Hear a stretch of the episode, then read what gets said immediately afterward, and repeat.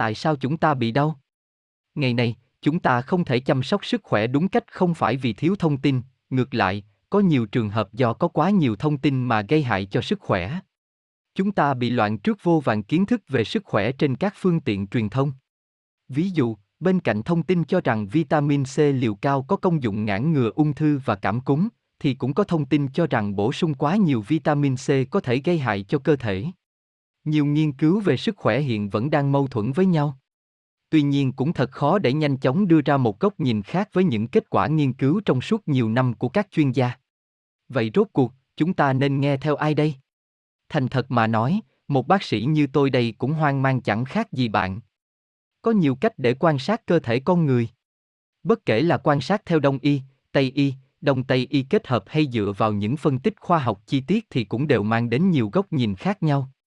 Thực tế, tôi nghĩ rằng việc rút ra những kết quả nghiên cứu đa dạng về sức khỏe với nhiều góc nhìn khác nhau như vậy là cần thiết. Trong cuốn sách này, ngoài việc đưa ra nhiều góc nhìn về sức khỏe, tôi còn xem xét vấn đề sức khỏe từ quan điểm rằng con người thay đổi, thích nghi, sống sót như thế nào là tùy theo hoàn cảnh. Với lập trường như vậy chúng ta sẽ vượt qua được cái nhìn phiến diện và có cái nhìn thực chất hơn về sức khỏe.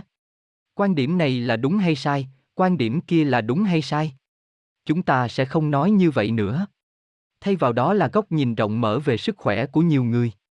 Hơn nữa, qua góc nhìn như vậy, tôi mong rằng bạn có thể tự mình phán đoán được những thông tin đúng đắn về sức khỏe, trang bị cho bản thân khả năng tự quyết định. Đó cũng là mục tiêu tôi hướng đến khi viết cuốn sách này. Một dân tộc sống ở miền biển và một dân tộc sống sâu trong lục địa đương nhiên là có sự khác nhau về khẩu vị và đặc điểm cơ thể. Bản thân tôi thổi nhỏ khi ở An Đông, Tin ghi ông Bút, đã có thời gian ngắn sống trong một ngôi làng hẻo lánh trên vùng núi. Ở đó, khó lòng nhìn thấy bóng dáng một con cá. Ở thời mà kỹ thuật giữ đông lạnh chưa phát triển, chuyện đưa cá vào tận sâu trong lục địa là hết sức khó khăn. Nhưng trong quá trình tìm phương pháp mang cá thu tươi vào sâu trong đất liền của tỉnh Gyeongsang, người ta đã tìm ra cách ướp muối để cá không bị hỏng. Lúc này, người ướp cần phải có kinh nghiệm dùng lượng muối thích hợp sao cho cá vừa không bị ương mà lại vừa không bị mặn quá. Cá thu ướp muối của An Đông đã trở nên nổi tiếng như vậy đấy. Trong hàng trăm năm qua, có những người ăn và thích nghi với muối và cũng có nhiều người không thích nghi được. Cơ thể con người phải thích nghi với địa hình và môi trường họ đang sinh sống thì mới có thể tồn tại được. Các nhà khoa học gọi điều này là thích nghi y học, phương Tây gọi điều này là thuyết tiến hóa hay thuyết Darwin. Tôi không muốn phân tích khía cạnh tôn giáo của thuyết tiến hóa. Trong thuyết tiến hóa, điều quan trọng không phải là sự sáng tạo hay sự tiến hóa, mà là khía cạnh con người đã thích nghi, tồn tại và sống sót như thế nào trong môi trường sống. Xét trên góc độ đó, việc áp dụng cùng một cách chăm sóc sức khỏe đối với những cơ thể có sự thích nghi khác nhau là vô cùng sai lầm. Tôi sẽ đưa ra một ví dụ như thế này. Tại những vùng càng gần với Bắc cực hoặc Nam cực, nhiệt độ càng giảm. Khi đó, cơ thể chúng ta, đặc biệt là phổi, bị tổn thương nghiêm trọng. Nếu không tìm cách thích nghi để bảo vệ phổi trước cái lạnh giá buốt của mùa đông, những con người nơi đây không thể nào sống sót được. Họ thích nghi bằng cách sưởi ấm không khí bên ngoài trước khi không khí đó vào phổi, nhằm giảm thiểu mức độ tổn thương của các tế bào phổi. Muốn vậy, họ phải kéo dài đường đi của không khí để làm ấm luồng không khí đó. Lỗ mũi của họ nhỏ và cao. Và mũi càng dài thì càng dễ làm ấm không khí. Chính vì vậy, người dân ở phía Bắc châu Âu có mũi cao và dài. Ngược lại, ở khu vực Đông Nam Á, nơi thời tiết nóng nực, người dân không cần phải làm ấm ý điên khí trước khi hít vào phổi. Vì vậy, lỗ mũi của họ to và rộng, khoang mũi cũng ngắn hơn. Nói cách khác, cơ thể mỗi người có thể tự điều chỉnh để thích nghi với hoàn cảnh sống. Điều này đã được chứng minh từ lâu. Sâu bướm và bướm có gen di truyền hoàn toàn giống nhau nhưng cùng một gen như vậy ở môi trường này thì là dạng sâu, ở môi trường khác lại là dạng bướm. Nòng nọc và ếch cũng có cùng gen di truyền. Khi trưởng thành, con nòng nọc khởi động gen của nó để mất đuôi và trở thành hình dáng của con ếch. Có cùng bộ gen di truyền, nhưng tùy vào tình trạng bật tắc của gen mà hình dạng bên ngoài có thể biến đổi hoàn toàn khác. Trong cuộc sống thường ngày, chúng ta cũng cần phải để ý đến ảnh hưởng của sự khởi động gen. Trong thực phẩm có nhiều thành phần có tác dụng này. Ví dụ, natri tạo butic có trong thành phần của format, suntopen có trong hoa súp lơ, dialin có trong tỏi, là những chất đóng vai trò quan trọng ảnh hưởng đến sự khởi động gen.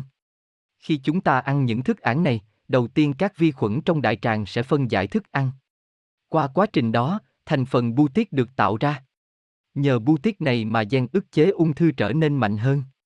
Theo đó, các tế bào đại tràng giảm thiểu nguy cơ bị biến thành các tế bào ung thư. Ở Iceland, chứng mạch máu dạng bột, amyloid angiopathy, là một bệnh di truyền hiếm gặp. Những đứa trẻ mắc bệnh này dễ bị chết sớm do tai biến mạch máu não. Điều kỳ lạ là theo những ghi chép từ quá khứ để lại thì vào năm 1800, đã từng có người mắc chứng bệnh này sống đến 60 tuổi. Ấy vậy mà bước sang thế kỷ 20, người bị mắc bệnh này lại sống không quá 30 tuổi. Lý do là gì? Theo nghiên cứu của trường đại học Cambridge, nó có liên quan đến thói quen ăn uống.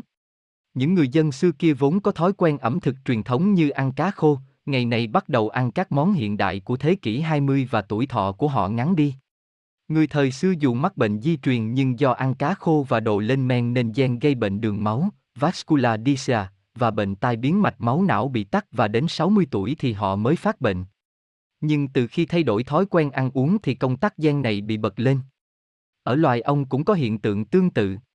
Thực tế, ông thợ và ông chúa có cùng một bộ gen di truyền. Có nghiên cứu cho rằng khi ông thờ án sửa ông chúa, nó sẽ trở thành ông chúa. Theo công trình nghiên cứu của một giáo sư ở trường Đại học Quốc gia Úc, những ấu trùng ong mật có gen đột biến GNMT3, nếu gen đột biến này lặng, chúng sẽ trở thành ông chúa. Vậy có thể kết luận rằng sữa ông chúa có ảnh hưởng đến sự khởi động gen của loài ong. Xét trên góc độ đó, những thực phẩm mà chúng ta tiêu thụ hay thói quen sinh hoạt của chúng ta có ảnh hưởng rất lớn đến bệnh tật và các chức năng của cơ thể thông qua khả năng điều chỉnh sự khởi động của các gen. Rất nhiều loài động thực vật đã tìm cách thích nghi để sống sót. Nếu không có sự đấu tranh sinh tồn đó, có lẽ các loài động thực vật này đã không thể tồn tại đến ngày nay. Nếu chúng ta xem nhẹ quá trình thích nghi này và chỉ chữa trị khi đã mắc bệnh rồi thì khó lòng khắc phục được triệt để. Sự tiến bộ của y học là đưa ra liệu pháp chữa trị khác nhau đối với những người cùng mắc bệnh cảm cúm nhưng có gen di truyền khác nhau, một người có gen di truyền thích nghi ở vùng khí hậu lạnh, một người có gen di truyền thích nghi ở vùng khí hậu nóng. Trong cuốn sách này, tôi tập trung vào những vấn đề về thể chất, loại gen di truyền của mỗi người và việc chăm sóc sức khỏe phù hợp. Tôi không khẳng định rằng tất cả những điều mình viết đều đúng, cũng không phủ định hoàn toàn những quan điểm theo hướng khác. Có chẳng, tôi chỉ muốn nhấn mạnh rằng khi quan sát cơ thể mình, chúng ta cần cân nhắc đến môi trường sinh hoạt và phương thức sinh tồn. Nếu vi khuẩn xâm nhập cơ thể và gây nên các triệu chứng viêm nhiễm thì đương nhiên chúng ta cần sử dụng thuốc kháng sinh. Tuy nhiên, ít nhất một lần, chúng ta cần đặt câu hỏi nghi vấn mang tính bản chất. Rốt cuộc thì tại sao cơ thể chúng ta bị vi khuẩn vượt qua hệ thống bảo vệ và gây nên các chứng bệnh viêm nhiễm? Chúng ta cần đi đến tận cùng của vấn đề này.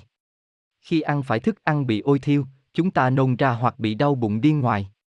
Đó là cơ chế tự bảo vệ của cơ thể. Khi bị chất độc xâm nhập, cơ thể nhanh chóng loại bỏ chất độc đó qua đường miệng, nôn, hoặc bằng cách đi đại tiện. Giả sử chất độc vào trong cơ thể mà chúng ta không nôn hoặc không đại tiện ra bên ngoài thì không thể nào loại bỏ hết được chất độc. Những người loại bỏ được các chất độc lạ là những người nhanh chóng tìm cách thải trừ chúng ra ngoài cơ thể. Do đó, chúng ta cần phải xem xét khía cạnh sử dụng hiện tượng bị tiêu chảy như một cách để thích nghi với bệnh tật. Vì vậy khi bị tiêu chảy, nếu chúng ta dùng thuốc một cách bừa bãi thì sẽ nảy sinh vấn đề. Tất nhiên là nếu bị tiêu chảy nghiêm trọng thì cần uống thuốc và bù nước. Bắt đầu từ trang tiếp sau đây, tôi sẽ giới thiệu về việc áp dụng các tiến bộ của y học vào nhiều chủ đề đa dạng. Tôi mong rằng cuốn sách này sẽ không góp phần làm tăng thêm sự hoang mang mà bạn đang phải đối mặt trước biển thông tin kiến thức về sức khỏe. Tháng 4 năm 2017 Dòng chung quân 01 Những lầm tưởng về bệnh huyết áp cao Tôi từng tư vấn cho một phụ nữ trạc 50 tuổi bị bệnh cao huyết áp. Chị có hai đứa con và một vài người anh em. Tuy bố chị đã mất nhưng mẹ chị hiện giờ đã được 100 tuổi và vẫn đang sống ở nhà. Trong số các anh em của chị, không có ai bị bệnh huyết áp cao. Cả đòi chị không ăn thịt, không phải vì lý do sức khỏe, mà bởi vốn dĩ chị không thích ăn thịt. Chị thích ân rau củ cũng như các món ghém làm từ thực vật. Thường ngày, chị hay ăn các bữa nhỏ là khoai lang, khoai tây, củ mại, hạt dẻ. Đó là những thức ăn rất thông thường. Chị cấy cây, trồng trọt trên một thừa ruộng nhỏ, thích leo núi. Nói chung, chị là điển hình của một người phụ nữ nông thôn Hàn Quốc. Chỉ xem xét ở khía cạnh như vậy thì chị quả là hình mẫu tiêu chuẩn về giữ sức khỏe chỉ có duy nhất một điều căng thẳng mà chị phải chịu đựng là tính vũ phu của người chồng. Điều đó khiến chị luôn sống trong tâm trạng lo lắng, căng như dây đàn. Một ngày nọ, khi nhận được kết quả chẩn đoán khám bệnh định kỳ là mình bị mắc bệnh cao huyết áp và mỡ máu, chị bị sốc. Chị không thể tin nổi kết quả đó. Theo lẽ thường, ai cũng nghĩ rằng hiếm người có thể có nếp sinh hoạt điều độ hơn chị. Ban đầu, do không chấp nhận kết quả kiểm tra sức khỏe đó, chị càng tập luyện nhiều và để ý hơn đến các phương pháp thực dưỡng. Giờ đây, cuộc sống của chị không còn bình yên như trước nữa. Sinh hoạt mỗi ngày trở thành một cuộc chiến. Cứ như vậy, mấy tháng trôi qua, huyết áp của chị thậm chí còn bị tăng lên. Rốt cuộc sau 8 tháng, chị bắt đầu phải uống thuốc. Thông thường, chúng ta hay nghĩ rằng bệnh huyết áp cao xảy ra ở những người ăn nhiều thịt mỡ, dư thừa cân nặng hoặc có thói quen sinh hoạt không tốt. Vì thế, chúng ta khuyên họ nên giảm cân, ăn uống điều độ, thay đổi thói quen sinh hoạt để trở nên khỏe mạnh. Vậy thì trường hợp tôi vừa kể trên mắc bệnh vì lý do gì? Nếu chúng ta tiếp cận ở khía cạnh cơ bản nhất của nguyên lý huyết áp thì có thể tìm được câu trả lời. Trước hết, chúng ta cần tìm hiểu xem rốt cuộc huyết áp cần thiết với sự sinh tồn của chúng ta như thế nào. Tại sao chúng ta lại bị bệnh huyết áp cao? Những nguyên lý thích nghi nào tác động đến chứng bệnh này? Huyết áp chính là áp lực lên thành mạch máu.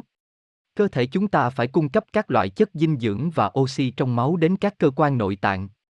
Lúc này, cùng với sự hỗ trợ của tim, áp lực của máu tăng lên và máu được đẩy đến các cơ quan nội tạng ở xa. Các chất dinh dưỡng và oxy trong máu thậm chí còn có thể đến được các tế bào ngoại biên. Không chỉ đến các cơ quan nội tạng chính mà chúng còn đến tận gót chân. Bạn thử nghĩ xem, nếu chúng không đến tận gót chân thì chân của ta sẽ bị thối rữa mất. Áp lực này của máu nếu cao hơn mức bình thường là bị mắc bệnh huyết áp cao, thấp hơn mức bình thường là bị mắc bệnh huyết áp thấp.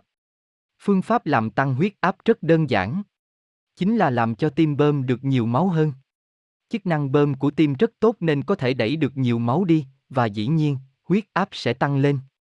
Hoặc một cách khác, khi áp lực bơm máu từ tim là bình thường, nếu chúng ta giữ cho cửa vào huyết quản nhỏ lại thì huyết áp cũng sẽ tản lên. Cơ thể chúng ta sử dụng hai cơ chế này để tăng huyết áp.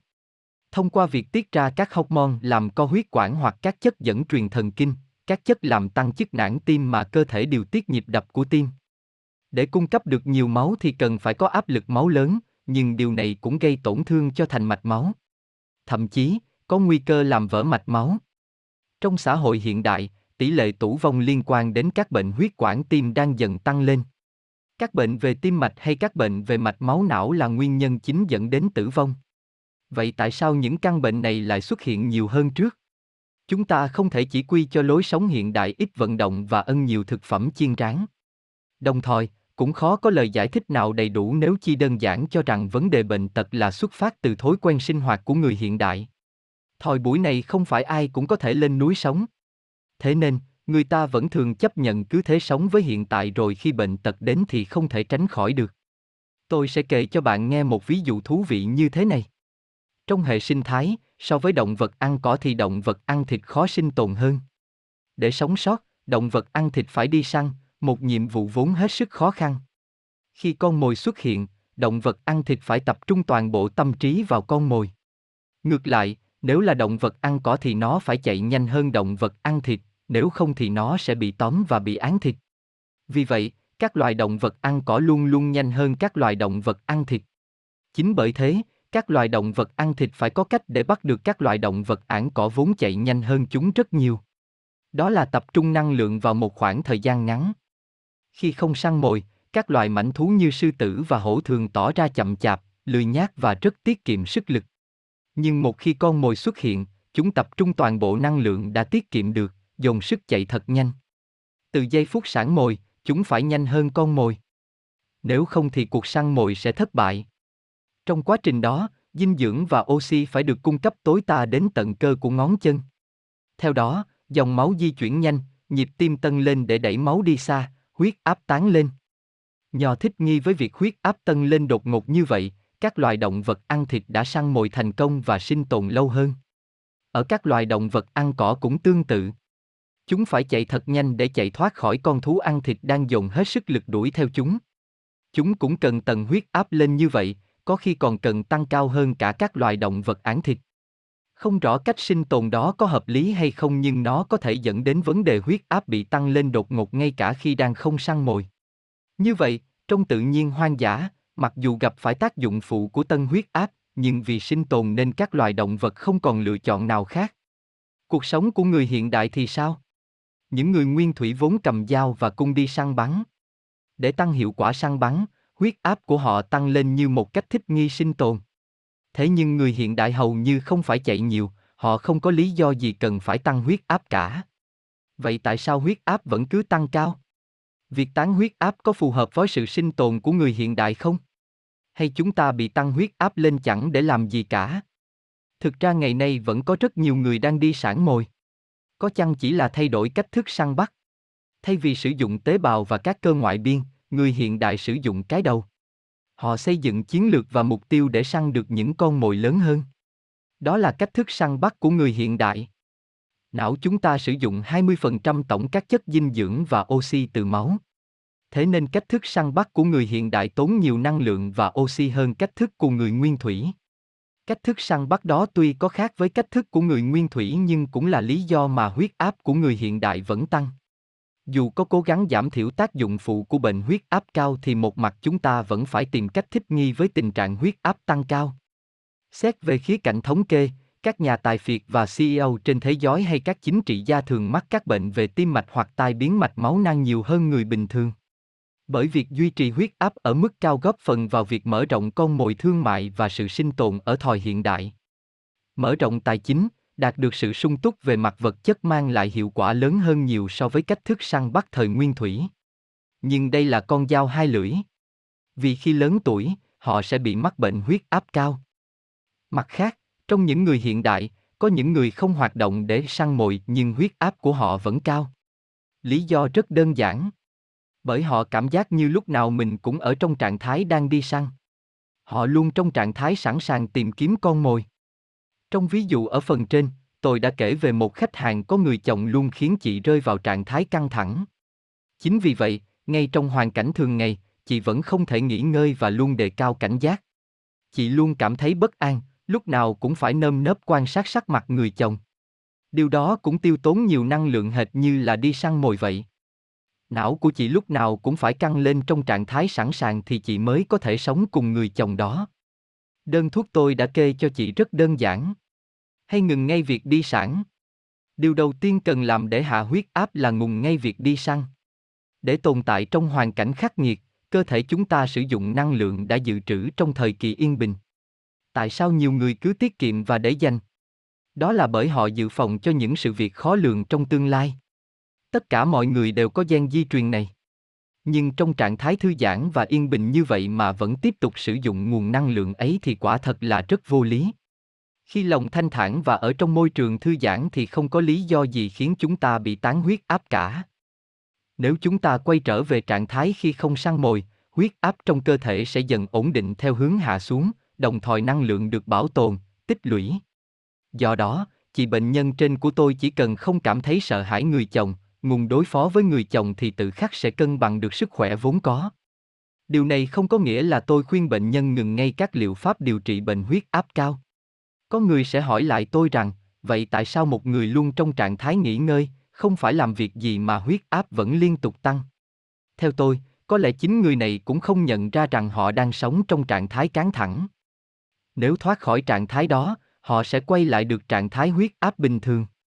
Ngay bây giờ, chúng ta phải ngừng săn mồi, ngừng gây chiến. Không hai. Phương pháp thoát KHOICHUNG mệt mỏi mạng tính. Cách chiến thắng bệnh ở tuyến thượng thận. Khi mùa đông trôi qua, nhiệt độ môi trường bắt đầu tăng dần lên, mọi sinh vật phải thích nghi với hoàn cảnh mới. Các sinh vật phải chuyển đổi hệ thống, phải tắt những gen giúp thích nghi với mùa đông và khởi động những gen có thể thích nghi với nhiệt độ cao hiện tại. Điều này kéo theo nhiều thay đổi về hormone cũng như chức năng của cơ thể. Nếu không thể thích nghi đúng mức thì khó có thể sống sót được. Những người lớn tuổi hoặc mắc bệnh thường không thể thích nghi với những thay đổi như vậy. Do đó với những người này, việc chăm sóc sức khỏe trong giai đoạn giao mùa, chuyển đổi thời tiết là rất quan trọng. Không chỉ riêng người cao tuổi, ai cũng gặp phải những khó khăn khi thích nghi với sự thay đổi. Tiêu biểu trong số đó là chứng mệt mỏi vào đầu mùa xuân. Từng có một nhân viên văn phòng trạc 40 tuổi tới phòng khám của tôi. Anh than phiền rằng cứ mùa xuân đến là anh lại cảm thấy không có chút khí lực nào, không thể tập trung và có những triệu chứng mệt mỏi khác. Năm nay cũng vậy, vì chứng uể oải vào đầu mùa xuân này mà anh phải ăn uống tẩm bổ. Anh đã nghĩ rằng, qua một thời gian thì mọi chuyện sẽ ổn thôi. Nhưng hè qua rồi thu đến, tình trạng mệt mỏi và kém tập trung cũng như cảm giác không có chút sức lực nào vẫn tiếp diễn. Anh lại lờ đi, tự nhủ rằng, mình cũng có tuổi rồi nên chắc cần nhiều thời gian để hồi phục. Cứ như vậy cho đến khi anh cảm thấy bất an thực sự. Anh tới bệnh viện khám tổng thể. Kết quả là không có gì bất thường cả. Anh lại càng cảm thấy lo sợ. Rốt cuộc, nghe nhiều người mách nên anh đã tìm đến phòng khám của tôi. Thông thường, nguyên nhân của chứng mệt mỏi là do có vấn đề ở hệ thống điều khiển trong não bộ, vấn đề ở tuyến giáp, vấn đề về điều tiết lượng đường huyết hoặc cũng có thể là do có khối u, vấn đề về mặt tinh thần như trầm cảm cũng là nguyên nhân chủ yếu dẫn đến cảm giác mệt mỏi. Để nhận ra những bệnh như thế này thì phải tiến hành nhiều kiểm tra. Nếu không phát hiện ra bất thường gì đặc biệt, bác sĩ có thể chẩn đoán là bị chứng mệt mỏi mạng tính. Chứng mệt mỏi mạng tính là triệu chứng người bệnh cảm thấy mệt mỏi, thiếu sức lực, đau nhức cơ liên tục trong khoảng 6 tháng trở lên. Nhưng cảm giác mệt mỏi là một phản ứng mang tính chủ quan, khác với việc chẩn đoán bệnh một cách khách quan. Nó không được ghi nhận thông qua khám bệnh khách quan và khiến người mắc phải có cảm giác bức bối, khó chịu. Nếu do chứng bệnh nào đó khác mà bị mệt mỏi thì nguyên nhân chính là bệnh đó. Ví dụ nếu có bệnh về gan nên người bệnh cảm thấy mệt mỏi kiệt sức triền miên thì đó là vì bệnh gan chứ không phải là vì chứng mệt mỏi mạng tính. Tuyến thượng thận có chức năng thông báo cho chúng ta biết tình trạng mệt mỏi của cơ thể. Tuyến nội tiết này sản sinh ra hormone steroid tên là cortisol. Hormone này giống như một loại thuốc chữa bách bệnh, có nhiều tác dụng nhưng tác dụng chính là dự phòng cho những trường hợp đặc biệt của cơ thể. Ví dụ, khi chúng ta giáp mặt và đánh nhau với kẻ thù, cơ thể sẽ sản sinh ra hormone cortisol. Huyết áp tăng lên, đường huyết tăng lên, máu tuần hoàn đến tận các cơ ngoại biên để chúng ta có thể xuất ra được lực mạnh nhất. Đó là vai trò chính của cortisol. Hormone này không chỉ xuất hiện khi chúng ta đánh nhau mà còn được sản sinh trong đời sống sinh hoạt thường ngày. Nó giúp chúng ta có thể xuất ra được lực. Do đó, nếu có vấn đề xảy ra với lớp vỏ tuyến thượng thận, cơ thể sẽ không có sức lực cho những hoạt động sinh hoạt thường ngày. Lúc nào chúng ta cũng cảm thấy uể oải, cạn kiệt sức lực và không muốn vận động. Dù không có bệnh gì trực tiếp ở vỏ tuyến thượng thận nhưng vẫn có nhiều trường hợp người bệnh cảm thấy mệt mỏi triền miên. Lúc này, vỏ tuyến thượng thận bị sưng hơn so với kích thước bình thường. Nếu chúng ta luôn ở trong trạng thái căng thẳng, bận rộn, tập trung cao độ, vỏ tuyến thượng thận sẽ liên tục bị tác động và sản sinh ra hormone cortisol. Nếu tình trạng này vẫn tiếp diễn quá mức, vỏ tuyến thượng thận sẽ bị sưng lên. Và nếu tình trạng này tiếp tục không được cải thiện thì tuyến thượng thận sẽ ngừng hoạt động. Cơ thể chúng ta sẽ trở nên không có khí lực, uể oải, mệt mỏi triền miên. Thêm vào đó, một chức năng khác của vỏ tuyến thượng thận là tạo sức đề kháng cho cơ thể cũng sẽ bị suy giảm. Nếu tìm hiểu những nguyên nhân làm suy giảm chức năng của vỏ tuyến thượng thận thì có thể tìm ra liệu pháp điều trị.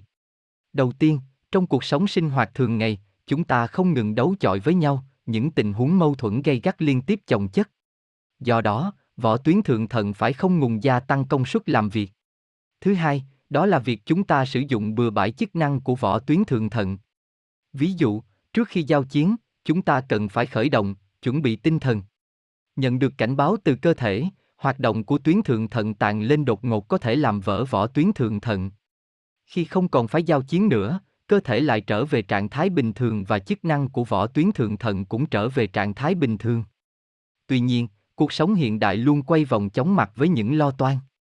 Mọi việc đột ngột xảy ra và đột ngột thay đổi. Vỏ tuyến thượng thận không có thời gian để kịp thích ứng. Do chưa kịp khởi động đã phải làm việc quá tải như vậy nên võ tuyến thượng thận dễ bị vắt kiệt sức.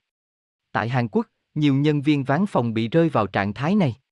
Ngày ngày, họ liên tục phải đối mặt với đủ thứ việc, võ tuyến thượng thận phải duy trì hoạt động tối đa trong khi nố rất cần có thời gian nghỉ ngơi.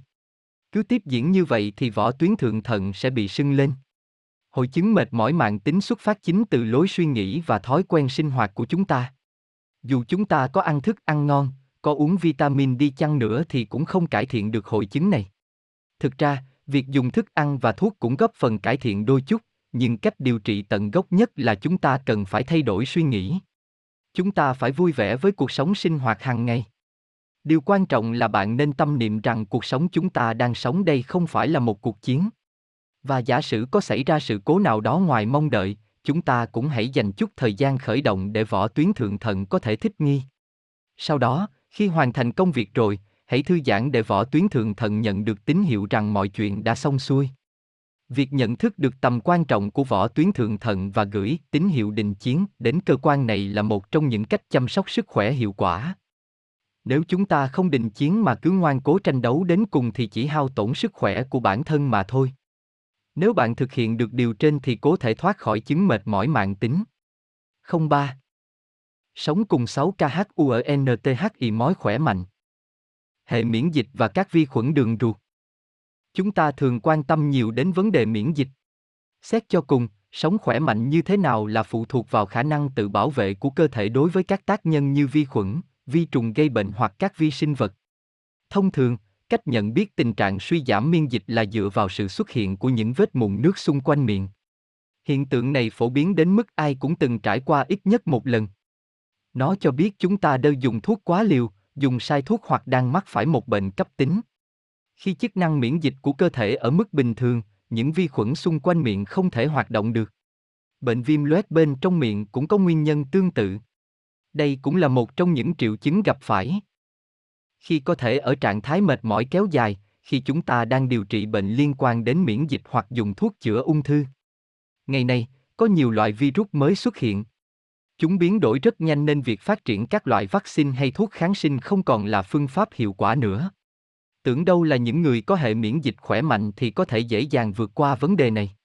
Nhưng ngược lại, những người có hệ miễn dịch quá nhạy cảm và quá mạnh lại dẫn đến những vấn đề trầm trọng hơn. Hệ miễn dịch của họ có xu hướng tấn công những tác nhân bên ngoài và tấn công cả chính cơ thể họ. Nếu hiểu về miễn dịch theo khía cạnh y học, bạn sẽ có thể bình thường hóa lại được chức năng miễn dịch đã bị suy giảm. Đường ruột quyết định 70% khả năng miễn dịch của cơ thể. Phổi cũng có vai trò tương đối trong việc phản ánh khả năng miễn dịch. Hai cơ quan này đều là nơi tiếp nhận các loại vật chất từ bên ngoài, những thứ chúng ta ăn vào, những thứ chúng ta hít vào, bao gồm cả virus, vi khuẩn, nấm mốc. Ruột tiếp nhận thức ăn cùng nhiều loại vi sinh vật, độc chất chứa trong thức ăn. Tương tự, phổi tiếp nhận những chất ô nhiễm trong không khí. Để bảo vệ cơ thể, hệ miễn dịch phải tập trung vào ruột và phổi. Những dị vật đi vào cơ thể qua đường mũi được lông mũi và các niêm mạc mũi lọc qua một lần. Những thứ vượt qua được lớp lọc này tiếp tục đi sâu vào cơ thể. Sau đó là đến vai trò miễn dịch của phổi. Những thứ đi vào cơ thể qua đường miệng thì bị các chất ở dạ dày phá hủy lượt đầu. Ruột sẽ đảm nhiệm vai trò xử lý tiếp theo nếu còn những vật chất lọt qua lượt kiểm tra của dạ dày. Như vậy, chúng ta cần tập trung tìm hiểu hai cơ quan này của cơ thể.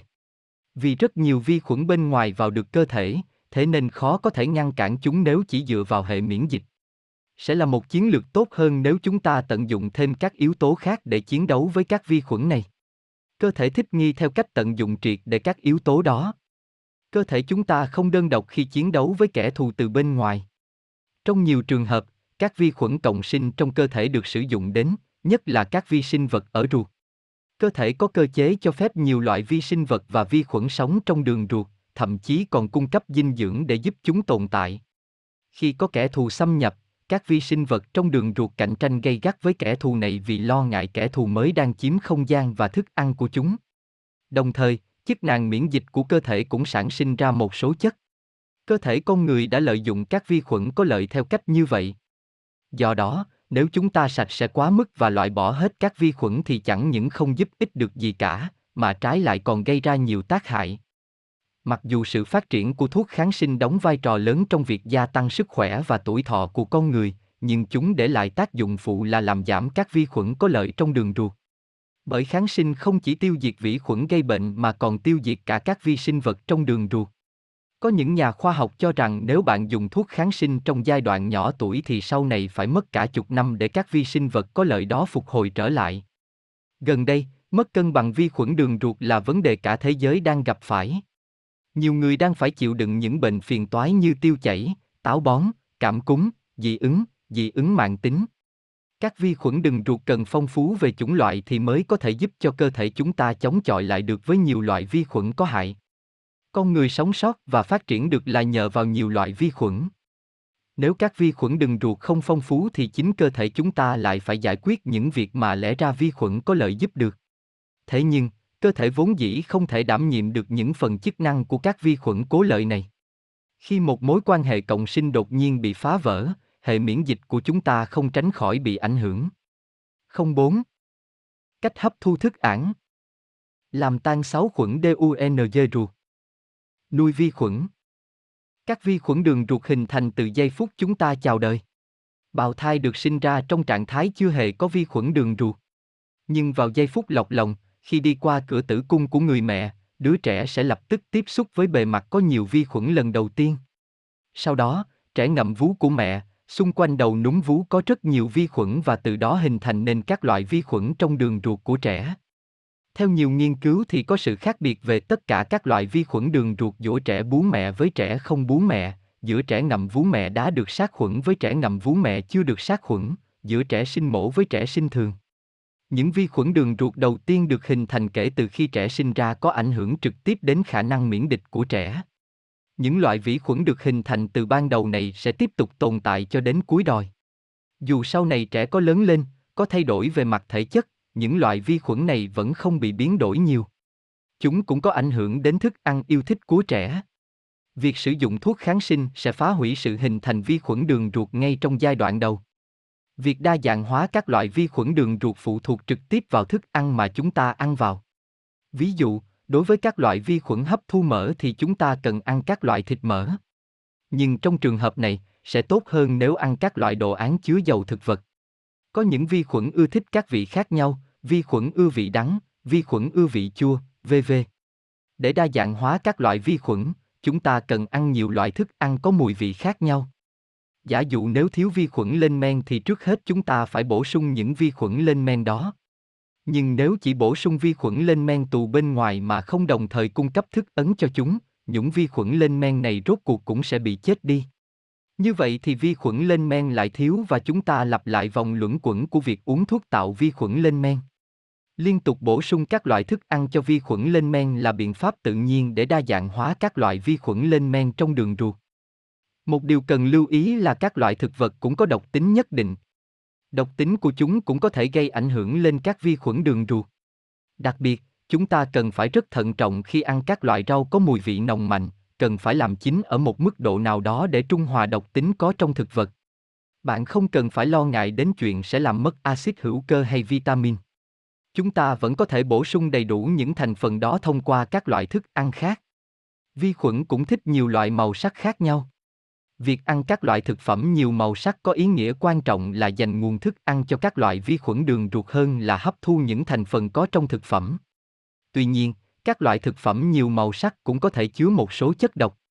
Ăn quá nhiều thực phẩm nhiều màu sắc cũng không tốt, ngay cả khi bạn ăn những loại thực phẩm với màu sắc chiết xuất từ thiên nhiên. Và tất nhiên rồi, phẩm màu thực phẩm nhân tạo có trong các loại thức ăn đóng hộp là thủ phạm phá hủy tính đa dạng của vi khuẩn đường ruột. Sạch quá thì dễ mắc bệnh. Vấn đề của hệ miễn dịch mất cân bằng. Hệ miễn dịch của cơ thể có thể chia làm hai dạng chính. Một là hệ miễn dịch ôn hòa, còn lại là hệ miễn dịch mạnh. Trong đó, hệ miễn dịch ôn hòa là hệ thống được khởi động khi có những loại độc tính nhẹ xâm nhập cơ thể. Nếu không phải là độc tính mạnh thì đâu cần đến hệ miễn dịch mạnh phải ra mặt, phải vậy không? Để tóm một tên trọng vặt mà dùng bom hạt nhân thì quả thật là lãng phí. Khi chúng ta mắc phải những bệnh nhẹ như cảm cúm chẳng hạn, những tên trọng vặt đó chỉ là những loại vi khuẩn hoặc ký sinh trùng yếu ớt. Hệ miễn dịch tấn công và tiêu diệt vi khuẩn nhưng không thể tống chúng ra ngoài được. Nó chỉ có thể ngăn cản vi khuẩn nhân lên dẫn đến những hậu quả nghiêm trọng. Hệ miễn dịch có thể làm chậm lại sự sinh sôi của chúng. Đối với trường hợp những loại vi khuẩn không quá độc, đây là cách hiệu quả nhất để đối phó với chúng một cách triệt để và lấy lại cân bằng. Tuy nhiên, khi có những chất rất độc xâm nhập cơ thể thì cần phải ngay lập tức loại bỏ chúng bởi chúng có thể gây ra những vấn đề nghiêm trọng với tốc độ chóng mặt. Đối với những vi khuẩn có độc tính cao thì hệ miễn dịch ôn hòa là không đủ, hệ miễn dịch mạnh cần phải ra mặt để tấn công và chiến đấu. Đây là một cuộc chiến sinh tử. Nhưng hệ miễn dịch mạnh lại không chỉ tấn công mỗi kẻ thù mà còn tấn công cả các vi khuẩn đường ruột có ích. Đó là tác dụng phụ không mong muốn. Tóm lại, Cơ thể có hai loại hệ miễn dịch và tùy theo tình hình mà chúng tấn công những kẻ địch là mặt sao cho phù hợp và hiệu quả. Trước đây, vào thời kỳ cái ăn còn khó khăn thì chuyện vệ sinh sạch sẽ quả là điều xa xỉ, đồ ân có nhiễm ký sinh trùng cũng là bình thường. Nhưng ngày nay, việc giữ gìn vệ sinh trong mỗi gia đình là nguyên tắc cơ bản. Dẫu vậy không phải cứ sạch là tốt. Việc sạch sẽ có thể giảm thiểu khả năng gây bệnh nhưng cũng dẫn đến những tác dụng phụ khác. Ngày nay, trẻ em hay bị mắc những chứng bệnh như hen suyễn, viêm mũi dị ứng, viêm da dị ứng. Đó là những triệu chứng của rối loạn hệ miễn dịch do môi trường sống quá sạch. Trẻ không có cơ hội được tiếp xúc với vi khuẩn nên hệ miễn dịch bị yếu đi.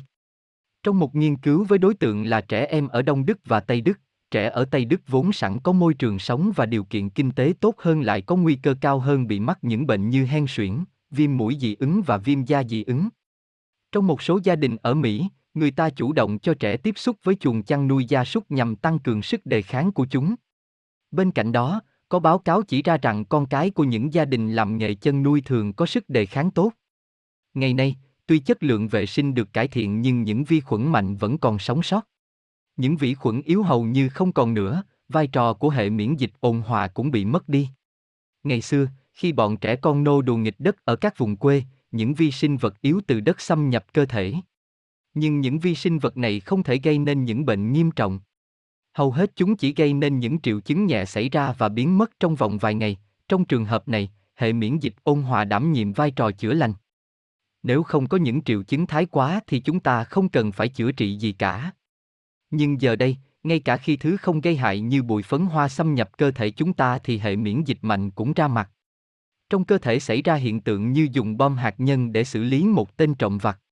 Hệ miễn dịch mạnh không chỉ tấn công bụi phấn hoa mà còn gây ra nhiều vấn đề về đường ruột. Đây chính là bệnh tự miễn. Khi một trong hai hệ miễn dịch bị sụp đổ, còn lại duy nhất một hệ miễn dịch mạnh, thì những vấn đề về mất cân bằng hệ miễn dịch sẽ không ngừng nảy sinh. Những sáu khuẩn đơn mạnh lên. Y. Y. Y. Y. Ý vĩ khuẩn chọn cách lây lan để duy trì sự tồn tại. Theo cách đó, ý chúng dần tăng mức độ độc hại. Nếu có cơ hội, chúng sẽ biến. Y. Ý đổi theo hướng lây lan được tốt nhất. Khi chúng ta cải thiện môi y trường sống, NHLN bề ngoài thì tưởng là có thể tạm thời giảm thiểu ý bệnh tật nhưng một lúc nào đó, nó lại dẫn đến một hậu quả không ý mong muốn là làm cho vi khuẩn có thể tăng độc tính. Thực tế, đã ý có báo cáo rằng ở Nam Mỹ, khi các thiết bị vệ sinh được cải thiện, y y tốt hơn thì tỷ lệ mắc bệnh tạ giảm xuống nhưng triệu chứng của nó y khi phát bệnh lại trở nên nghiêm trọng hơn. Một Y Y việc chúng ta không bị mắc bệnh không đơn giản là bởi môi trường xung quanh được vệ sinh sạch sẽ hay chúng ta có hệ miễn dịch vượt trội, cũng chẳng phải là bởi may mắn. Đó đúng hơn là bởi chúng ta đã sống nhiều năm cùng với các loại vi khuẩn. Cách để vượt qua bệnh tật không phải là lúc nào cũng chiến đấu và đánh, đuổi vi khuẩn. Đối với loài người chúng ta, cách có lợi là tìm ra điểm, tiếp cận các loại vi khuẩn đó, bởi những kẻ thù cùng đường, bị y chặn đường lui là những kẻ thù đáng sợ nhất. Y. Y. Y trong hệ sinh thái tự nhiên, các loại vi khuẩn hay vi trùng gây bệnh y chiếm số lượng rất ít. Trong số các loại vi khuẩn có trong bình nước, ý chỉ rất ít vi khuẩn có thể gây nguy hiểm cho sức khỏe của con ỉ người. Đa số chúng là những vi khuẩn không đủ sức gây hại cho ý cơ thể con người, hoặc là những vi khuẩn trung tính, không có lợi một cũng không có hại cho cơ thể con người. Chúng ta cần xem xét một ý cách nghiêm túc tại sao có người mắc bệnh, có người lại không ý mắc bệnh vì những vi khuẩn này. Viêm da dị ứng, tiếng CHUONGBA ho động từ cơ thể. Tại sao chúng ta bị mắc viêm da dị ứng? Từ khi sinh ra đến khi gần một tuổi, trẻ sẽ bắt đầu ăn dặm. Ban đầu, các mẹ sẽ bán khoăn không biết cho con ăn gì. Sau đó, vì nghĩ thương con nên họ lại sử dụng quá nhiều nguyên liệu đến mức tạo nên một bữa ăn hơi hổ lốn cho trẻ. Ngoài ra, các mẹ cũng cần nhắc đến những thứ mà trẻ không nên ăn vì họ rất lo sợ những yếu tố như thuốc bảo vệ thực vật, ô nhiễm kim loại nặng trong thực phẩm. Các mẹ vẫn hay truyền tai nhau rằng nên đợi trẻ lớn hơn một chút rồi hẳn cho trẻ ân dâu tây vì dâu tây có thể khiến trẻ bị dị ứng. Cà chua cũng là một loại thức ăn kiểu như vậy. Tất nhiên, với trẻ thì chẳng có vấn đề gì cả. Do đó, chúng ta cần có khả năng phân biệt những thông tin đúng đắn giữa hàng loạt các thông tin về sức khỏe. Các loài thực vật vốn có những cách riêng để duy trì sự sinh tồn. Có những loài có lớp vỏ dày để tránh bị các loài côn trùng rỉa. Ngược lại, cũng có những loài như dâu tây, không hề có tí vỏ nào, rất mềm và dễ bị côn trùng tấn công. Thế nhưng những loài thực vật này vẫn sống sót mà không bị tuyệt chủng là bởi chúng có cách riêng để sinh tồn. Cách mà loài thực vật yếu ớt này lựa chọn là chứa nhiều độc tính hơn so với các loài khác. Do có nhiều độc tính nên chúng ngăn không cho các loài thiên địch khác áp đảo. Vì vậy, chúng ta có thể đoán được rằng những loài có vỏ mỏng là những loài chứa độc tính mạnh hơn những loài khác. Khi trẻ ăn các loại quả này thì khả năng bị nhiễm độc hoặc dị ứng cũng cao hơn. Mặc dù dâu tây có tỷ lệ độc tính cao nhưng không phải trẻ nào ăn dâu tây cũng đều bị dị ứng. Chúng ta có thể yên tâm là cùng với sự tăng trưởng của trẻ, các loại vi khuẩn đường ruột cũng trở nên đa dạng hơn và có thể phá hủy được các loại độc tính như độc tính của dâu tây. Bên cạnh đó, hệ miễn dịch cũng cân bằng và dần giải quyết được vấn đề dị ứng. Nếu tham gia những cuộc thảo luận chia sẻ kinh nghiệm của các mẹ, chúng ta sẽ biết rằng khi trẻ bị bệnh dị ứng thì sau vài tháng, triệu chứng ở trẻ sẽ được cải thiện. Khi trẻ ăn thức ăn mà bị phản ứng dị ứng thì chứng tỏ hệ miễn dịch chưa thành thục hoặc vi khuẩn đường ruột có vấn đề. Ngày xưa, viêm da dị ứng là bệnh khiến trẻ nhỏ sợ hãi. Ngày nay, tuy trẻ nhỏ vẫn là đối tượng chủ yếu bị mắc bệnh viêm da dị ứng, nhưng cũng có nhiều người trưởng thành bị mắc bệnh này. Triệu chứng của bệnh viêm da dị ứng ở người trưởng thành biểu hiện nghiêm trọng hơn ở trẻ nhỏ.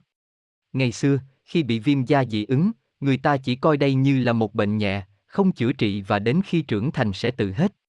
Nhưng khi đơ trưởng thành mà bệnh viêm da dị ứng không được cải thiện thì chính là bởi cơ thể vẫn chưa tìm được cách giải trừ độc tố xâm nhập cơ thể. Cơ thể chúng ta có cách để phòng tránh hoặc thích nghi với độc tố, đó là biểu hiện ra bên ngoài các triệu chứng. Giả sử khi chúng ta ăn các loại thức ăn có chứa độc tố, nếu cơ thể không có khả năng giải trù nhưng lại không biểu hiện ra bên ngoài những triệu chứng như viêm da dị ứng, chúng ta tất nhiên sẽ tiếp tục ăn các thức ăn đó. Thậm chí đối với những người có thể chất tốt, họ còn ưa thích các loại thức ăn không nên ân. Nếu chúng ta cứ tiếp tục ăn các loại thức ăn có chứa độc tố mà cơ thể không thể giải trừ được thì sẽ phát sinh nhiều vấn đề không lường. Mặt khác, khi có những triệu chứng như ngứa ngáy hoặc phát ban, nếu sử dụng thuốc thì có thể nảy sinh những vấn đề tương tự.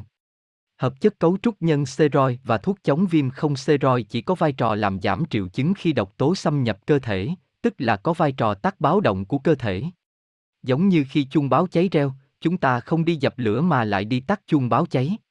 Điều này càng làm gia tăng nguy cơ lớn hơn và khi xuất hiện phản ứng viêm da hoặc dị ứng, những thuốc này chỉ làm được mỗi việc là tắt đi báo động của cơ thể. Tôi rất hiểu tâm trạng của các bậc cha mẹ có con bị bệnh viêm da dị ứng. Khi con bị ngứa và quấy khóc, họ chẳng làm gì được hơn ngoài việc ôm con cả đêm và khóc theo. Những lúc như thế, họ khó lòng chiến thắng được sự cám dỗ của việc sử dụng thuốc làm giảm triệu chứng. Nhưng thay vì vậy, việc khẩn thiết hơn cần làm là tìm ra nguồn gốc gây dị ứng càng sớm càng tốt. Thay vì tắt chuông báo cháy, chúng ta cần trấn áp đám cháy. Trường hợp triệu chứng trở nên nghiêm trọng hơn thì cần ghi ra những thức ăn đã ăn ngày hôm đó. Nếu thức ăn được nêm nhiều gia vị thì càng khó tìm ra nguyên nhân gây dị ứng. Tuy khó khăn nhưng chúng ta cần kiên nhẫn ghi ra thật chi tiết những nhân tố có khả năng là nguyên nhân gây dị ứng. Khi tìm được nguyên nhân thì chúng ta sẽ giải quyết được. Một tin vui là nhiều kết quả nghiên cứu khoa học cho thấy rằng những người trưởng thành bị dị ứng thì có tỷ lệ mắc ung thư thấp hơn hẳn. Đó là bởi triệu chứng viêm da dị ứng này đã tự phòng tránh được độc tố. Mặt khác, với những người đã tắt chuông báo động, không có triệu chứng gì biểu hiện ra thì họ lại càng ăn nhiều thức ăn đa dạng về chủng loại và có nguy cơ mắc ung thư cao gấp 3 lần so với người bị viêm da dị ứng. Tóm lại, các triệu chứng của viêm da dị ứng là cách mà cơ thể thích nghi để báo động cho chúng ta biết những loại thức ăn không phù hợp với cơ thể. Sau khi trưởng thành, nếu triệu chứng viêm da dị ứng vẫn tiếp tục hoặc sau khi trưởng thành mới bị mắc viêm da dị ứng thì điều đầu tiên chúng ta phải xét đến là sự cân bằng của vi khuẩn đường ruột. Việc sử dụng quá nhiều các loại thuốc kháng sinh hoặc các loại chất đe dọa đến sự sinh tồn của vi khuẩn đường ruột, ví dụ, lạm dụng các chất cồn, bia rượu cũng gây hại đến các vi khuẩn đường ruột, có thể là nguyên nhân gây dị ứng.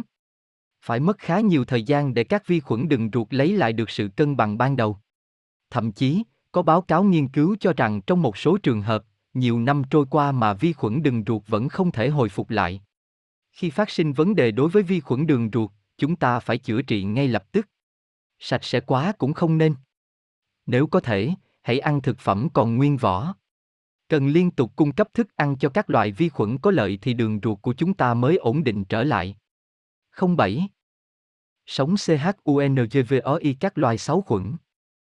Mối liên hệ giữa dinh dưỡng và viêm nhiễm. Thường khi bị đau, chúng ta chỉ nằm yên một chỗ. Nhưng dù có nằm im nghỉ ngơi thì cũng không thể ngăn cản được các vi khuẩn gây bệnh. Trải qua một thời gian, cơ thể sẽ có phản ứng rõ rệt. Vi khuẩn và con người luôn luôn cạnh tranh với nhau. Vi khuẩn làm cho con người bị đau đớn nặng và không thể nhúc nhích được. Chúng mở rộng, khuếch tán sức mạnh và trở nên nguy hại. Vi khuẩn có thể phát triển khi con người bị yếu đi. Virus cảm cúm lây lan khi người nhiễm bệnh đi lại và gặp gõ người khác. Khi xâm nhập cơ thể người bệnh mới, chúng phát triển và phát tán rộng hơn. Trường hợp của mũi thì ngược lại. Con người di chuyển càng nhiều thì mũi càng khó đốt. Nếu chúng ta nằm im thì mũi dễ dàng hút máu và lây bệnh. Lúc này, việc người nhiễm bệnh nằm im không thể nhúc nhích được sẽ tạo điều kiện thuận lợi cho virus sốt rét. Vì thế, người bệnh bị nhiễm virus sốt rét thường rất đau đớn và không thể nhúc nhích được. Phần lớn vi khuẩn gây bệnh không muốn vật chủ, vốn là trung gian giúp chúng phát tán, bị chết. Nếu vật chủ chết thì virus, vi khuẩn không còn được hỗ trợ nữa. Do đó, chúng gây nên những triệu chứng ở vật chủ theo hướng giúp chúng phát tán rộng hơn. Chúng ta cần phải biết về xu hướng này của vi khuẩn. Nếu cơ thể chúng ta quá thừa chất dinh dưỡng thì lại có lợi cho vi khuẩn, virus bởi chúng được cung cấp đầy đủ thức ăn, tạo điều kiện cho chúng tấn công cơ thể. Đồng thời, vi khuẩn trở nên mạnh hơn sau mỗi lần chúng ta dùng kháng sinh. Vi khuẩn mạnh đó dễ dàng tấn công cơ thể vật chủ. Đây là một trong những nguyên nhân mà người hiện đại hay bị mắc các bệnh viêm nhiễm mạng tính. Thế nên, chúng ta cần tránh tình trạng dư thừa dinh dưỡng quá mức, không cho vi khuẩn lan rộng và tấn công trực tiếp cơ thể. Chúng ta phải tạo ra môi trường khiến vi khuẩn tự rút lui. Con người đã trải qua một khoảng thời gian dài sống chung với vi khuẩn và ký sinh trùng. Điều đó cũng có nghĩa là trong suốt nhiều năm như vậy, con người và vi khuẩn đã cùng tồn tại và có mối liên hệ đặc biệt. Nếu bỗng một sớm thức dậy, chúng ta bị vi khuẩn mạnh tấn công thì chúng ta cũng sẽ bối rối không biết phái xử trí ra sao. Hơn nữa, chẳng ai có thể đoán trước được các loại vi khuẩn và vi trùng đố có thể gây ra những vấn đề gì. Phương pháp thông minh nhất để hạn chế rủi ro một cách triệt để là thỏa hiệp với những loài đã cộng sinh với chúng ta suốt chiều dài lịch sử. 08. Tại sao chúng TALAI chán nản khi bị đau? Mối liên hệ giữa chất sắt và bệnh viêm nhiễm. Có một bệnh nhân nữ khoảng 50 tuổi, bị thiếu máu mạng tính đã tìm đến tôi. Đó là một người phụ nữ gầy guộc. Gần đây chị bị viêm ruột nặng hơn, sụt cân, chóng mặt. Chị rất thích leo núi nhưng giờ không thể leo được nữa. Ngày xưa, trước khi bị sụt cân, chị chưa bao giờ cảm thấy chóng mặt hay mảy may khó chịu. Vấn đề bắt đầu từ khi chị uống thuốc và chế phẩm có chất sắt. Chị bổ sung chất sắt chưa được bao lâu thì bị viêm ruột nặng, rất mệt mỏi và sụt liền 5 cân. Bệnh đường ruột chẳng nhũng không khỏi mà chỉ đỡ rồi lại tái phát. Bệnh viện chẩn đoán rằng bệnh viêm ruột và chất sắt không liên quan gì đến nhau. Còn đơn thuốc của tôi thì vô cùng đơn giản. Ngừng uống chất sắt. Một tháng sau, chị khỏi bệnh tiêu chảy, thể trọng cũng bắt đầu hồi phục dần dần. Sắt là một chất dinh dưỡng thiết yếu đối với cơ thể người. Trong cơ thể, nhờ có chất sắt mà oxy được vận chuyển đến khắp nơi trong ruột, tạo nên hemolon. Chất sắt trong hemolon có thể nhanh chóng kết hợp với oxy. Nhưng không chỉ con người, vi khuẩn gây bệnh cũng cần chất sắt bởi chúng cũng phải sống. Thế nên, vi khuẩn đoạt lấy chất sắt trong máu. Cơ thể chúng ta khởi động cơ chế bảo vệ để ngăn chặn hành vi này của vi khuẩn bởi nếu cơ thể nhượng bộ hơn nữa thì tính mạng của chúng ta sẽ bị uy hiếp. Trước khi đối đầu trực tiếp với vi khuẩn, cơ thể chọn cách đẩy lùi vi khuẩn, không cho chúng phát triển lây lan. Cách đó là làm giảm lượng sắt mà vi khuẩn giành giật được. Trước hết, cơ thể ngân lượng sắt được cung cấp từ bên ngoài. Chúng ta không nên ăn những thực phẩm chứa nhiều chất sắt. Cơ thể con người khi bị đau thì hình thành cơ chế theo hướng hạn chế hấp thu chất sắt. Nếu có thể, hãy bớt ăn những thực phẩm chứa nhiều chất sắt như thịt. Khi cúng cưng nhà bạn bị bệnh viêm tai và bạn mang nó đến bệnh viện thú y, bác sĩ sẽ dặn bạn đừng cho cúng ân thịt. Đó là bởi nếu cho cúng ân thịt thì viêm nhiễm sẽ càng lan rộng thêm. Đây là lý do cho việc khi chúng ta mắc các bệnh viêm nhiễm, cơ thể từ chối những thực phẩm chứa nhiều chất sắt. Việc hấp thu chất sắt đóng vai trò rất quan trọng đối với cơ thể chúng ta. Nhưng đồng thời, chất sắt cũng đóng vai trò thiết yếu đối với sự sinh tồn của vi khuẩn. Bạn cần phải luôn lưu ý rằng chất sắt và bệnh viêm nhiễm có mối liên hệ với nhau. Khi vi khuẩn gây bệnh xâm nhập cơ thể chúng ta, dính đảm nhiệm hệ thống điều tiết chất sắt bị tắt đi, ức chế việc sản sinh ra geritin, một loại protein dự trữ chất sắt trong cơ thể. Có như vậy, cơ thể mới ngăn được vi khuẩn gây bệnh xâm nhập. Bên cạnh đó, dù vi khuẩn gây bệnh có xâm nhập được vào cơ thể thì cũng không thể sinh sôi được. Giả sử gen đảm nhiệm hệ thống điều tiết chất sắt bị bật tắt sai thì cơ thể chúng ta lại tích lũy chất sắt nhiều hơn những chất cần thiết khác. Trong trường hợp đó, cơ thể của người bị nhiễm bệnh là đối tượng tấn công của vi khuẩn. Cuộc chiến giành giật chất sắt luôn diễn ra gay gắt giữa vi khuẩn gây bệnh và cơ thể chúng ta. Quá nhiều chất sắt hoặc quá ít chất sắt đều không tốt cho cơ thể. Nếu thiếu sắt thì oxy sẽ không thể được cung cấp đến các tế bào. Nếu thừa sắt thì cơ thể lại trở thành đối tượng cho vi khuẩn dễ dàng tấn công.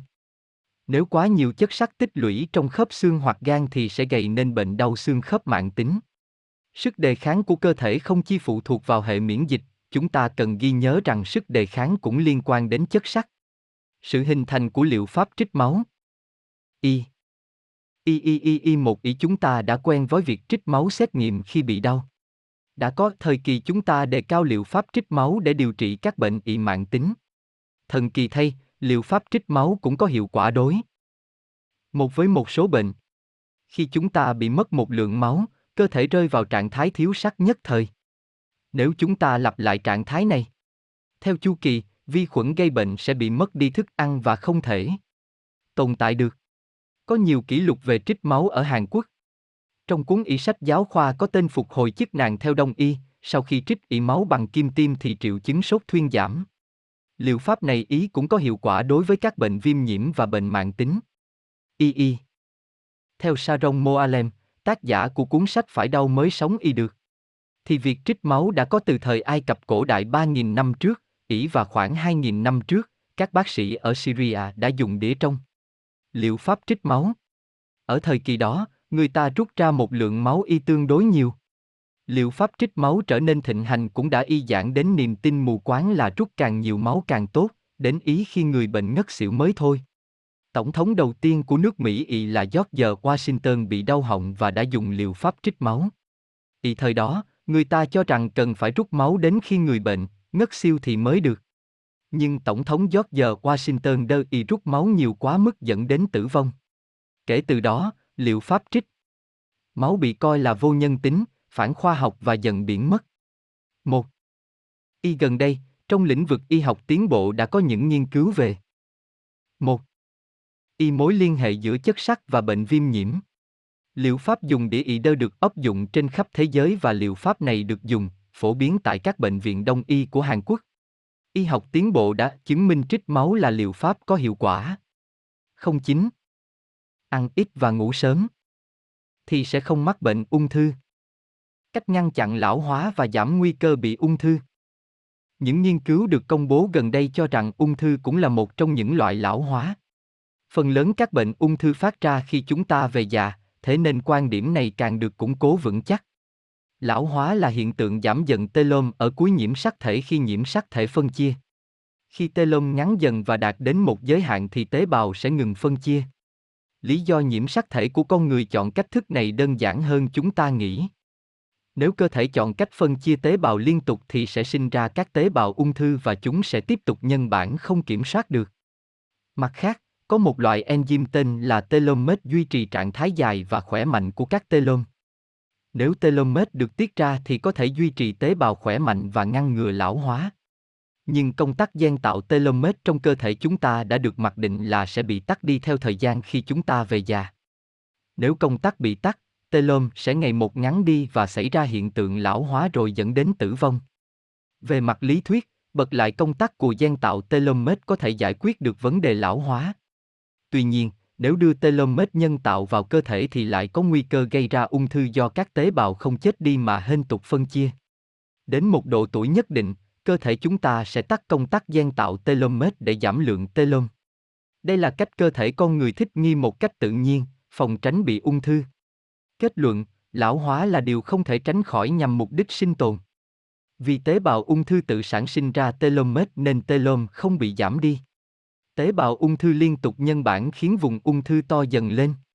Các tế bào thông thường tự tiêu diệt và nhân bản ra các tế bào thế hệ sau, lần lượt cha truyền con nối.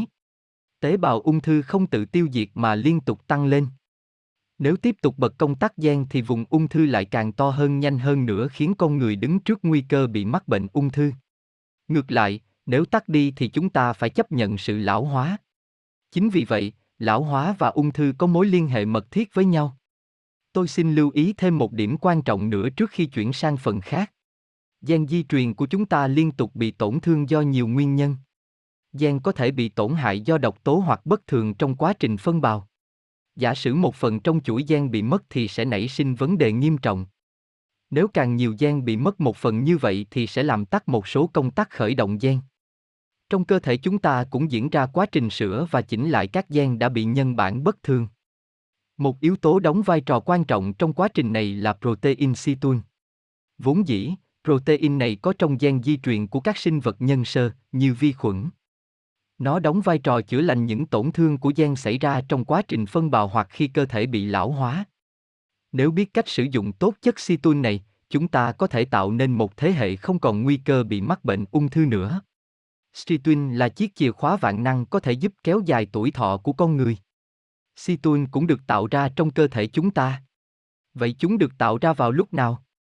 Lý do gì mà không chỉ loài người mà nhiều loài sinh vật khác cũng cần ngủ? Không phải là bởi chúng ta chẳng có gì để làm trong màn đêm tăm tối. Nếu có thể hoạt động liên tục suốt 24 tiếng một ngày thì sẽ tạo ra nhiều lợi ích, chúng ta sẽ có nhiều thời gian vui chơi, nhiều thời gian làm việc hơn. Mặc dù vậy, loài người lại thích nghi với giấc ngủ. Bởi lẽ giấc ngủ không chỉ giúp chúng ta hồi phục những mệt mỏi, mà lý do trước nhất là nó giúp hoàn thiện quá trình sản sinh ra situn để chữa lành những tổn thương của gen. Thế nên, loài người phải thích nghi với giấc ngủ dù điều này có thể bị coi là một sự lãng phí thời gian. Trẻ em có tỷ lệ bị tổn thương gen cao do các chức năng trong cơ thể chưa thành thục. Vì thế, trẻ em ngủ nhiều hơn người lớn và nhận được nhiều lợi ích hơn những người lớn bị khó ngủ. Một thời điểm nữa mà Situn được sản sinh là khi chúng ta đang đói. Gen di truyền của loài người thích nghi với khi bụng đói hơn là khí bụng no. Khi bắt đầu cảm thấy đói bụng, cơ thể bắt đầu tiết ra chất Situn giúp làm chậm lại sự lão hóa. Vậy là chúng ta có thể biết ngay được rằng khi cảm thấy đói thì có nên ăn liền thứ gì đó không, hay là nên duy trì trạng thái đói trong một khoảng thời gian nhất định. Người hiện đại hầu như không có lúc nào bị đói. Thói quen dù cảm thấy đói vẫn cố gắng nhìn đợi đến bữa ăn như trước kia đã thay đổi. Ngày nay, chỉ cảm thấy hơi đói bụng một chút là chúng ta lập tức kiếm gì đó để ân. Ăn ít và để bụng đối có vai trò quan trọng trong việc kéo dài tuổi thọ. So với việc ăn ngay khi cảm thấy đói, việc nhìn ăn thật ra lại có lợi cho cơ thể hơn rất nhiều. Mở rộng ra, bạn hãy suy nghĩ xem chúng ta nên thiết lập thói quen ăn uống hàng ngày như thế nào. Câu trả lời rất đơn giản, hãy ngủ với cái bụng đói. Chính lúc đó, Situn được sản sinh tối đa và là thời gian tốt nhất để chữa lành gen. Đừng bỏ lỡ dịp này. Hãy ăn ít vào buổi tối và ngủ trong trạng thái bụng đang đói. Chỉ cần thực hiện điều đơn giản này thôi, bạn sẽ có thể làm chậm lại quá trình lão hóa và ngăn ngừa được bệnh ung thư. 10. Tập thể thao khiến chúng ta già đi. Một góc nhìn khác về lão hóa. Ti thể trong tế bào sử dụng tinh bột, protein, chất béo và oxy để tạo năng lượng. Quá trình này cũng đồng thời làm phát sinh các oxy hoạt tính. Oxy hoạt tính đóng vai trò xử lý các chất thải và chất độc trong cơ thể. Tuy nhiên, chỉ cần thiết ở một mức độ nào đó. Có quá nhiều oxy hoạt tính sẽ gây oxy hóa cơ thể. Khó có thể khẳng định được rằng tổ tiên chúng ta ở thời nguyên thủy có tập thể thao hay không, về cơ bản, cơ thể chúng ta không chứa những gen di truyền cần thiết để tập thể thao. Loài người vốn không bị suy giảm sức khỏe do thiếu vận động mà là do vận động quá mức. Vận động quá nhiều mới là vấn đề. Khi vận động, cơ thể chúng ta cần nhiều năng lượng. Lúc này, trong cơ thể sản sinh ra nhiều oxy hoạt tính. Chúng ta vận động và nhận được những lợi ích của việc tập thể thao nhưng đồng thời cũng bị tổn hại vì oxy hoạt tính. Thế nên, các vận động viên thường bị già đi nhanh chóng. Trong số những người sống thọ đến hơn 100 tuổi, hầu như không có ai là vận động viên. Nếu việc tập thể thao có tác động tích cực đến tuổi thọ như vậy thì có lẽ vận động viên sẽ là những người sống thọ nhất. Nhưng sự thật không phải như vậy. Thực tế, tập thể thao không phải là điều quá cần thiết. Bạn hãy ghi nhớ rằng gen của chúng ta không phải là gen tập thể thao mà là gen vận động. Tất nhiên là đối với những nhân viên văn phòng hầu như ít di chuyển và thường ngồi yên một chỗ thì dành thời gian vận động có thể là lời khuyên tốt. Thế nhưng tôi không khuyến khích bạn dồn lại một lần và tập bù. Bởi điều này sẽ tạo ra lượng oxy hoạt tính nhiều quá mức. Có một hòn đảo tên là Stephens ở New Zealand, Nam Thái Bình Dương, ở đây cố một loài vẹt không biết bay. Đảo này cách lục địa 2.400 km, và không có loài vật nào ngoài những loài chim bay trên bầu trời. Vì không có thiên địch nên loài vẹt này không cần bay và chúng thích ứng theo hướng không thể bay.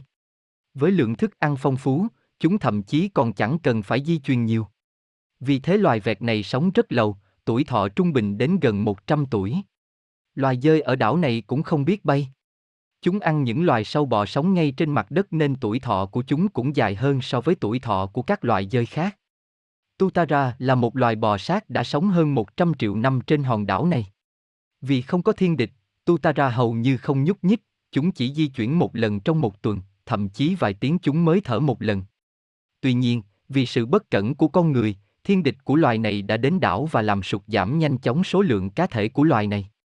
Tóm lại, việc vận động vẫn là cần thiết đối với cơ thể, thế nhưng chúng ta chỉ cần di chuyển chứ không cần tập tành quá nhiều. Ăn ngon miệng quá cũng bị lão hóa. Cùng với sự phát triển của y học, con người tìm ra nhiều phương pháp điều trị mới, tuổi thọ cũng theo đó tăng dần lên. Tuy nhiên, nếu xem xét kỹ, chúng ta có thể thấy lỗ hổng của thống kê. Tuổi thọ trung bình của thế hệ tổ tiên chúng ta là 40 tuổi. Ngày nay, tuổi thọ trung bình của thế hệ chúng ta là 80 tuổi. Nhìn bề ngoài thì đúng là tuổi thọ con người tăng lên, nhưng thực chất chỉ là tuổi thọ trung bình tăng lên. Có những người đã sống đến 100 tuổi ở thời đại Joseon. Ngày nay, chúng ta cũng có thể sống đến 100 tuổi. Nhưng chưa ai sống đến 200 tuổi cả. Từ thời kỳ Joseon đến bây giờ, tuổi thọ tối đa vẫn y hệt như vậy. Việc tăng tuổi thọ trung bình cũng quan trọng nhưng điều quan trọng hơn là tăng tuổi thọ tuyệt đối. Những học giả về y học đã có nhiều nghiên cứu về vấn đề trường thọ, họ đưa ra giả thuyết rằng nếu điều chinh bật tắc gen di truyền thì con người có thể sống đến 150 tuổi. Khi chúng ta đói bụng, cơ thể thúc đẩy tiết ra chất citun, ngăn ngừa lão hóa.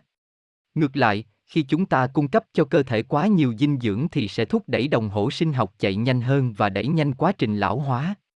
Đặc biệt, khi hấp thu những thực phẩm giàu dinh dưỡng, gen đồng hồ sinh học của con người bị bật lên và cá thể đó sẽ bị lâu hóa nhanh chóng. Thay vì đổ lỗi cho gen, những người lo lắng về lão hóa hay thay đổi thói quen sinh ị hoạt của bản thân để điều chỉnh gen. Hãy tìm hiểu kỹ hơn những nhân tố như môi trường, thức ăn và thói quen sinh hoạt. Phơi nắng để nâng cao khả năng ghi nhớ. Cách dễ nhất để chữa trị. Các bệnh tim mạch, ung thư, suy giảm trí nhớ. Ngày nay, loãng xương không chỉ là vấn đề của người già mà còn xảy ra ở nhiều phụ nữ trẻ. Khi bị loãng xương, điều đầu tiên mà chúng ta nghĩ đến là canxi, vitamin D hay cùng xem xét kỹ hơn về hai yếu tố này. Chức năng chủ yếu của vitamin D là vận chuyển canxi. Vitamin D có trong các loại cá như cá thu, hoặc có một lượng nhỏ trong nấm. Để hấp thu lượng vitamin D cần thiết cho cơ thể trong một ngày, chúng ta cần phải uống 4 lít sữa. Vì thế, chúng ta khó lòng hấp thu đủ lượng vitamin D cần thiết chỉ qua đường ăn uống. Bên cạnh đó, canxi phải được vận chuyển đến những nơi cần thiết như xương. Việc vận chuyển này không đơn giản.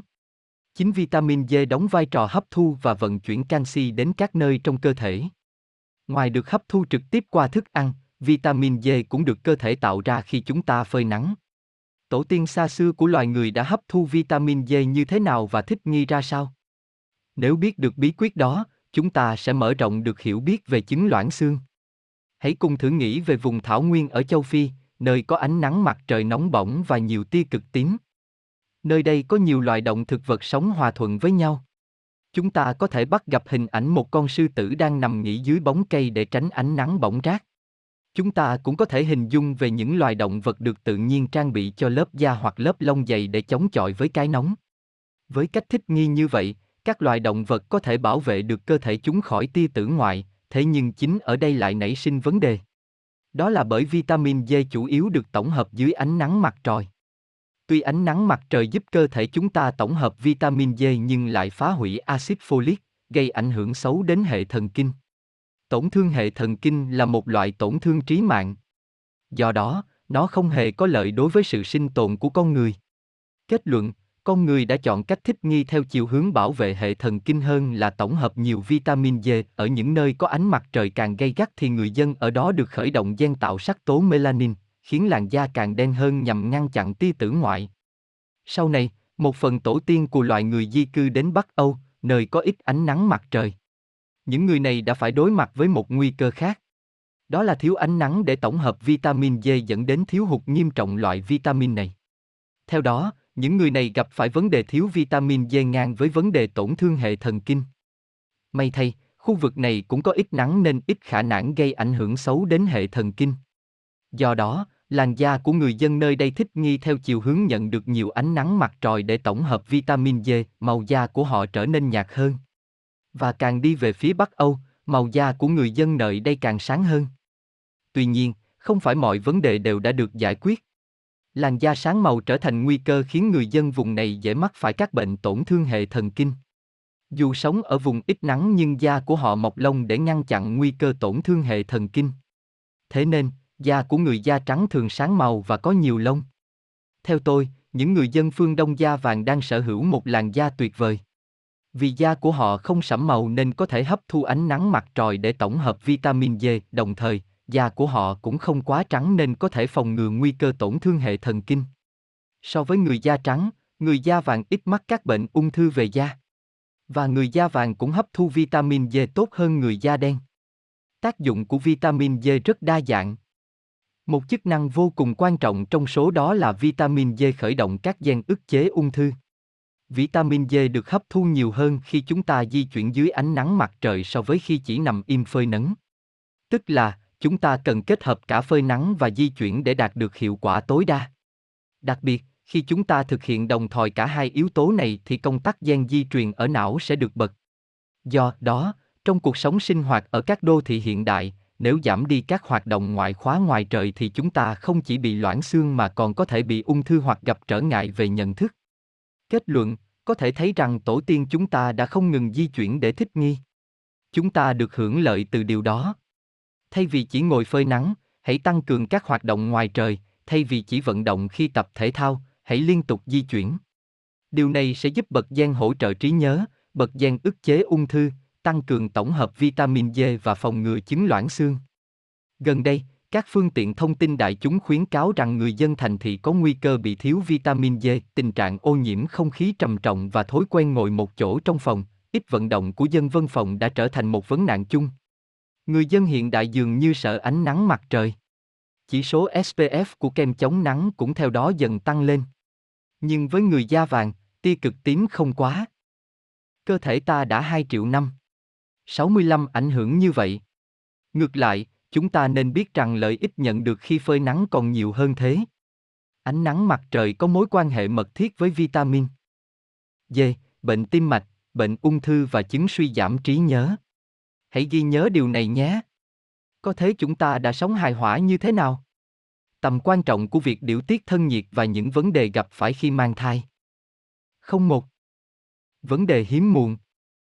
Tùy thuộc vào ý chí quyết tâm. Hãy tắt gian chiến tranh đi. Hiện tượng hiếm muộn được xem là vấn đề nghiêm trọng của xã hội hiện đại. Tôi khá thân thiết với một cặp vợ chồng. Họ cưới nhau đã được vài năm nhưng vẫn chưa có con và họ cảm thấy rất lo lắng. Lúc mới kết hôn, do mỗi người đều tập trung vào sự nghiệp riêng nên họ quyết định trì hoãn chuyện sinh con. Nhiều người xung quanh đã khuyên nhủ rằng nếu để lâu thì sẽ khó có con nhưng vì lúc đó cả hai đang còn trẻ nên họ bỏ ngoài tai những lời khuyên này. Sau vài năm chung sống thì họ bắt đầu muốn có con. Cả hai đã cố gắng nhưng không thành. Thời gian thấm thoát trôi qua, cặp vợ chồng cảm thấy bất an, lo lắng thực sự. Họ cuốn cuồng đến bệnh viện kiểm tra. Nhưng trái với dự đoán của họ, cả hai đều có sinh lý bình thường. Điều này lại càng khiến cặp vợ chồng thêm hoang mang. Nếu có vấn đề về sinh lý hay sức khỏe thì còn biết đường mà điều trị. Nhưng đằng này, cả hai vợ chồng đều bình thường thì biết làm gì tiếp để có con đây. Khi đẻ trứng, rùa thưởng bới cát lên và tìm vị trí cát thích hợp để đẻ trứng. Nhưng xung quanh đó, có nhiều con chim đang chực chò rùa đẻ trứng. Mặc dù rùa mẹ đã trực tiếp giấu đi nhưng chỉ chờ trứng rùa nở là bọn chim xông vào sâu xé rùa con. Trường hợp may mắn, lúc ít thiên địch thì có nhiều rùa con nở ra. Trường hợp thiên địch quá nhiều thì tỷ lệ trứng nở cũng giảm đi. Càng gần phía nhóm loài động vật linh trưởng thì càng nhiều trường hợp bị thai lưu. Trong hoàn cảnh khắc nghiệt, hoặc gặp khó khăn trong việc nuôi dưỡng con cái, những loài động vật này sẽ ngừng chức năng sinh lý hoặc làm chậm lại quá trình mang thai. Thật khó có thể áp dụng cách này đối với con người, và có lẽ cần phải có thêm nhiều nghiên cứu cụ thể nữa, nhưng việc thử nghiệm này có ý nghĩa không hề nhỏ. Nếu xét đến quá trình thích nghi với tự nhiên thì vấn đề khó mang thai có thể là do thực tế bạn đang dự định mang thai trong môi trường, hoàn cảnh không phù hợp. Trong hoàn cảnh khó khăn, nhiều trường hợp công tác gen di truyền dạng này được bật lên. Chúng ta có thể coi đây là một cuộc nội chiến.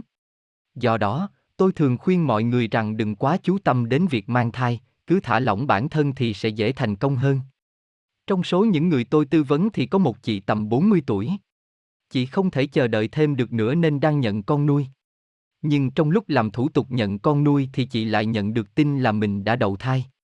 Có thể nói rằng, nếu chúng ta thường xuyên tự gây cho mình nhiều áp lực thì cơ thể sẽ rơi vào trạng thái nội chiến.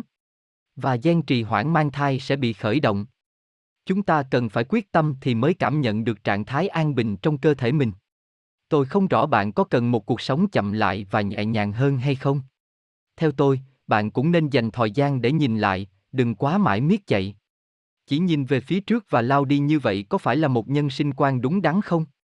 Sống bận rộn, miệt mài có phải là một lối sống tốt trong xã hội hiện nay không?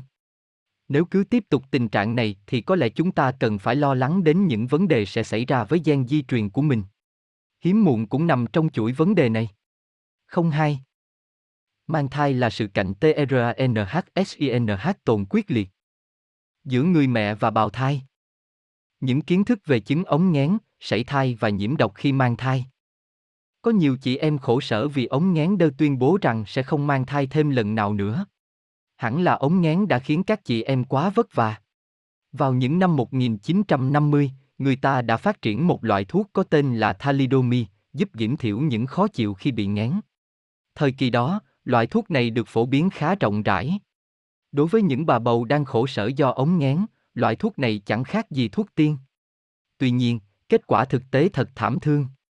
Tôi từng được nhìn hình ảnh về tác dụng phụ của loại thuốc này. Đó là hình ảnh bào thai không có tay, không có chân, chỉ có mặt và phần thân người. Trong quá trình mang thai, chỉ cần người mẹ dùng loại thuốc này một lần thôi thì thai nhi sẽ bị dị dạng. Điều này đã gây chấn động thế giới, 12.000 người bị sinh con dị dạng hoặc bị sảy thai. Vậy tại sao một loại thuốc có tác dụng phụ nghiêm trọng đến thế lại được bào chế ra để dùng trong thời kỳ đầu thai kỳ? Chúng ta có nên xem xét đến cơ chế tự bảo vệ của cơ thể, hay là cân nhắc đến quá trình thích nghi của loài người? Chứng ống ngén, sảy thai, nhiễm độc khi mang thai, tăng huyết áp thai kỳ và nhiều vấn đề khác mà người mẹ muốn tránh trong những giai đoạn mang thai cần được xem xét dưới góc nhìn của y học tiến bộ. Nhiều ý kiến cho rằng chứng ống nghén là cơ chế tự bảo vệ của bào thai đang lớn lên để nâng cao khả năng sinh tồn. Việc người mẹ ống nghén khi mang thai là hệ quả từ sự thích nghi của người mẹ nhằm bảo vệ bào thai. Nguyên nhân dẫn đến chứng ống nghén hay chứng kén ăn ở giai đoạn đầu thai kỳ là do người mẹ đang bảo vệ bào thai khỏi bị nhiễm độc từ thức ăn. HCG là một hormone được cơ thể người mẹ tiết ra để duy trì trạng thái mang thai. Mặc dù sự sản sinh của hormone này khiến chứng ống nghén của người mẹ thêm trầm trọng nhưng lại giúp nuôi dưỡng và bảo vệ bào thai. Mặc dù vậy, trường hợp người mẹ bị ngén nặng và kéo dài, liên tục bị nôn mửa, tiêu chảy, sút cân thì có thể dẫn đến tử vong. Bên cạnh đó, nếu trước khi có bầu, người mẹ chưa được cung cấp dinh dưỡng đầy đủ thì chứng ống ngén cộng thêm tình trạng thiếu chất sẽ càng khiến việc mang thai trở nên khó khăn. Trường hợp này, dù trứng và tinh trùng có gặp nhau và thụ tinh thành công thì tỷ lệ thụ thai trong tử cung cũng sẽ giảm đi. Bên cạnh đó, trong số những trường hợp khó thụ thai thì có đến 10 đến 20% sẽ sảy thai trong 3 tháng đầu thai kỳ. Thực tế, trong 3 tháng đầu thai kỳ, việc sảy thai là do người mẹ gặp vấn đề về nhiễm sắc thể. Khi nhiễm sắc thể bị bất thường, sự sản sinh hormone duy trì bào thai giảm đi. Cơ thể của người mẹ xảy ra hiện tượng sảy thai một cách tự nhiên. Vậy có thể khẳng định rằng chuyện người mẹ bị ống nghén nghiêm trọng giúp tăng cường sản sinh hormone duy trì bào thai, nâng cao tỷ lệ mang thai thành công. Hormone này được tiết ra càng nhiều thì càng tăng thêm sức mạnh sinh tồn cho bào thai. Nhìn lại quá trình mang thai thì chuyện người mẹ bị nghén dữ dội đến mức bị thiếu dinh dưỡng cũng không gây ảnh hưởng đến bào thai. Nghĩa là, Dù bào thai có gây ảnh hưởng đến sức khỏe của người mẹ thì người mẹ cũng sẽ tự thích nghi theo hướng tiếp tục duy trì mang thai. Nếu người mẹ bình an vượt qua 3 tháng đầu thai kỳ thì sẽ giảm thiểu được nhiều nguy cơ. Nhưng vẫn còn đó sự mâu thuẫn giữa bào thai và người mẹ. Đặc biệt là sự tranh giành về dinh dưỡng. Xét theo quan điểm y học, nếu trong quá trình mang thai, người mẹ thiếu dinh dưỡng trầm trọng thì môi trường sống của bào thai cũng bị ảnh hưởng xấu đi và nhiều khả năng dẫn đến bị sảy thai. Nhưng thật đáng ngạc nhiên rằng tỷ lệ này rất hiếm. Tất nhiên là thiếu dinh dưỡng cũng có chút ảnh hưởng đến bào thai. Nó có thể ảnh hưởng đến sự tăng trưởng của bào thai khiến đứa con sinh ra gầy nhỏ hoặc ốm yếu hơn. Mặc dù vậy, bào thai luôn ưu tiên trước hết cho sự sinh tồn của nó. Và trạng thái dinh dưỡng của người mẹ không gây ảnh hưởng quá mức đến bào thai. Đôi khi, bào thai được xem là một tổ chức được cấy ghép. Cũng tương tự như chuyện cấy ghép trong thời gian dài có thể bị thất bại, chuyện bào thai cố nguy cơ bị sảy không phải là điều quá ngạc nhiên. Đặc biệt, nếu nhìn ở khía cạnh rằng bào thai chỉ mang 50% gen di truyền của người mẹ thì càng thấy chuyện này không cố gì kỳ lạ cả. Rốt cuộc, đó chi là 50% gen không đồng nhất. Nếu xem xét từ góc nhìn của y học tiến bộ, phản ứng của cơ thể người mẹ và bào thai là không đồng nhất. Chúng ta có thể hiểu rằng, mang thai là sự mâu thuẫn giữa người mẹ và bào thai, ở địa vị của người mẹ, nếu bào thai làm ảnh hưởng nghiêm trọng đến sức khỏe của người mẹ, hoặc về sau khi sinh con ra, người mẹ dễ gặp nhiều nguy hiểm thì việc ngừng mang thai là lựa chọn được cơ thể người mẹ ưu tiên. Nhưng khác với người mẹ, bào thai tự biết rằng được sinh ra là cách để bảo tồn gen di truyền của mình. Cho dù phải đối mặt với nhiều khó khăn trong quá trình mang thai nhưng bào thai vẫn lựa chọn đến cùng được sinh trưởng trong bụng mẹ. Do đó, bào thai thích nghi để giảm tối đa khả năng bị sảy. Tương tự, cơ thể người mẹ cũng có những chiến lược để xử lý đối với bào thai đang gây nguy hiểm. Vì vậy, có thể nói mang thai cũng là một quá trình đấu tranh sinh tồn giữa người mẹ và bào thai. Tiêu biểu trong số những cạnh tranh về dinh dưỡng giữa người mẹ và bào thai là hiện tượng tiểu đường thai kỳ, đái tháo đường thai kỳ và nhiễm độc thai kỳ, tân huyết áp thai kỳ.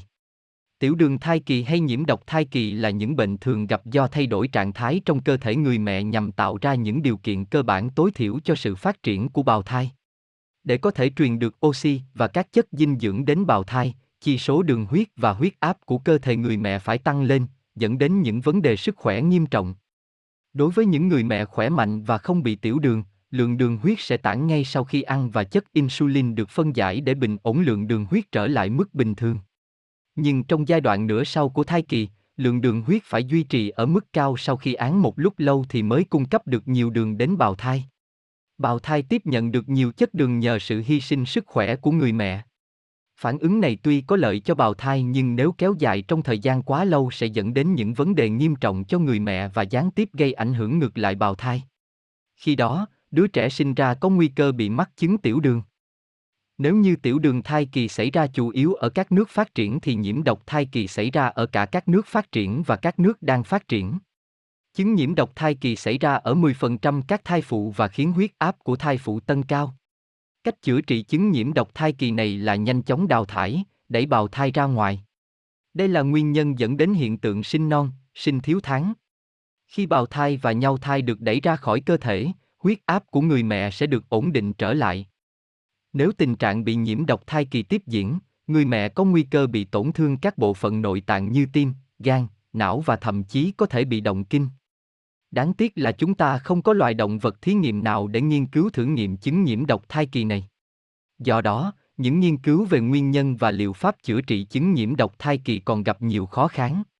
Điều này có nghĩa là trừ ở con người, chứng nhiễm độc thai kỳ ít xảy ra ở những loài động vật khác. Có nhiều quan điểm cho rằng chứng nhiễm độc thai kỳ là một loại phản ứng xảy ra do bào thai đang phát triển phần não bộ. Khi não của bào thai phát triển to dần lên thì cần được cung cấp nhiều oxy hơn và không cố cách nào khác là huyết áp của người mẹ phải được tăng lên. Chứng nhiễm độc thai kỳ chủ yếu xảy ra ở những phụ nữ mang thai lần đầu tiên.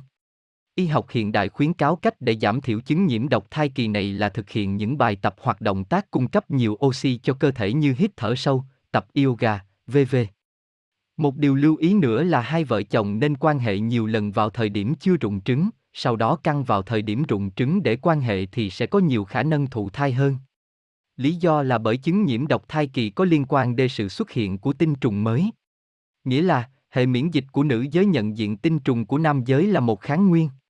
Để không xảy ra phản ứng từ chối tinh trùng, vợ chồng cần quan hệ nhiều lần để cơ thể người nữ quen với tinh trùng, sau đó thụ tinh thì sẽ mang thai được đứa con khỏe mạnh hơn. Có lẽ chúng ta vẫn còn cần nhiều nghiên cứu nữa. Tuy nhiên, khi chưa tìm ra được phương án nào khả dĩ thì đây là một lời khuyên đáng để các cặp vợ chồng cân nhắc thực hiện. Tại sao con người phải duy TRTH ở N nhiệt ở một mức nhất định? Mối liên hệ giữa nhiệt độ và sự sinh tồn. Thân nhiệt là nhiệt độ bên trong cơ thể. Không có sự khác biệt về khái niệm thân nhiệt trong Đông y và Tây y, thông thường, thân nhiệt thấp nhất vào lúc sáng sớm từ 4 đến 6 giờ sáng và cao nhất vào lúc từ 6 đến 8 giờ tối. Đối với nữ giới, tùy theo chu kỳ kinh nguyệt mà thân nhiệt có thể biến động.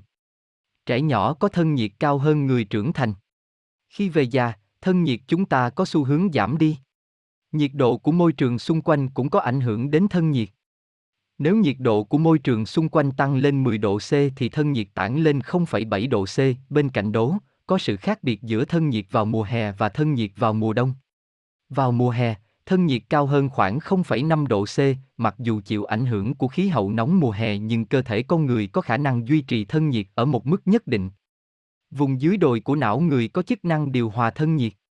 Ngoài ra, da cũng có chức năng thoát nhiệt. Nếu nhận thấy các lỗ thoát nhiệt ở da khiến thân nhiệt xuống mức quá thấp, não sẽ phát tín hiệu và thực hiện nhiều cơ chế để làm tăng thân nhiệt lên. Không chỉ các lỗ thoát nhiệt ở da mà nhiệt độ của máu cũng chịu sự kiểm soát của não. Khi thông tin máu đang bị ấm nóng được truyền về vùng dưới đồi, não sẽ nhận biết rằng thân nhiệt đang cao và phát tín hiệu hạ nhiệt độ. Ngược lại, khi thông tin máu đang có nhiệt độ thấp được truyền về vùng dưới đồi, não sẽ nhận biết rằng cơ thể đang lạnh và lập tức gửi tín hiệu tăng thân nhiệt. Loài người đã và đang điều hòa thân nhiệt theo cách như vậy. Câu hỏi đặt ra là tại sao con người có thể thích nghi để duy trì thân nhiệt ở một mức nhất định như vậy?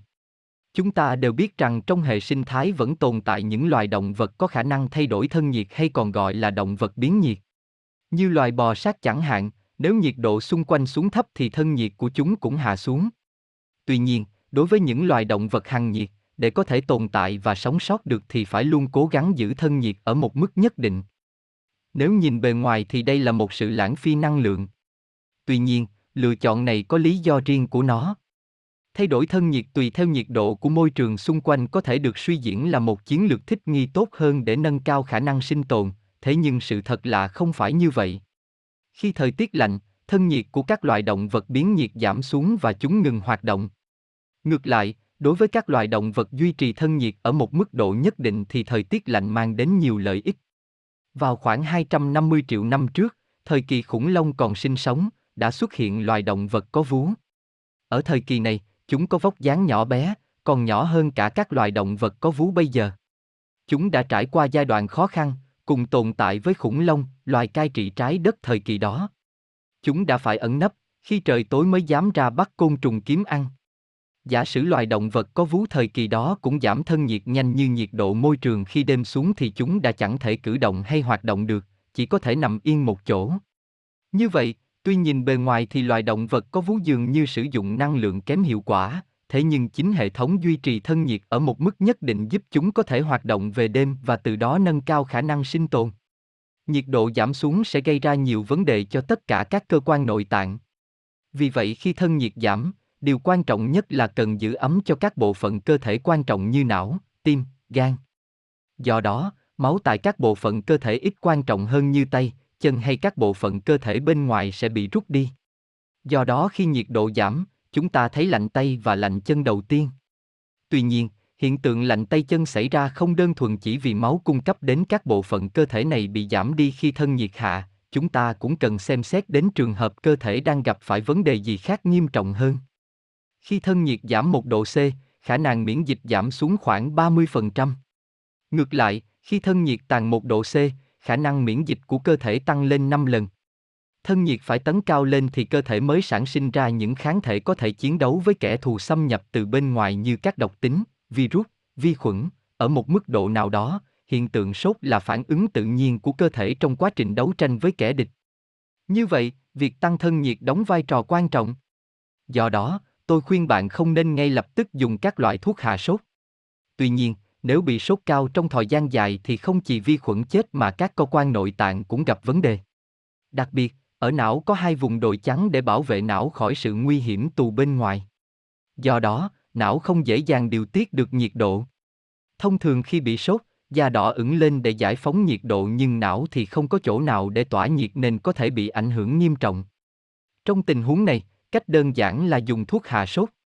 Kết luận, hiện tượng sốt là phản ứng bình thường của cơ thể. Nhưng đến một mức độ nào đó, nó lại gây hậu quả nghiêm trọng đối với sức khỏe của con người. Có hơn một nửa số bệnh nhân ung thư có thân nhiệt thấp. Đó là một thống kê đáng ngạc nhiên. Thân nhiệt của các bệnh nhân ung thư giảm xuống 36,5%. Thân nhiệt giảm kéo theo hàng loạt vấn đề của hệ miễn dịch.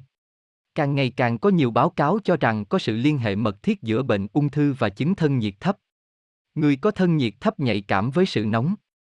Lỗi của cơ quan điều hòa thân nhiệt.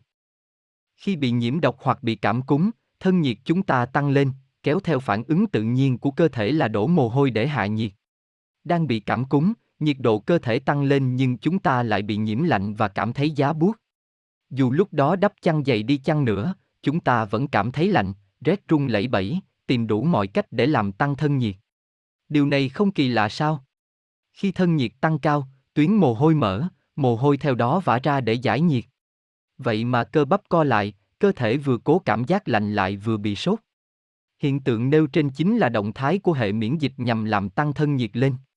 Người đang bị sốt khi uống thuốc hạ sốt thì nhiệt độ giảm xuống 36,5 độ C, khi nhiệt độ hạ xuống nhanh như vậy thì các cơ giãn ra, khí lạnh ngấm vào, cơ thể lại điều hòa cho thân nhiệt tăng lên.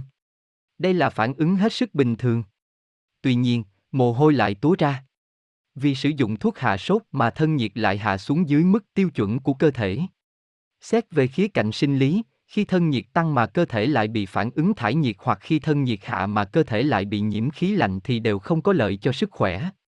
Do đó, nếu thông thường bạn hay bị vã mồ hôi thì đừng vội kết luận rằng mình có thân nhiệt cao hoặc bị nóng trong.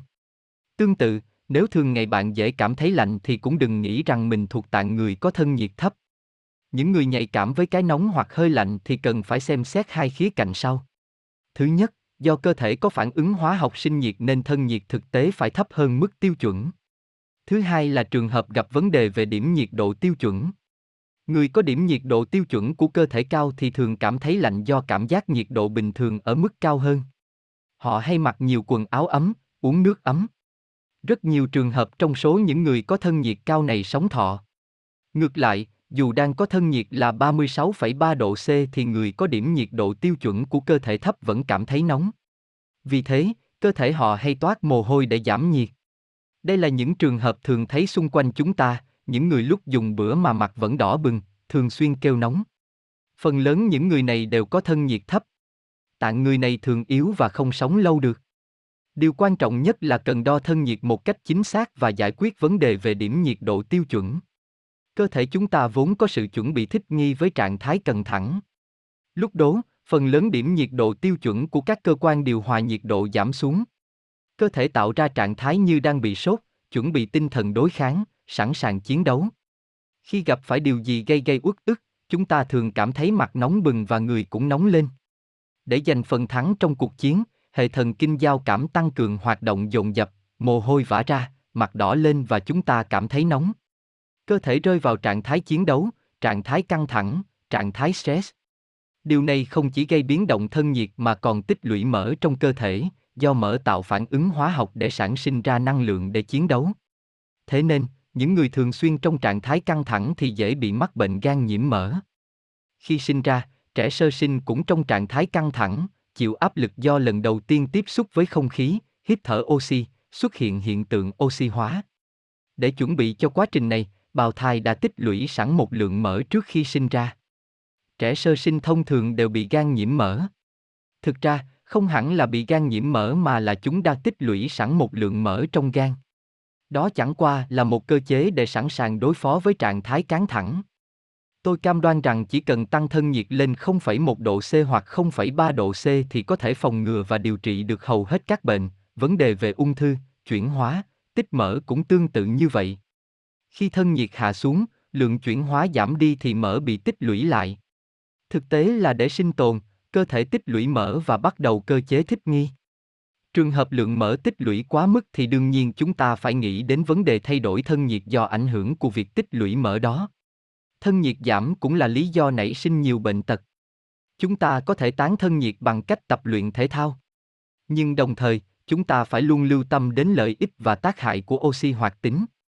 Tắm sông hơi hoặc ngâm mình, tức là sử dụng sự hỗ trợ bên ngoài để làm tăng thân nhiệt là cách giúp chúng ta gia tăng thân nhiệt mà không bị ảnh hưởng của oxy hoạt tính. Tuy nhiên, việc sử dụng sự hỗ trợ bên ngoài để tăng thân nhiệt cũng có hạn chế ở chỗ nó chỉ mang tính nhất thời. Ngược lại, việc ăn đồ ăn nóng lại có tác dụng đáng kể. Khi chúng ta ăn đồ ăn nóng, thân nhiệt lập tức tăng lên khoảng 0, 1, 0, 2 độ C, thường xuyên uống nước nóng hoặc trà nóng là một biện pháp tốt. Thay vì uống mỗi lần một lượng lớn nước, hãy chia nhỏ thành nhiều lần uống. Đây là cách tăng thân nhiệt hiệu quả mà không gặp phải vấn đề về căng thẳng hay oxy hoạt tính. Tất nhiên, những thực phẩm làm ấm cơ thể như gừng hay bột ớt cũng rất tốt. Điều quan trọng nhất là chúng ta phải thoát khỏi trạng thái căng thẳng vốn đặt cơ thể vào tình trạng khủng hoảng và phải đối mặt với nhiều vấn đề nghiêm trọng. Khi đó, điểm nhiệt độ tiêu chuẩn của cơ thể bị giảm xuống, cơ thể tích lũy mỡ và liên tiếp bị cuốn vào vòng luẩn quẩn độc hại. Trẻ bi sốt cũng không CNUONG thuốc hạ sốt. Gen điều hòa thân nhiệt của con người vẫn hệt như thời nguyên thủy. Hầu hết trẻ nhỏ đều thích nghịch nước. Áo ướt sũng, nước chảy tông tổng mà chúng cũng chẳng hề có ý định về nhà thay. Các ông bố bà mẹ thì đau đầu lo lắng con mình bị cảm lạnh. Kể cả đang giữa trưa hè nắng nóng, nhưng nếu nghịch nước lạnh như vậy thì thân nhiệt trẻ cũng sẽ bị giảm đột ngột. Nếu hỏi các bậc phụ huynh rằng thời điểm nào khiến họ đau đầu nhất trong quá trình nuôi dưỡng con, phần lớn sẽ trả lời là thời điểm trẻ bị sốt. Giữa đêm, con sốt đến 40 độ C, nhiều ông bố bà mẹ đắn đo không biết có nên đưa con đi cấp cứu hay không. Đến phòng cấp cứu rồi, họ lại lo lắng trước hàng loạt những xét nghiệm, sợ nhỡ đâu con mình gặp phải chuyện gì. Nếu bị sốt cao, trẻ nhỏ có thể bị co giật. Những gia đình từng có con bị sốt cao đến mức như vậy dường như luôn lo sợ ngay cả khi con cờ hờ mới sốt nhẹ. Trẻ nhỏ thường dễ bị sốt cao đo cảm cúm đơn thuần chứ không phải do cơ thể bị bệnh gì nghiêm trọng. Khác với người lớn, cơ chế điều hòa thân nhiệt ở trẻ nhỏ chưa thành thục nên khi bị sốt, chúng khó tự điều chỉnh nhiệt độ. Ngược lại, nếu môi trường xung quanh chỉ hơi lạnh hơn một chút, trẻ nhỏ cũng không thể tự duy trì nhiệt độ, ngay lập tức bị nhiễm lạnh và dễ bị mắc bệnh. Ở phần trên, tôi nói rằng chuyện bị sốt là cần thiết cho sự sinh tồn của con người. Còn ở đây, tôi lại nói sốt cao gây nguy hiểm đến tính mạng. Có thể bạn thấy hơi mâu thuẫn phải không? Tại sao trẻ nhỏ gặp nguy hiểm khi sốt cao, tại sao chúng dễ bị sốt cao ngay cả khi không gặp phải bệnh gì nghiêm trọng? Cơ thể chúng ta vẫn sử dụng yên nguyên gen điều hòa thân nhiệt tương thích với lối sinh hoạt của loài người từ thời nguyên thủy. Thời đó, con người không mặc quần áo, để mình trần trong gió rét mùa đông. Nhằm điều tiết nhiệt độ của cơ thể, cơ chế điều hòa thân nhiệt được khởi động. Mặc dù đơ sử dụng đủ mọi cách, cơ thể vẫn bị mất nhiệt ra môi trường bên ngoài. Nói cách khác, để cân bằng được lượng nhiệt bị hao tổn, cơ thể phải hoạt động tối đa để sản sinh ra nhiệt độ thì mới bảo toàn được sự sống. Nhưng con người hiện đại đã đổi khác. Ngoại trừ ở một vài nước, chúng ta đều đang sử dụng các thiết bị và trang phục nhằm duy trì thân nhiệt ổn định. Chỉ cần bật công tắc, nước nóng sẽ chảy ra, nhà cửa được thiết kế lắp hai lớp lánh dày thì nhiệt độ cũng ít bị thất thoát ra bên ngoài. Từ sinh hoạt ngoài trời với mình trần, đời sống sinh hoạt của loài người đã chuyển vào trong nhà và bán kính hoạt động cũng thay đổi. Gen điều hòa thân nhiệt của chúng ta bắt đầu gặp phải tình trạng không tương thích. Cơ thể vốn phải sản sinh ra một lượng nhiệt nhất định. Giờ đây, thân nhiệt bị tăng lên và xảy ra hiện tượng thân nhiệt bị tàn quá mức. Ở người trưởng thành, cơ chế điều hòa thân nhiệt đã phát triển thành thục nên có thể làm ngưng sốt ở một mức độ nhất định. Nhưng ở trẻ nhỏ thì khi sốt, chúng vẫn tiếp tục tăng nhiệt độ theo cơ chế vốn cố của gen. Thậm chí, trẻ còn không cảm nhận được cái lạnh. Khi bị sốt, người lớn tự biết mặc thêm áo nếu cảm thấy lạnh. Nhưng khi trẻ bị sốt lại không tự cảm thấy mình đang bị lạnh. Nếu hiểu được cơ chế thích nghi trên thì bạn đã tìm được câu trả lời để ứng phó khi trẻ bị lên cơn sốt rồi đấy. Khi trẻ bị sốt, cởi bớt áo để hạ nhiệt cho trẻ cũng là một biện pháp tốt. Bên cạnh đó, hãy làm mát nhiệt độ môi trường xung quanh. Như vậy thì trẻ sẽ không bị sốt quá 40 độ C, khi đã làm mát môi trường xung quanh thì không cần phải cho trẻ uống thuốc hạ sốt, thân nhiệt của trẻ sẽ giảm xuống một cách tự nhiên. Đồng thời, cơ thể chúng vẫn được hưởng lợi từ cơ chế sốt. 06 Con người phải sốt để sống. Mối liên hệ giữa nhịp tim và tuổi thọ. Những loài động vật hoặc người dân sống ở khu vực có thời tiết lạnh thường cố gắng để duy trì nhiệt độ cơ thể. Giống như việc đựng nước trong một cái xô lớn hoặc trong một cái cốc thì nhiệt độ nước sẽ khác nhau. Cùng là nước đã được đun sôi đến 100 độ C, nhưng nước được đựng trong xô sẽ có tốc độ nguội đi chậm hơn. Tất nhiên là thời gian để đun sôi cả xô nước đó cũng lâu hơn nhưng nó sẽ lâu bị nguội hơn. Cách quan trọng để một cơ thể sống duy trì thân nhiệt là làm tản thể tích hay nói cách khác là tăng kích cỡ của bản thân. Khi cơ thể to lên thì sẽ có thể ngăn cản việc bị hạ thân nhiệt. Tuy nhiên, không phải lúc nào cũng có thể tăng kích cỡ cơ thể để duy trì nhiệt độ. Đặc biệt, những loài sống ở vùng núi cao Andes không chỉ chống chọi với giá rét mà còn phải đối mặt với điều kiện sống thiếu oxy. Chúng không đơn giản giải quyết bài toán giữ thân nhiệt bằng cách gia tăng kích cỡ cơ thể. Do những loài sống ở vùng khí hậu thiếu oxy có dáng vóc nhỏ nên thay vào đó, nhịp tim của chúng rất nhanh. Nhịp tim đập nhanh tuần hoàn máu nhanh, duy trì thân nhiệt, đồng thời cung cấp đủ oxy trong điều kiện môi trường loãng oxy. Đó là cách sinh tồn của những loài sống ở vùng khí hậu cao. Tuy nhiên, cách thích nghi này đôi khi phải trả giá đắt. Tuy giải quyết được vấn đề thân nhiệt thấp và tình trạng thiếu oxy, nhưng những loài này phải đối mặt với tác dụng phụ nguy hiểm đến tính mạng. Việc nhịp tim tăng để duy trì thân nhiệt và cung cấp đủ oxy cho cơ thể dẫn đến giảm tuổi thọ. Do đó, những loài có tuổi thọ ngắn này chọn cách sinh sôi nhanh chóng, tạo ra thế hệ thứ hai. Tim không thể nào đập số lần vô hạn. Một người bình thường có nhịp tim trung bình là 70 lần một phút, số lần đập của tim trong cả đời người là từ 2 tỷ đến 2,5 tỷ lần. Tới giới hạn đố, tim sẽ gặp trở ngại. Nói cách khác, người có nhịp tim chậm sẽ sống lâu hơn người có nhịp tim nhanh. Tim đập càng chậm, người đó càng có khả năng sống thọ cao. Thực ra, tim đập nhanh là có lý do. Đó là nâng nhiệt độ của cơ thể, một nhiệm vụ thiết thực. Khi các chức năng của cơ thể rơi vào trạng thái bất thường thì cơ thể tự tăng nhiệt độ để khởi động hệ miễn dịch và giải quyết những vấn đề phát sinh khác. Bên cạnh đó, thân nhiệt tăng cũng phản ánh rằng có thể đang rơi vào trạng thái căng thẳng. Tim đập nhanh và cơ thể bị nóng lên khi đang căng thẳng có lẽ là cảm giác mà ai trong chúng ta cũng đâu từng trải qua. Khi cơ thể đủ ấm, hô hấp đủ và thân nhiệt được duy trì ổn định, nhịp tim sẽ giảm xuống. Bên cạnh đó, bạn cũng nên đều đặn thực hiện các bài tập thể thao vừa sức để toát mồ hôi một chút. Tôi xin nhắc lại một lần nữa rằng giảm số lần đập của tim là con đường tắt dẫn đến trường thọ. Chúng ta cần suy ngẫm kỹ về mối liên hệ giữa nhịp tim, nhiệt độ và tuổi thọ. Lý do cơ thể chúng ta thèm đổ ăn mặn. Muối là yếu tố cần thiết đối với sinh vật để duy trì sự sống. Thời xưa, muối quý đến độ người ta trả lương bằng muối. Con người vốn nhận được nhiều lợi ích từ muối, một trong số đó là duy trì thân nhiệt. Thế nên, người dân sống quanh khu vực núi cao lạnh giá thường ăn một lượng muối tương đối để duy trì thân nhiệt ổn định.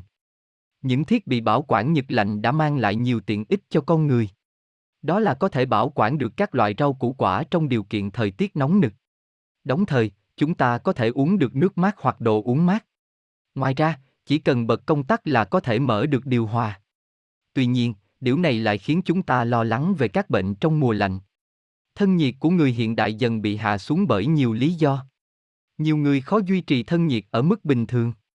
Chúng ta dường như không để ý rằng khi thân nhiệt giảm dần thì cũng là lúc chúng ta tăng dần lượng muối hấp thu vào cơ thể. Khi đó, cơ thể có xu hướng lựa chọn đồ ăn mặn.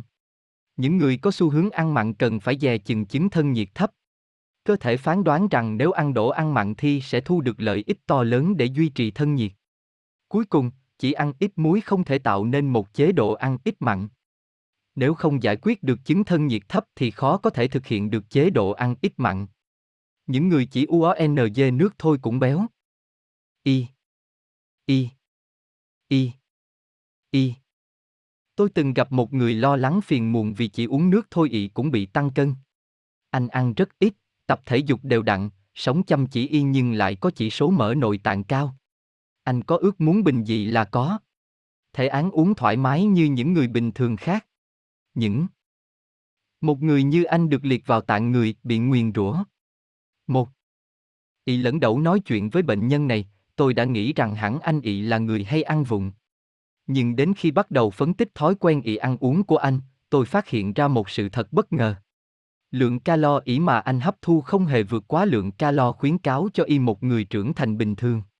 Duy có một điểm đặc biệt là IS. Di phân nửa lượng calo mà anh hấp thu đến từ những đồ uống lạnh. Một V đúc ít Ý ăn đồ ăn lạnh và làm việc thời gian dài trong môi trường phòng ị lạnh là nguyên nhân dẫn đến chứng thân nhiệt thấp. Rốt cuộc, để một Y duy trì thân nhiệt thì cơ thể phải tích mỡ. một Y Lối sinh hoạt của cuộc sống hiện đại đã góp phần hình thành nên chứng thân nhiệt thấp. Như vậy thì cơ thể chúng ta phải khởi động cách thức thích nghi mới để tồn tại. So với thời trước, người hiện y đại có dáng vóc to lớn hơn rất nhiều. Tất nhiên, thủ phạm là nhiều, loại đồ ăn đa dạng và chứa nhiều năng lượng. Nhưng bên cạnh đó, thực tế là chứng thân nhiệt thấp đã gây nên sự bất hợp lý trong cơ thể. Cơ thể to lên sẽ kéo theo việc chúng ta cần nhiều năng lượng, để trì thân nhiệt. 1. Y. Nếu không giải quyết được bài toán học búa này mà chỉ điều chỉnh chế độ ăn hoặc tập thể thao, chúng ta có thể thành công tạm thời ỷ nhưng rốt cuộc cũng chỉ là đang liều lĩnh vô ích. Nhất định cần phải một giải quyết chứng thân nhiệt thấp trước đã. Ba biện pháp chống CHOIVEI mùa đông giá rét.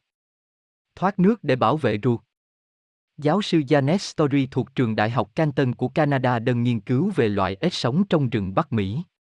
Vào một ngày trời giá buốt nọ, giáo sư Janet bắt một con ếch từ trong hang và bỏ nó vào một cái túi, cho vào thùng xe, định hôm sau sẽ mang đài phòng thí nghiệm ở trường đại học.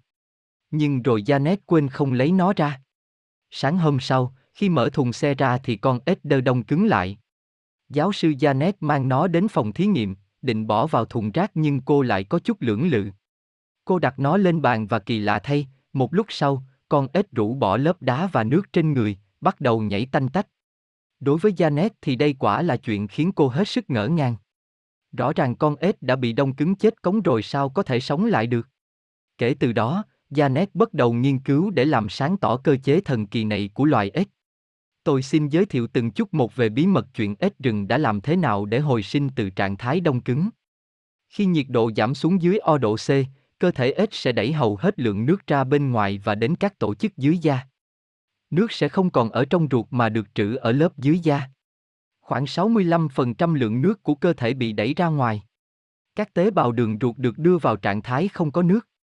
Khi nước đóng băng, cơ thể ếch rơi vào trạng thái đông cứng và giảm thiểu mọi tổn thương. Đối với loài ếch rừng này, vẫn còn một bài toán nữa cần giải quyết. Đó là một chút nước vẫn còn tồn dư trong cơ thể. Nếu lượng nước này bị đóng băng thì cũng có thể gây tổn thương. Do đó, chúng phải sử dụng thêm một biện pháp là chuyển hóa tinh bột ở gan thành đường nho, đường gluco, và đẩy tối đa lượng đường này vào máu khiến nồng độ đường trong máu tăng lên. Có thể nói đó là lượng đường đặt gấp 100 lần so với lượng đường thông thường trong máu. Việc tân lượng đường sẽ làm giảm điểm đông đặc của các tế bào, ngăn cản nước bên trong tế bào đông cứng lại. Khi đó, ếch có thể chịu đựng được thời tiết dưới O độ C. Ngoài biện pháp trên, loài ếch còn tìm ra một cách thích nghi nữa. Dù giảm điểm đông đặc thì ở nhiệt độ khắc nghiệt dưới 0 độ C, dư lượng nước trong cơ thể ếch cũng vẫn có thể bị đông cứng lại. Nhằm đề phòng lượng nước này khi tan chảy có thể gây tổn thương đến các tế bào và huyết quản, cơ thể ếch sản sinh ra một lượng lớn chất làm đông máu có tên là herbrinol. Chất này có nhiệm vụ xử lý nguy cơ xuất huyết ở huyết quản hoặc tổn thương ở tế bào khi tế bào thoát khỏi tình trạng bị đông cứng. Cơ thể ếch có thể sản sinh nhanh chóng chất herbrinol này giúp tránh mất máu. Tóm lại, ở loài ếch rừng này, phần lớn lượng nước được đẩy ra bên ngoài để giảm thiểu tổn thương cho ruột. Tiếp theo đó, cơ thể ếch có cơ chế tạo ra đường nhằm tiếp tục giảm sự tổn thương ở ruột do lượng nước tồn động gây ra. Cuối cùng, cơ thể ếch sản sinh ra chất làm đông máu với nồng độ cao để tránh khỏi những tổn thương của tế bào trong quá trình rã đông. Chính nhờ cách thức thích nghi kỳ diệu này mà loại ếch rừng sau khi được rã đông lại có thể nhảy tưng tưng chỉ sau một khoảng thời gian ngắn. Có lẽ bạn chỉ cần lướt qua câu chuyện trên đây thôi. Chúng ta sẽ liên hệ với cơ chế thích nghi của loài người vào mùa đông ở những trang tiếp theo. Tại sao bệnh tiểu đường lại nặng hơn vào mùa đông? Ảnh hưởng của nhiệt độ và mỡ đến bệnh tiểu đường. Một ngày trời giá rét nọ, tôi cùng gia đình đi du lịch xa trên chuyến xe buýt cao tốc. Trong số thành viên của gia đình, có một người thường ngày không nhịn tiểu được lâu. Thời tiết lạnh thì bệnh này của người đó càng thêm trầm trọng. Trước khi xuất phát 5 phút, anh ấy đang chạy đi chạy lại, ra vào nhà vệ sinh liên tục. Có lẽ nhiều người trong chúng ta đơ trải qua cảm giác đi tiểu tiện thường xuyên hơn khi trời trở lạnh. Khi thời tiết nóng, lượng nước của cơ thể được bài tiết nhiều qua mồ hôi.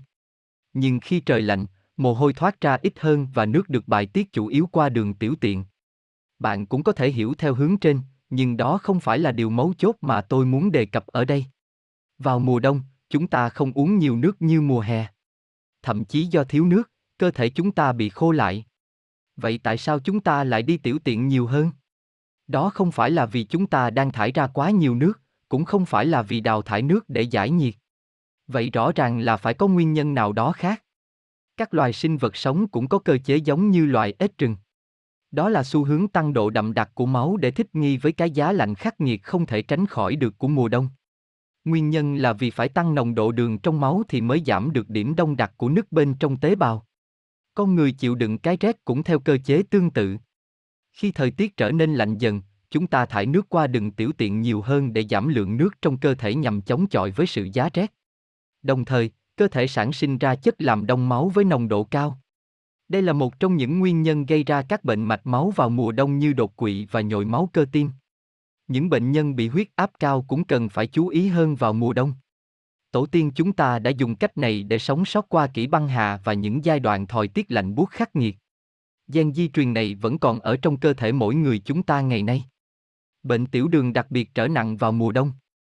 Nếu bạn hiểu cơ chế thích nghi mà tôi vừa giải thích trên đây thì dễ dàng thấy được đó là chuyện đương nhiên. Bệnh tiểu đường không chỉ đơn giản chữa trị bằng cách dùng thuốc điều chỉnh lượng đường. Đương nhiên, quản lý lượng đường trong máu bằng thuốc và thức ăn nạp vào cơ thể là đúng. Nhưng chúng ta cũng cần phải ghi nhớ rằng việc duy trì lượng đường cao trong máu là vũ cơ hờ lờ sinh tồn của loài người.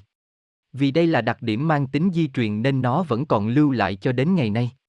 Vấn đề là ở chỗ, gen này không còn cần thiết trong đời sống hiện đại nữa. Vậy nhưng, mỗi khi thời tiết trở lạnh một chút là nó lại được cơ thể tự động bật lên. Con người hiện đại sống trong phòng đủ ấm, di chuyển bằng xe, mặc quần áo ấm và không còn phải chịu đựng sự buốt lạnh ở ngoài trời nữa. Nhưng gen làm tăng lượng đường trong máu vẫn bị bật lên một cách đột ngột. Thời xa xưa, gen di truyền này đã giúp tổ tiên chúng ta sống sót. Nhưng với thời đại được ân mặc đầy đủ như ngày nay thì gen này lại trở thành thứ gây hại. Nếu bạn hiểu được nguyên lý này thì lời giải đáp cho câu hỏi làm thế nào để có thể sinh hoạt đúng là rất đơn giản. Hãy đặc biệt ăn ít vào mùa đông. Các loài động vật thường tích lũy năng lượng bằng cách ăn nhiều vào mùa thu. Đó là bởi mùa đông là khoảng thời gian chịu khổ của các loại sinh vật. Nhưng vấn đề ở đây là đòi sống sinh hoạt thưởng nhật hiện nay của chúng ta không cần phải khổ sở như vậy nữa. Chúng ta có thể ứng phó với những tình huống nguy hiểm khi cảm thấy bị lạnh.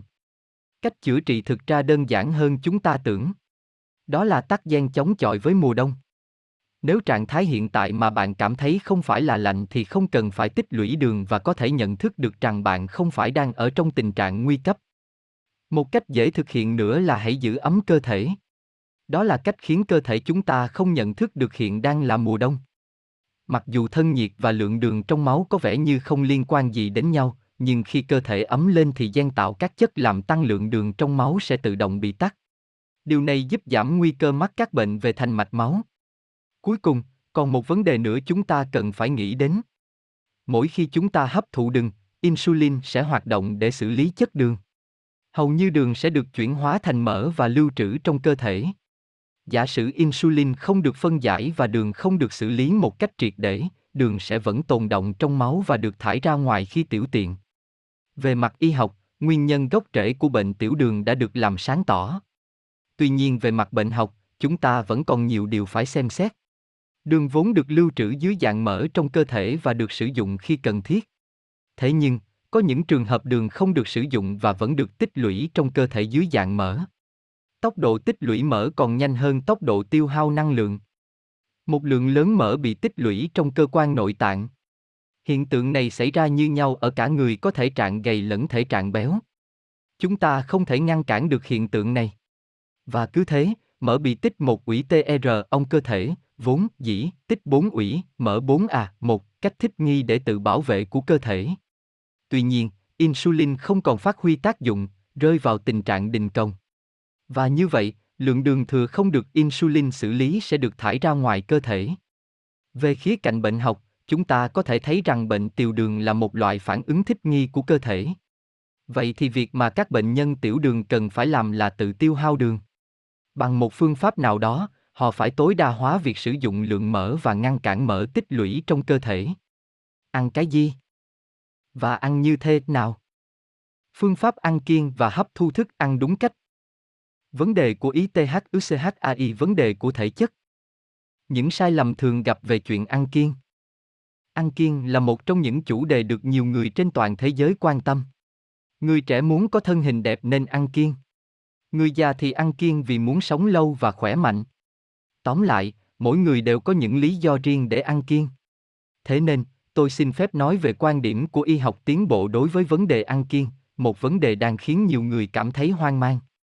Thực tế, thông tin về ăn kiêng tràn lan khiến chúng ta cảm thấy bối rối. Có quá nhiều sách, chương trình truyền hình hay phương pháp ăn kiêng đã và đang được truyền bá, từ những phương pháp ăn kiêng của vua chúa thời xưa đến phương pháp ăn kiêng thuần một loại thức ăn nào đó. Gần đây, có thêm nhiều phương pháp ăn kiêng mới được giới thiệu như chế độ ăn kiêng liên tục, nhịn ăn một bữa một ngày, nhịn ăn một tiếng đồng hồ, v.v. Lý do có nhiều phương pháp ăn kiêng được đưa ra như vậy là bởi không có phương pháp ăn kiêng đặc hiệu nào. Vì không có con đường nào trải thảm sẵn nên không còn lựa chọn nào khác ngoài việc dựa vào những lời truyền miệng. Án kiêng không phải là một việc dễ dàng. Trong phần này, tôi muốn thay đổi các quan niệm cố hữu về ăn kiêng. Rốt cuộc, tại sao việc ăn kiêng lại khó khăn đến vậy? Tại sao cơ thể chúng ta cứ liên tục tích mỡ và tăng cân? Đây là vấn đề do yếu tố di truyền hay có thể thay đổi được bằng ý thức? Nhiều người được khuyên là phải chăm chỉ rèn luyện sức khỏe và điều chỉnh chế độ ăn. Thực tế, đó là chuyện đương nhiên nhưng thực hiện không phải là dễ. Vậy chúng ta phải xem xét lý do gốc rễ, tại sao lại khó thực hiện? Vì đâu việc rèn luyện sức khỏe lại phiền phức đến vậy? Do con người chưa nỗ lực đủ và chưa dồn hết tâm trí chăng? Bây giờ chúng ta cần phải xem xét lý do gây khó khăn trong việc hiện thực hóa ăn kiêng từ góc độ rộng hơn. Theo một nghiên cứu của Trung tâm Y tế Đại học Georgetown, có bốn nhóm nguyên nhân gây béo phì. Nguyên nhân thứ nhất là do lạm dụng thuốc, tiêu biểu có thể kể đến là các thuốc dòng steroid gây chứng thèm ăn. Thuốc kháng sinh cũng tương tự. Nguyên nhân thứ hai là trường hợp bị chậm tiêu hóa. Những gia đình đang nuôi trẻ nhỏ có thể hiểu rõ nhất trường hợp này. Một ngày mà bé ngồi bô đến mấy lần. Ở trẻ nhỏ, ruột vẫn hoạt động khá nhạy nên khi có thức ăn vào, tạo áp lực lên đường ruột là trẻ sẽ buồn đi vệ sinh. Cũng theo nghiên cứu của Trung tâm Y tế Đại học Georgetown, đại tiện sau khi ăn một tiếng đồng hồ là bình thường. Nguyên nhân thứ ba là do suy dinh dưỡng. Khi béo lên, chúng ta tưởng là cơ thể đang thừa chất dinh dưỡng nhưng thực tế cũng cố trường hợp là do thiếu chất dinh dưỡng. Nghe có vẻ vô lý nhưng đây là chuyện hợp lý. Khi cơ thể thiếu một chất dinh dưỡng nào đó, hệ miễn dịch và hệ thống tạo năng lượng của cơ thể sẽ bị suy giảm, dẫn đến hiện tượng béo phì. Đặc biệt, tình trạng thiếu vitamin D, mà dí hoặc sắt sẽ gây ra vấn đề liên hoàn. Kể cả nếu chúng ta hấp thu nhiều thành phần này cũng không hề giúp làm giảm cân. Nguyên nhân thứ tư là do hiện tượng lão hóa. Càng nhiều tuổi thì khả năng hấp thu càng chậm lại, chúng ta không thể tiêu hóa hết những thức ăn chúng ta án vào. Vì vậy, người trẻ tuổi cần điều tiết lượng thức ăn nạp vào để tránh bị béo phì do ăn uống quá độ. Còn người cao tuổi cần tăng cường vận động để tránh béo phì do giảm lượng tiêu hóa. Căn cứ vào những kiến thức cơ bản trên đây, tôi sẽ giải thích tổng quát về vấn đề gen di truyền. Những người án thịt và những người ăn rau. Đối với sư tử, hổ hay các loại động vật săn mồi, đi săn không phải là nhiệm vụ dễ dàng. Những lúc bình thường khi chưa săn mồi, các loại động vật này phải tích lũy năng lượng. Nếu chúng sử dụng năng lượng bừa bãi thì khi con mồi xuất hiện, chúng sẽ không có đủ năng lượng để tấn công con mồi. Sư tử dành phần lớn thời gian để nằm ngủ hoặc tha thẩn thông dong. Chúng ngủ hơn 20 tiếng một ngày để tích lũy năng lượng. Mặc dù vậy, tóm được con mồi cũng không phải là chuyện dễ. Nếu may mắn, sư tử sẽ bắt được con mồi và ản no. Sau đó, nó có thể phải nhịn đói mấy ngày cho đến lần săn mồi thành công tiếp theo. Tuy nhiên, không phải cứ muốn nhịn là nhịn được.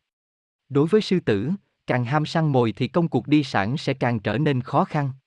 Cơ thể ngày một nặng nề khiến chúng khó săn mồi thành công hơn. Chính vì vậy, chiến lược sinh tồn của loài động vật ăn thịt này được thay đổi. Tình trạng tích mỡ ở các loài động vật ăn thịt chỉ diễn ra đối với những động vật bị nuôi nhốt trong vườn thú. Tình trạng tích mỡ này không xảy ra đối với những loài động vật ăn thịt sống trong môi trường hoang dã. Với những người có đặc tính kiểu động vật ăn thịt, có thể thấy họ là những người không ưa vận động, thích nằm yên một chỗ. Họ thường lười biếng và nhiều trường hợp còn là những người thiếu kiên trì. Đối với họ, vận động là điều hết sức phiền phức. Ngay cả được khuyến cáo nên hoạt động thể thao nhưng chỉ rất ít người có đặc tính này làm được. Tuy nhiên một khi đã xác định được mục tiêu, họ lại là những người có ý chí mạnh mẽ. Đối với những người này, việc tập trung rèn luyện sức khỏe trong thời gian ngắn là hết sức có lợi. Bên cạnh đó, điều quan trọng nhất là nên ăn ít. Đối với những người thuộc tạng thích ân thịt thì ăn nhiều sẽ gây hại trực tiếp đến sức khỏe. Ngược lại, các loài động vật ăn cỏ rất ít khi ngồi yên một chỗ. Nhiều trường hợp, các loài động vật ăn cỏ còn ngủ trong trạng thái đang đứng. Thậm chí, đối với những động vật ăn cỏ như bò chẳng hạn, nếu ngồi lâu sẽ dễ bị lồng ruột gây tắc ruột và có thể tử vong. Bên cạnh đó, động vật ăn cỏ luôn phải đề phòng thiên địch của chúng ở xung quanh. Chúng phải sẵn sàng tư thế bỏ chạy khi bị kẻ địch tấn công. Đây là bản năng sinh tồn của động vật ăn cỏ. Những người có đặc tính kiểu động vật ăn cỏ thường cực kỳ chăm chỉ, không thể ngồi yên một chỗ. Họ sẽ không ngừng dọn dẹp nhà cửa, hoặc nếu không có việc gì làm thì họ sẽ nghĩ ra việc để làm và bị cuốn vào đó. Nếu rơi vào trạng thái không thể vận động được do mắc phải một căn bệnh nào đó, họ sẽ dễ bị béo lên và sức khỏe bị xấu đi nhanh chóng. Đối với những người này, vận động nhiều là cách tốt nhất để nâng cao sức khỏe. Thay vì ăn ít, những người có đặc tính kiểu động vật án có cần vận động nhiều hơn. Đối với họ, chuyện không thể vận động chẳng khác gì mối uy hiếp đến sự sinh tồn. Tại sao con người lại tích mỡ? Đó là bởi trong chúng ta tồn tại gen gây tích mỡ. Ngay từ thời nguyên thủy, do thiếu thức ăn nên sự sinh tồn đã rất khó khăn. Để sống sót trong hoàn cảnh khắc nghiệt đó, con người phải điều chỉnh cơ thể sao cho tiêu tốn ít năng lượng nhất. Đây là vai trò của gen tiết kiệm. Tuy nhiên vấn đề là gen này tác động không đúng chỗ. Một vạn năm trước, con người bắt đầu canh tác nông nghiệp. Thay vì phải liên tục di chuyển để săn bắt hái lượng như trước, tổ tiên chúng ta cư trú tại một địa điểm cố định, trồng trọt và thu hoạch ngũ cốc. Ngày nay không còn chuyện người chết vì nhịn đói. Nguồn carbon hydrate phong phú đã cứu loài người. Tuy nhiên gen di truyền của con người chưa từng tiếp nhận một lượng lớn carbon hydrate như thế. Nó rơi vào tình trạng rối loạn. Công tác khởi động gen chuyển hóa lượng lớn carbon hydrate này được bật lên. Gen này có thể xử lý carbon hydrate một cách an toàn nhưng lại gây nên tình trạng tích mỡ. Ở đây là do cơ chế khởi động gen tiết kiệm vẫn được giữ yên nguyên. Con người vẫn lưu giữ trong mình gen di truyền từ xa xưa, nghĩa là gen này vẫn luôn ở trong cơ thể chúng ta. Sự phong phú của nguồn thức ăn hiện tại cũng không thể làm thay đổi gen tiết kiệm. Có nhiều loại bệnh liên quan đến gen tiết kiệm.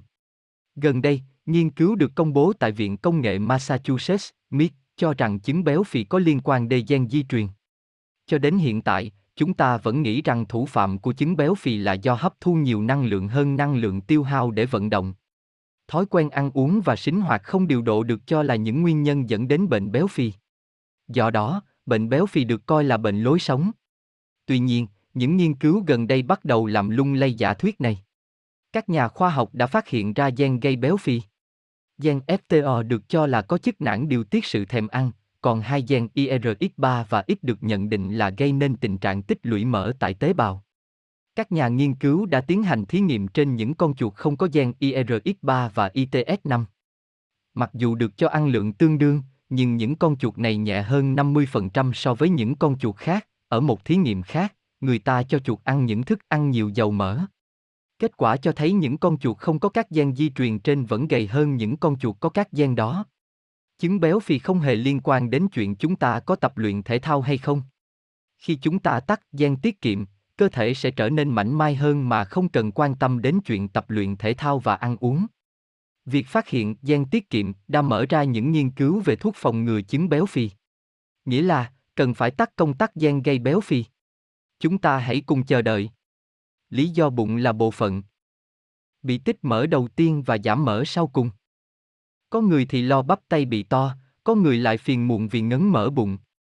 Hiện tượng béo PL ở các bộ phận cơ thể cũng là một trong ý những chuyện khiến chúng ta đau đầu. Chó và mèo bị tích mỡ ý trước hết ở phần mông. Vì phần mông và chi sau là bộ phận giao ý chiến với kẻ địch tấn công từ phía sau, thế nên việc tích mỡ ở phần y mông cũng là một biện pháp tự vệ. Một, Y. Tuy nhiên, con người khác động vật ở chỗ đứng thẳng và đi bằng hai chân. Do đó, vấn đề con người mắc phải là bị béo bụng. Các bộ ý phận trong cơ thể đều được phẫn xương cứng bao quanh và bảo vệ. Nhưng bụng thì khác. Đó là bộ phận sẽ thay đổi tùy theo thời điểm con người mang thai hoặc ăn nhiều thức ăn. Kỳ thực, nếu bụng bị phần xương cứng bao quanh thì sẽ còn gây ra thêm nhiều ý vấn đề hơn. Y. Y. Một. Y vì con người đứng thẳng và đi bằng hai chân nên phần yếu nhất là y bụng sẽ bị lộ ra. Do đó, bụng là nơi đầu tiên bị tích mỡ khi chúng ỷ ta tăng cân. Ngược lại, khi chúng ta giảm cân thì điều gì sẽ xảy ra? Ý trên cơ thể sẽ xảy ra hiện tượng ngược với hiện tượng tích lũy mỡ. Ý cơ thể sẽ bảo vệ phần bụng yếu nhất, khiến bộ phân này là phần y sau cùng của cơ thể bị giảm mỡ. Với nguyên lý đó, chúng ta cẩn tiếp cận theo phương thức tập trung vào nguồn gốc vấn đề hơn là ý thực hiện ăn kiêng. Y. Không hai. Sự thèm ăn của bạn đang bị điều khiển bởi vi khuẩn. Mối liên hệ giữa vi khuẩn đường ruột và chứng thèm ăn. Để tôi kể cho bạn nghe về bộ lạc Yanomimi ở Venezuela. So với người dân ở những nơi hiện đại, thổ dân nơi đây có lượng vi khuẩn đường ruột lớn hơn rất nhiều lần. Trong đó, vi khuẩn Treponema có số lượng nhiều nhất. Treponema là loại vi khuẩn được tìm thấy nhiều ở lợn.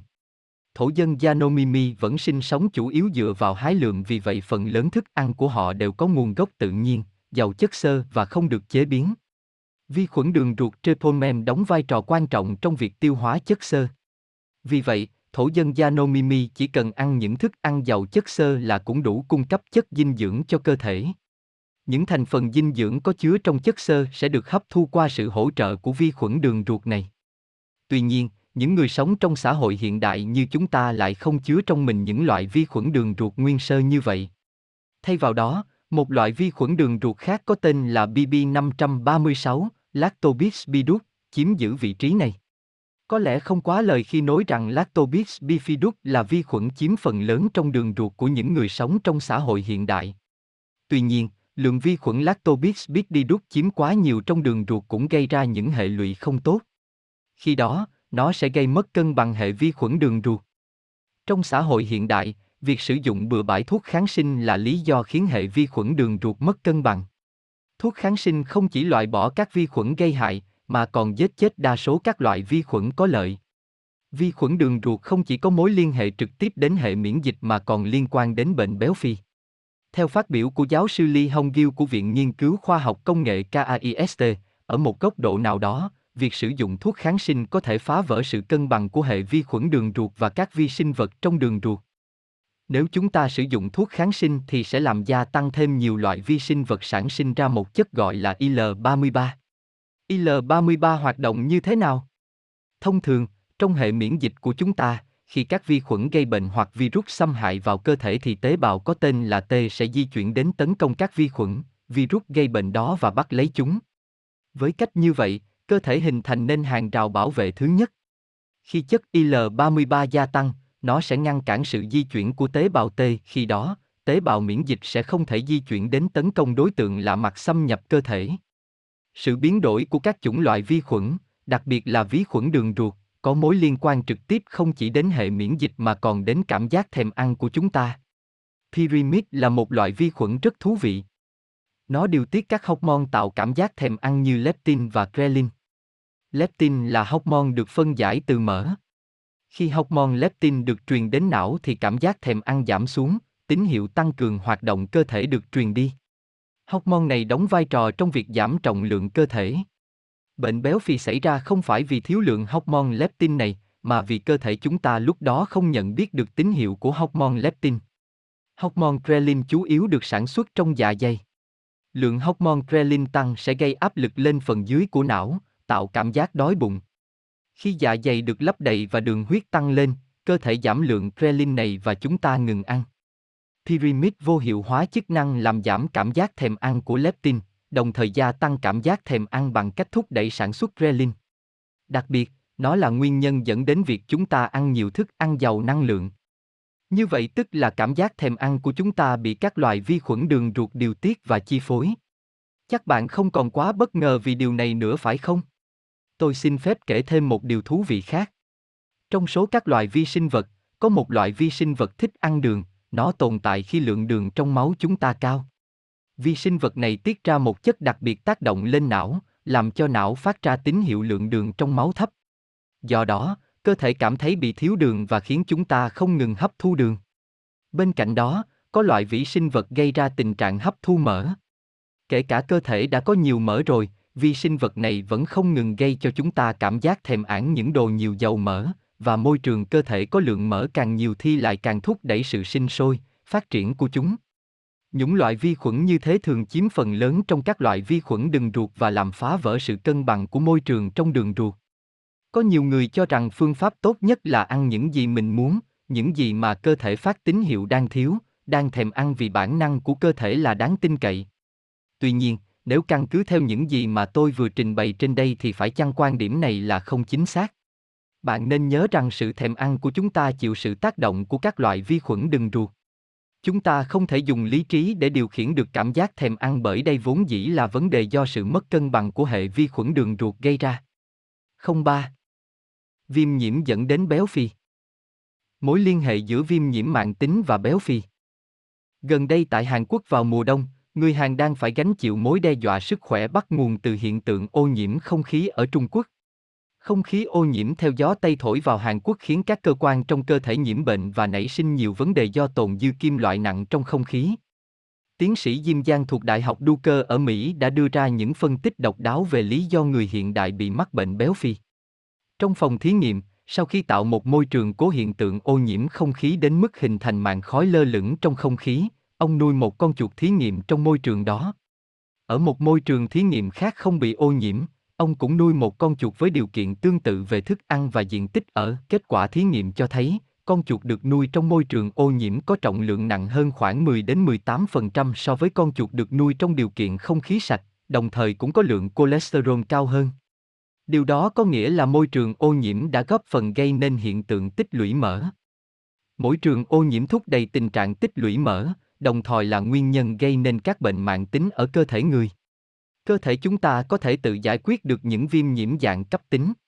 Nhưng một phần trong số đó không được chữa trị hoàn toàn và phát triển thành những viêm nhiễm mạng tính. Khi những viêm nhiễm mạng tính phát bệnh, cơ thể dùng một biện pháp đối phó khác, không giống với cách nó vẫn dùng để xử lý hiện tượng viêm cấp tính.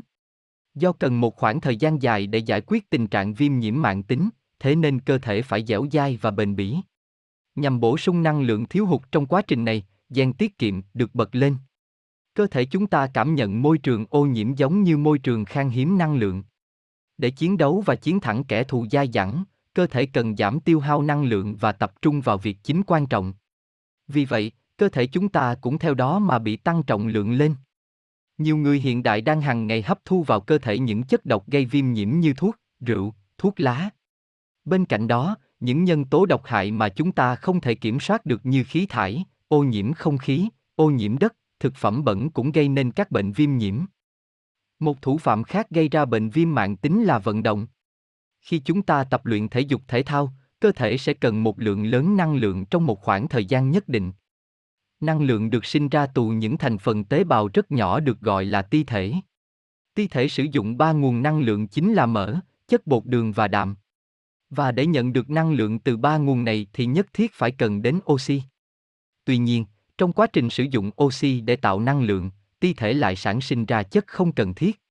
Bạn có thể hình dung tương tự như việc một chiếc xe ô tô chuyển động thì sẽ tạo ra chất thải. Trong quá trình tạo năng lượng, ti thể cũng sản sinh ra oxy hoạt tính.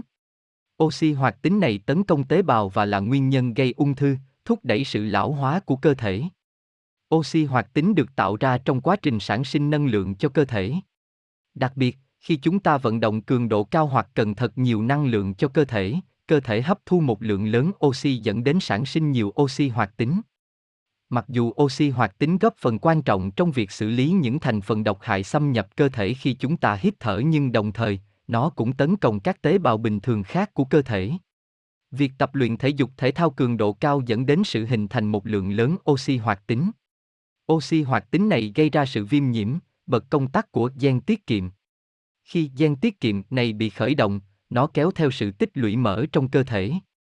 Tuy việc tập luyện thể dục thể thao cường độ cao giúp chúng ta tạm thời giảm được trọng lượng cơ thể nhưng lại gây ra nhiều hệ lụy khác. Chúng ta cũng có thể thấy những vận động viên thể thao chuyên nghiệp sau khi giải nghệ thường bị tăng cân đột ngột như thế nào. Có thể là do trong giai đoạn thi đấu, họ đã duy trì chế độ tập luyện liên tục giúp cho cơ thể gầy đi. Nhưng thực tế, họ cũng phải đối mặt với nhiều vấn đề về thể trạng. Hầu hết người hiện đại đều mang trong mình một bệnh viêm nhiễm mạng tính nào đó. Những bệnh viêm nhiễm này gây rối loạn gen tiết kiệm, khiến cơ thể tích lũy mỡ và trở nên nặng nề. Những người như vậy thường bị trêu đùa rằng chỉ uống nước thôi cũng béo. Họ không thể nào cải thiện tình trạng béo phì chỉ bằng chế độ ăn có lượng calo thấp. Điều quan trọng là cần phải điều trị triệt để bệnh viêm nhiễm mạng tính. Đầu tiên, hãy tránh xa những thứ mang độc tính. Chúng ta không nên nghĩ đơn thuần rằng rượu là thực phẩm có hàm lượng calo cao hay cà phê là thực phẩm có hàm lượng calo thấp. Hàm lượng calo cao hay thấp của những thứ thực phẩm này không phải là yếu tố khiến chúng ta bị béo phì. Chúng tấn công chúng ta theo một cách khác, đó là gây nên những chứng bệnh viêm nhiễm. Bên cạnh đó, chúng ta cần giảm việc tập luyện thể dục thể thao cường độ cao. Có như vậy mới phòng tránh được sự tấn công của oxy hoạt tính. Một yếu tố khác mà chúng ta không thể tránh được bằng ý thức hay ý chí của bản thân là sự ô nhiễm không khí. Chúng ta phải giải quyết yếu tố bất lợi này bằng cách hấp thu những thực phẩm có chứa chất chống oxy hóa. Bật công tắc GIENCANH báo béo phì. Những gen điều tiết sự hấp thu thức ăn. Những người béo phì có một điểm chung là dù đã đầy bụng rồi nhưng vẫn không ngừng tìm kiếm thức ăn. Như tôi đã nói ở phần trước, sự mất cân bằng của hệ vi khuẩn đường ruột là nguyên nhân khiến chúng ta không thể kiểm soát cảm giác thèm ăn. Trong phần này, tôi sẽ tiếp tục tìm thêm thủ phạm ngăn cản con người kiểm soát cảm giác thèm ăn. Hành động ăn liên tục không ngừng xuất phát từ việc não không thể cảm nhận được trạng thái no bụng. Gần đây, những nhà nghiên cứu thuộc trường Đại học John Hopkins đã tìm ra công tắc gen di truyền liên quan đến chứng thèm ăn và bệnh béo phì.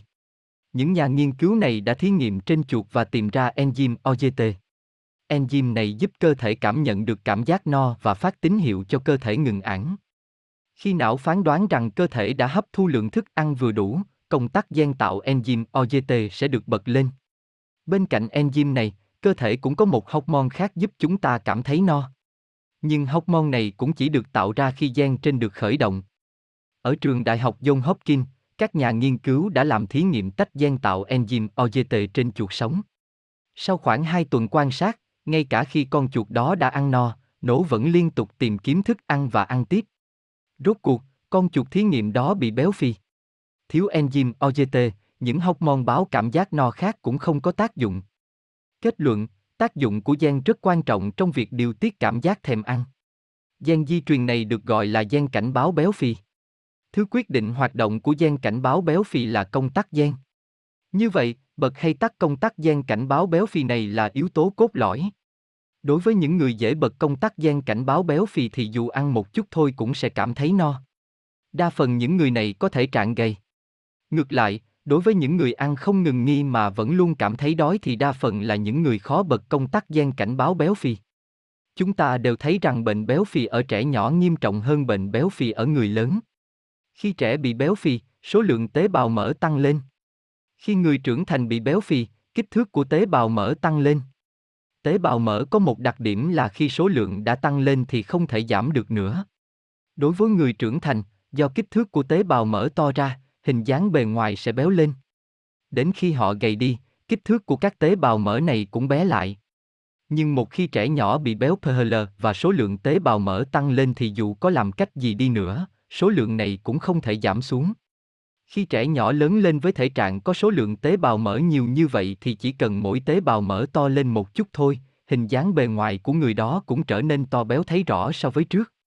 Ngược lại, đối với những người có ít tế bào mỡ thì khi tăng cân cũng trông không quá khác so với trước. Bệnh béo phì ở trẻ nhỏ là vấn đề nghiêm trọng do số lượng tế bào mỡ được quyết định trước tuổi trưởng thành. Một khi số lượng tế bào mỡ đã được sản sinh ra thì cả đời số lượng tế bào mỡ này cũng không thay đổi.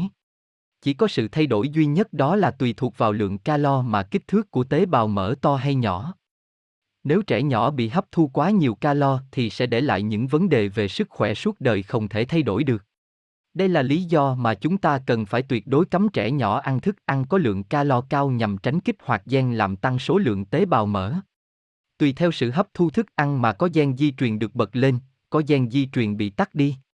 Thức án có thể quan trọng đối với giai đoạn trẻ còn nhỏ nhưng chính thức ăn người mẹ hấp thu khi đang mang thai cũng quyết định công tắc gen di truyền của bào thai. tại Trung tâm Y học của Đại học Georgetown, tiến sĩ Bioki đã phát hiện ra một chất có tên là BGNF, Branderine Neurotrophy Ictor, yếu tố dinh dưỡng thần kinh bắt nguồn từ não. Chất này có liên quan đến cảm giác no. Thông thường, khi đã đầy bụng thì ở phần dưới của vỏ não sẽ sản sinh ra một loại hormone khiến chúng ta ngừng ăn và điều tiết cảm giác thèm ăn. Nhưng chất BGNF khi gặp vấn đề lại sẽ khiến chúng ta không thể cảm thấy no. Hiện tượng này xảy ra khi chuỗi gen tạo BGNF bị ngắn đi và sau cùng sẽ làm tắt công tắc của gen này.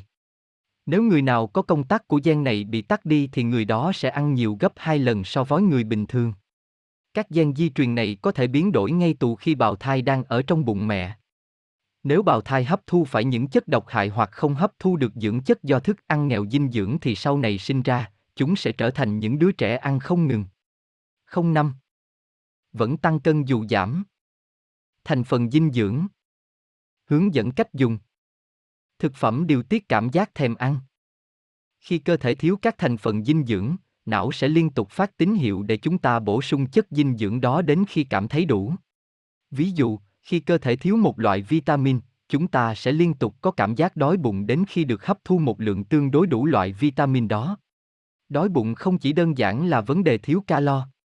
Lúc này, điều cần thiết là phải tìm ra thành phần dinh dưỡng bị thiếu. Thật không may là vẫn chưa có phương pháp nào có thể dễ dàng xác định được chúng. Trước hết, chúng ta có thể biết được cơ thể đang thiếu hụt vitamin hay khoáng chất nào thông qua việc kiểm tra máu. Ngoài phương pháp chuyên môn này, còn cách khác là chúng ta phải luôn luôn trực tiếp theo dõi cơ thể mình. Phải tự quan sát là khi nào, trong hoàn cảnh nào thì chúng ta gặp khó khăn trong việc điều tiết cảm giác thèm ăn. Từ đấy, khi cảm thấy thiếu hụt thì cần ăn loại thức ăn có chứa nhiều thành phần dinh dưỡng đó. Phương pháp này tuy cổ xưa và đơn giản nhưng lại phát huy tác dụng. Bạn hãy ăn thử nhiều loại thức ăn đa dạng và khám phá mối liên hệ của những loại thức ăn đối với cảm giác thèm ăn của mình. Tôi sẽ giới thiệu một vài trường hợp đơn giản sau đây. Vitamin là ví dụ tiêu biểu nhất về thành phần dinh dưỡng có liên quan đến cảm giác thèm ăn. Có những người triền miên ở trong trạng thái u uất và bị táo bón.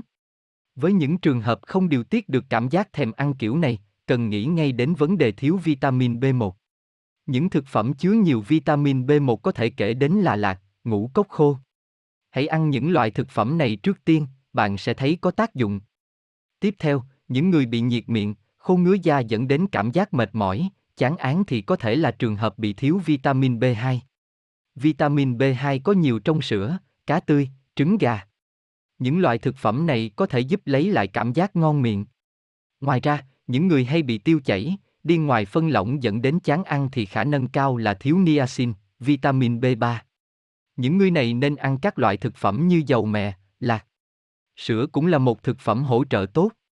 Đối với những người dễ căng thẳng thần kinh hay mệt mỏi, thường cảm thấy chóng mặt, dễ bị tân cân thì có thể họ đang gặp phải vấn đề về thiếu vitamin B6. Những thực phẩm chứa nhiều vitamin B6 là các loại cá. Vitamin B6 cũng có trong lạc, trứng gà. Bên cạnh đó, đối với những người dễ bị cảm cúm, có hệ miễn dịch kém và thường nổi mẩn sau khi ăn một loại thức ăn nào đó, thường xuyên mệt mỏi nhưng vẫn ăn uống được bình thường, thì có thể là do thiếu vitamin A. Những trường hợp như thế này có thể điều chỉnh bằng cách bổ sung các loại thực phẩm như format, mát, trứng gà, bơ. Đây là những thực phẩm có lượng calo tương đối cao. Nếu bạn lo lắng về lượng calo hoi nhiều quá thì cố thể ăn cà rốt hoặc phần lòng đỏ của trứng luộc. Đây không phải là cách có thể giải quyết được vấn đề trong một thời gian ngắn. Bạn cần phải kiên nhẫn thực hiện. Bạn cũng không thể điều chỉnh hoàn toàn cảm giác thèm ăn chỉ bằng cách trên. Chính những vấn đề trong lối sống sinh hoạt đơ gây ra sự mất cân bằng này. Vì vậy, nếu bạn không thay đổi lối sống thì khả năng cao là chuyện sẽ còn trở nên tồi tệ hơn. Hãy định kỳ kiểm tra cảm giác thèm ăn của bản thân và tìm ra điều còn thiếu sót. Đồng thời, hãy tìm hiểu cách thay đổi các thành phần dinh dưỡng. Ăn kiến, hãy một lần DIEU chỉnh LAI. Ghét tập luyện thể thao có liên quan đến yếu tố di truyền. Đối với những người thích án thịt thì ăn ít là đáp án. Ngược lại, đối với người thích ăn rau thì tập thể thao là câu trả lời đúng. Vi khuẩn đường ruột sống cộng sinh với chúng ta chính là nhân tố điều tiết cảm giác thèm ăn. Những chứng bệnh viêm nhiễm do các chất mang độc tính gây ra góp phần làm gia tăng bệnh béo phì. Việc tập luyện thể dục thể thao cường độ cao cũng gây béo phì. Cảm giác thèm ăn tăng lên là một dấu hiệu cảnh báo của cơ thể về tình trạng thiếu hụt chất dinh dưỡng. Bất kể bạn bắt đầu chê độ ăn kiêng vì lý do gì thì cũng nên cân nhắc những vấn đề liên quan đến dạ dày. Một chế độ ăn kiêng mà khiến dạ dày không thể hoạt động bình thường thì khó có thể thành công được. Nhìn ăn, tập luyện thể thao quá mức, uống thuốc giảm cân, vơ vơ. Đều chỉ là những biện pháp mang tính chất nhất thời, tuy chúng có thể làm giảm cân nặng nhưng khó có thể duy trì được mãi. Để có một cơ thể khỏe mạnh, chúng ta cần phải tìm hiểu kỹ lưỡng những kiến thức liên quan đến chế độ ăn kiêng. Phương pháp ăn kiêng đúng đắn nhất là gì?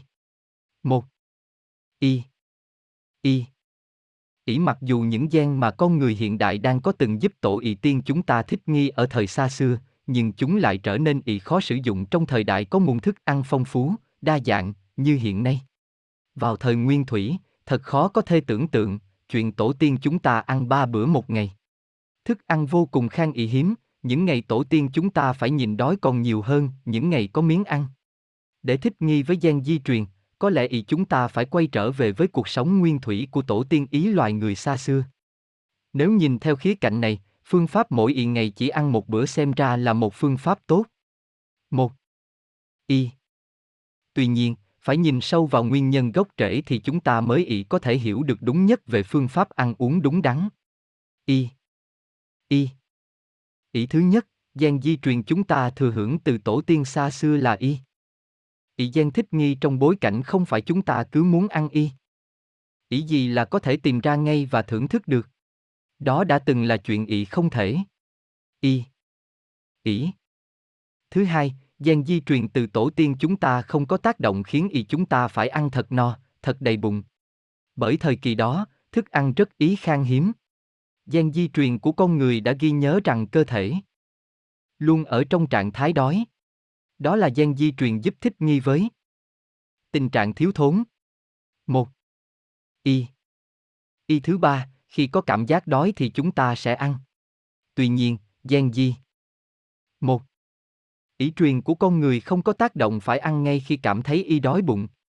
Dù lúc đó, bụng có đói đến chừng nào thì cũng phải đi ị săn thành công, hoặc phải hái lượng xong thì mới được ăn. Đó là gen di truyền chưa từng trải nghiệm sự đủ đầy, có cái ăn vào đúng ị giờ hoặc ngay cả trước khi bụng cảm thấy đói. Tôi mong bạn hãy một ghi nhớ lấy điều này. Gen trong cơ thể chúng ta là gen chỉ thông ị báo ăn khi chúng ta cảm thấy đói. Đó cũng không phải là gen một thúc giục chúng ta phải ăn ngay khi cảm thấy đói. Đó là gen khiến một chúng ta phải thích nghi với trạng thái đói một thời gian rồi mới ăn. Một. Ý gen di truyền trong cơ thể chúng ta đặc biệt như vậy đấy. Giờ đây, ý chúng ta sẽ có thể quyết định theo hướng nên ăn như thế nào. Carbon hydrate là quà tặng HAITHAM hòa đối với con người. Những điều cần biết về nghiện carbohydrate. Trong bối cảnh các sản phẩm chứa đừng đang trở nên đa dạng và luôn đầy sẵn xung quanh, thật khó để khuyên bảo trẻ nhỏ không được ăn đồ ngọt. Nhiều bố mẹ đã phải tự chế biến đồ ăn vặt không đường cho con. Nhưng khi các bé đến nhà trẻ thì chúng lại bị sa vào những món ăn vặt như bim bím hay kẹo. Điều này khiến mọi nỗ lực trước đó của bố mẹ tan thành mây khói. Đối với trẻ nhỏ, chỉ cần được ăn đồ ngọt một lần thôi thì lần sau chúng sẽ khó lòng cưỡng lại được.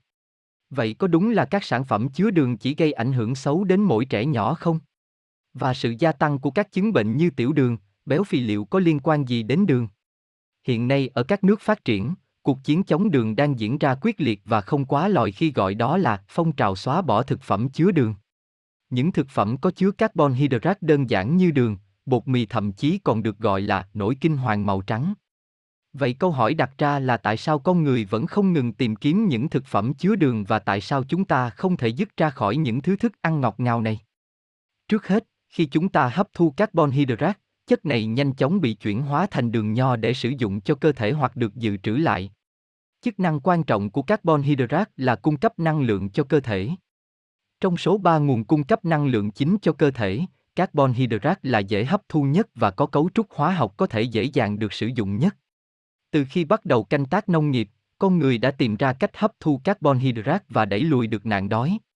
Nhưng cũng chính bởi vậy, chúng ta không có sự phòng bị nào trước sự xuất hiện ồ ạt và bất ngờ của các loại carbon hydrate. Do hấp thu một lượng carbon hydrate lớn hơn gấp nhiều lần so với lượng cơ thể có thể xử lý được, chúng ta ắt gặp phải nhiều vấn đề. Nhưng đồng thời, con người cũng trở nên hạnh phúc hơn. Đó là bởi chúng ta đã đạt được bước nhảy vọt, được giải phóng khỏi nạn đói. Carbon hydrate không chỉ đóng mỗi vai trò đơn giản là nguồn cung cấp năng lượng. Carbon hydrate được hấp thu, trải qua quá trình trao đổi chất ở nhiều bộ phận của cơ thể và được truyền lên não. Một lượng lớn đường được hấp thu sẽ được sử dụng ở não. Hẳn là bạn đã từng nghe nói về dopamine, chất được tiết ra tù não và thông qua dẫn truyền thần kinh, khiến chúng ta hoạt động, nhận thức, có động lực, tâm trạng vui vẻ. Đây chính là chất khiến loài người chúng ta hiện nghiện. Mặt khác, nếu chất này bị tiết ra nhiều quá mức thì sẽ dẫn đến chứng bệnh thần kinh như tâm thần phân liệt. Nếu chất này được tiết ra ít quá thì lại dẫn đến chứng bệnh Parkinson, gây trở ngại về vận động.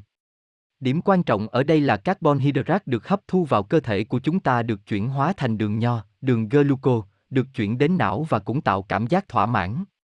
Nếu chúng ta tiếp tục muốn có cảm giác thỏa mãn đó thì sẽ dần dần bị phụ thuộc vào nó nhiều hơn. Điều này tương tự như triệu chứng nghiện do dopamine gây ra. Có nhiều người khi đi ăn ở nhà hàng, mặc dù bụng đã nít đầy món thịt ba chỉ nướng rồi nhưng họ vẫn gọi tiếp món canh đậu tương hoặc miếng lạnh. Lúc này, dù đang 110 căng bụng lắm rồi nhưng họ vẫn nghĩ đến và gọi món ăn một cách vô thức. Nếu cơ thể chưa được cung cấp đủ lượng carbon hydrate thì não chưa thể nhận được tín hiệu đã thỏa mãn. Nếu chúng ta không hấp thu carbon hydrate thì không thể khiến não có cảm giác được thỏa mãn. Do đó, dù có ăn căng bụng đến thế nào thì chúng ta vẫn cảm thấy thiếu, chưa hài lòng. Carbon hydrate không đơn thuần là thứ mà cơ thể chúng ta hấp thu khi đói mà còn là chất tạo nên cảm giác thỏa mãn, hài lòng.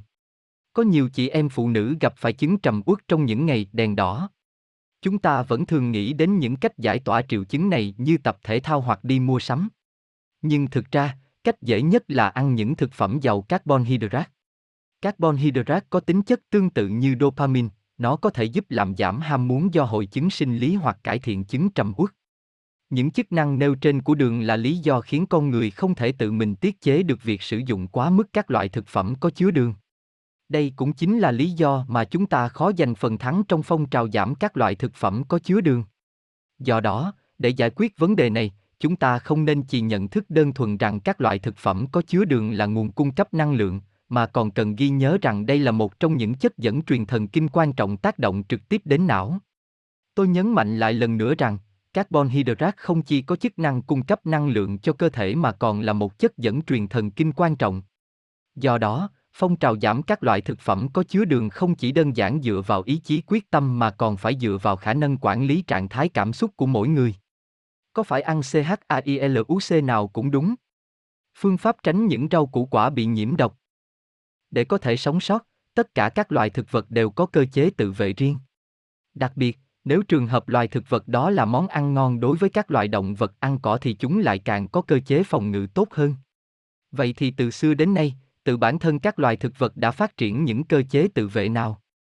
Quả táo độc thực ra không chỉ có trong truyền thuyết hay truyện cổ tích. Thời tôi còn nhỏ, cứ bước chân ra khỏi nhà là thấy cơ mang nào là táo, dưa hấu, dưa vàng, dưa chuột, cà chua, toàn những rau củ quả ngon lành. Lúc đó, nếu hái quả và ản luôn thì vị của nó có thể sánh với vị ngọt của mật ong. Đối với bọn trẻ con, việc đợi đến khi quả chín là quá lâu. Khi tôi hái những quả mận còn xanh và nhét đầy miệng, cảm giác chua đến độ nhăn nhó cả mặt mũi lại khi ngậm chúng. Nhưng bọn trẻ con chúng tôi vẫn muốn án và thậm chí còn tranh nhau ăn. Táo cũng tương tự như vậy. Táo chưa kịp chín, trông vẫn còn đang xanh lẹ nhưng chúng tôi đã hái xuống án. Những ai đã từng nếm thử vị của quả táo chưa chín thì hẳn sẽ nhớ đến vị đặc biệt của nó, vừa chát, vừa đắng, vừa chua. Và những ngày ăn quả xanh chắc chắn là những ngày chúng ta chạy ra chạy vào nhà vệ sinh, phải không các bạn? Táo xanh là một ví dụ tiêu biểu về độc tính trong thực vật.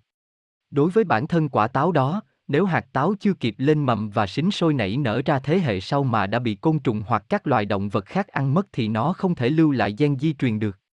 Vì vậy khi kết trái, trong mỗi quả táo đều chứa độc tính và độc tính này khiến các loài thiên địch phải dè chừng. Quả càng bé thì thành phần độc tính càng mạnh. Tuy nhiên, qua thời gian, khi hạt trong quả đã nảy mầm tương đối thì trạng thái của quả sẽ thay đổi. Lúc này, quả cần thu hút nhiều côn trùng và động vật ăn lớp vỏ và thân quả bên ngoài để hạt táo được thoát ra ngoài và mầm có thể sinh trưởng, vươn cao hơn. Chính vì vậy mà táo chín chứa nhiều đừng. Và nếu hạt của quả bị tiêu hóa rồi biến mất trong cơ quan tiêu hóa của các loài động vật thì chuyện C trở lên nghiêm trọng hơn. Vì vậy, phần lớn hạt của các loại quả đều được bao bọc bằng một lớp vỏ rất cứng và không thể tiêu hóa được. Khi chúng ta ăn dưa hấu, nếu không cẩn thận ăn phải hạt dưa hấu vào bụng thì ngày hôm sau, khi đi đại tiện, hạt dưa hấu sẽ theo ra ngoài cùng với phân. Điều này rất hữu ích và cần thiết để bảo vệ cho hạt. Vì vậy, hầu hết các hạt đều chứa độc tính cao. Dưa vàng cũng sử dụng cách thức này. Đồng thời, dưa vàng còn dùng chiến lược sinh tồn khác. Tuy hạt của dưa vàng chứa độc tính mạnh nhưng vỏ của nó lại không cứng. Chiến lược lan rộng của loài này là nhanh chóng bị đào thải khỏi cơ quan tiêu hóa của các loài động vật ăn chúng. Khi có chất độc xâm nhập vào cơ quan nội tạng của các loài động vật thì nhu động ruột tăng để nhanh chóng đào thải chất độc đó ra khỏi cơ thể. Do gió, ăn dưa vàng mà ăn cả hạt thì sẽ bị tiêu chảy. Tương tự như những ví dụ kể trên, mỗi loài thực vật đều có một cơ chế riêng để có thể tự bảo vệ mình. Do đó, chúng ta cần ngừng quan niệm rằng các loại rau củ quả, thức ăn có nguồn gốc từ thực vật là luôn tốt cho sức khỏe. Đặc biệt, bạn cần nhận thức rõ ràng rằng trong rau củ quả có chất độc. Càng là những loại rau củ quả tỏa mùi thơm hoặc có vị đắng thì lại càng chứa nhiều chất độc. Trẻ nhỏ ân táo xanh có nguy cơ bị đau bụng nghiêm trọng hơn người lớn. Đối với phần lớn những trường hợp bị nhiễm độc thông thường từ các chất độc có trong thực phẩm, cơ thể sẽ phân giải hoặc trung hòa các chất độc đó thông qua các loại vi khuẩn trong cơ thể. Tuy nhiên, trẻ nhỏ không có nhiều loại vi khuẩn đường ruột phong phú như ở người lớn để có thể xử lý các chất độc xâm nhập cơ thể. Bên cạnh đó, ruột của trẻ nhỏ cũng chưa phát triển thành thục nên không thể giải độc được hoàn toàn. Ngay cả trong số những người trưởng thành thì cũng có những người khá nhạy cảm. Do đó, tôi khuyên bạn hãy nấu chín các loại rau để phá hủy những chất độc này. Đương nhiên, chúng ta càng phải nấu kỹ khi cho trẻ nhỏ ăn những thức án này. Những người chết vì ăn súp lơ. Hãy loại bỏ những thực phẩm có hại với bản thân. Gần đây, cứ bật TV lên là chúng ta nghe thấy những chương trình giới thiệu về món ăn, từ những món thông thường đến những loại rau củ quả nhập khẩu. Công dụng của những loại thực phẩm này được các phương tiện thông tin đại chúng nhắc đến hàng ngày thông qua các chương trình phát thanh truyền hình. Những loại thực phẩm này sẽ được giới thiệu như trào lưu vào một thời điểm nhất định. Sau đó, một loạt các thực phẩm bổ dưỡng mới lại được giới thiệu. Khi nghe thấy từ súp lơ thì điều đầu tiên bạn nghĩ đến là gì? Thực phẩm có hiệu quả phòng chống ung thư, món quà trời ban, vv. Hẳn là còn nhiều nhiều nữa những hình ảnh tích cực về loại thực phẩm này. Thực tế, trong súp lơ chứa nhiều yếu tố có lợi cho sức khỏe của con người. Nếu nói về những điểm tốt của súp lơ, có lẽ viết hết cả cuốn sách này vẫn còn chưa đủ. Tôi xin phép kể một câu chuyện thú vị như thế này. Ở khu vực Andes thuộc Nam Mỹ, có một bộ tộc nọ không ăn súp lơ. Lý do rất đơn giản. Họ không ăn súp lơ là bởi họ không thích vị đắng của nó. Tuy nhiên, điều không may đã xảy đến với bộ tộc này. Dân số của bộ tộc đột nhiên sụt giảm nhanh chóng. Trong lúc chưa tìm ra được lý do chính xác tại sao lại xảy ra chuyện này, số lượng người trong bộ tộc vẫn tiếp tục giảm. Tổ chức Y tế Thế giới đã bắt tay vào điều tra nguyên nhân. Kết quả cho thấy trong bộ tộc này, tỷ lệ bị suy giảm chức năng tuyến giáp rất cao. Kết luận thủ phạm gây giảm dân số của bộ tộc này chính là bệnh suy giảm chức năng tuyến giáp. Đồng thời, Tổ chức Y tế Thế giới còn phát hiện thêm một điều nữa. Đó là trước đây, trong bộ tộc có nhiều người không cảm thấy vị đắng khi ăn súp lơ. Nhưng bất hạnh thay, những người này đều đã không còn nữa. Giờ có lẽ đã đến lúc tôi giải thích vấn đề này với góc nhìn của y học tiến bộ. Hãy chia bộ tộc này làm hai nhóm, nhóm cảm thấy vị đắng của súp lơ và nhóm không cảm thấy vị đắng của súp lơ. Cả hai nhóm đều bị suy giảm chức năng tuyến giáp do gen di truyền. Nhưng ở nhóm ăn súp lơ, vấn đề chức năng tuyến giáp càng trở nên trầm trọng hơn. Các chất trong súp lơ ngăn cản quá trình cung cấp iốt đến tuyến giáp, làm cho hormone tuyến giáp không được sản sinh thuận lợi. Với người có vấn đề bẩm sinh về tuyến giáp, súp lơ gây ra trở ngại lớn đến việc tuyến giáp hấp thu iốt. Những người không cảm thấy vị đắng của súp lơ và thường xuyên ăn món này đã chết sớm hơn vì bệnh suy giảm chức năng tuyến giáp. Tuy nhiên, trong bộ tộc này cũng có những người cảm nhận được vị đắng của súp lơ. Vì vậy, họ không ăn súp lơ và tuy gặp phải vấn đề di truyền về bệnh suy giảm chức năng tuyến giáp nhưng họ vẫn có thể sống sót. Câu chuyện trên đây ẩn chứa một thông điệp rất quan trọng. Không có thực phẩm nào là tốt đối với tất cả mọi người.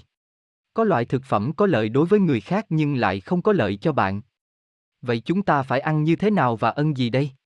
Có quá nhiều thứ ngon lành trên mặt đất này. Dù đặt chân đến bất cứ đâu trên thế giới này, bạn cũng đều có thể nếm được những món ăn lạ miệng. Nhưng chúng ta cần phải xem xét khả năng thích nghi của gen di truyền đối với sự thay đổi nhanh chóng của các loại thức ăn. Liệu gen của chúng ta có tiếp nhận các loại thức ăn mới mà không phải chịu tác dụng phụ nào không?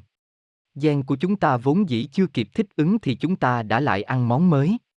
Nhưng trên thực tế, gen của chúng ta không có khả năng xử lý hết các loại thức ăn lạ, các loại thuốc và các chất hóa học.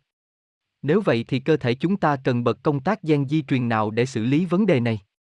Nếu gen tốt ấy được bật lên, cứ cho rằng nó có thể thay đổi được trạng thái hiện tại nhưng liệu có gây ảnh hưởng gì đến những bộ phận khác của cơ thể không? Dù gen có được bật lên thì cơ thể chúng ta vẫn cứ liên tục phải tiếp nhận những tác động mà con người chưa có nhiều kiến thức về chúng. Định nghĩa như thế nào là một loại thực phẩm tốt, có lợi cho sức khỏe không phải là chuyện dễ dàng. Có một câu nói nổi tiếng như thế này, thuốc ăn của người này có thể là chất độc đối với người kia. Có thể đối với người này, nó là loại thức ăn quan trọng, giúp duy trì sự sống. Nhưng đối với người khác, nó lại có thể là loại thức ăn ẩn chứa độc tố. Vì vậy, thực phẩm có lợi cho sức khỏe là loại thực phẩm phù hợp với bản thân mỗi người, là loại thức ăn mà gen di truyền của người đó có thể xử lý được. Bạn phải tìm ra loại thức ăn phù hợp với gen của bạn.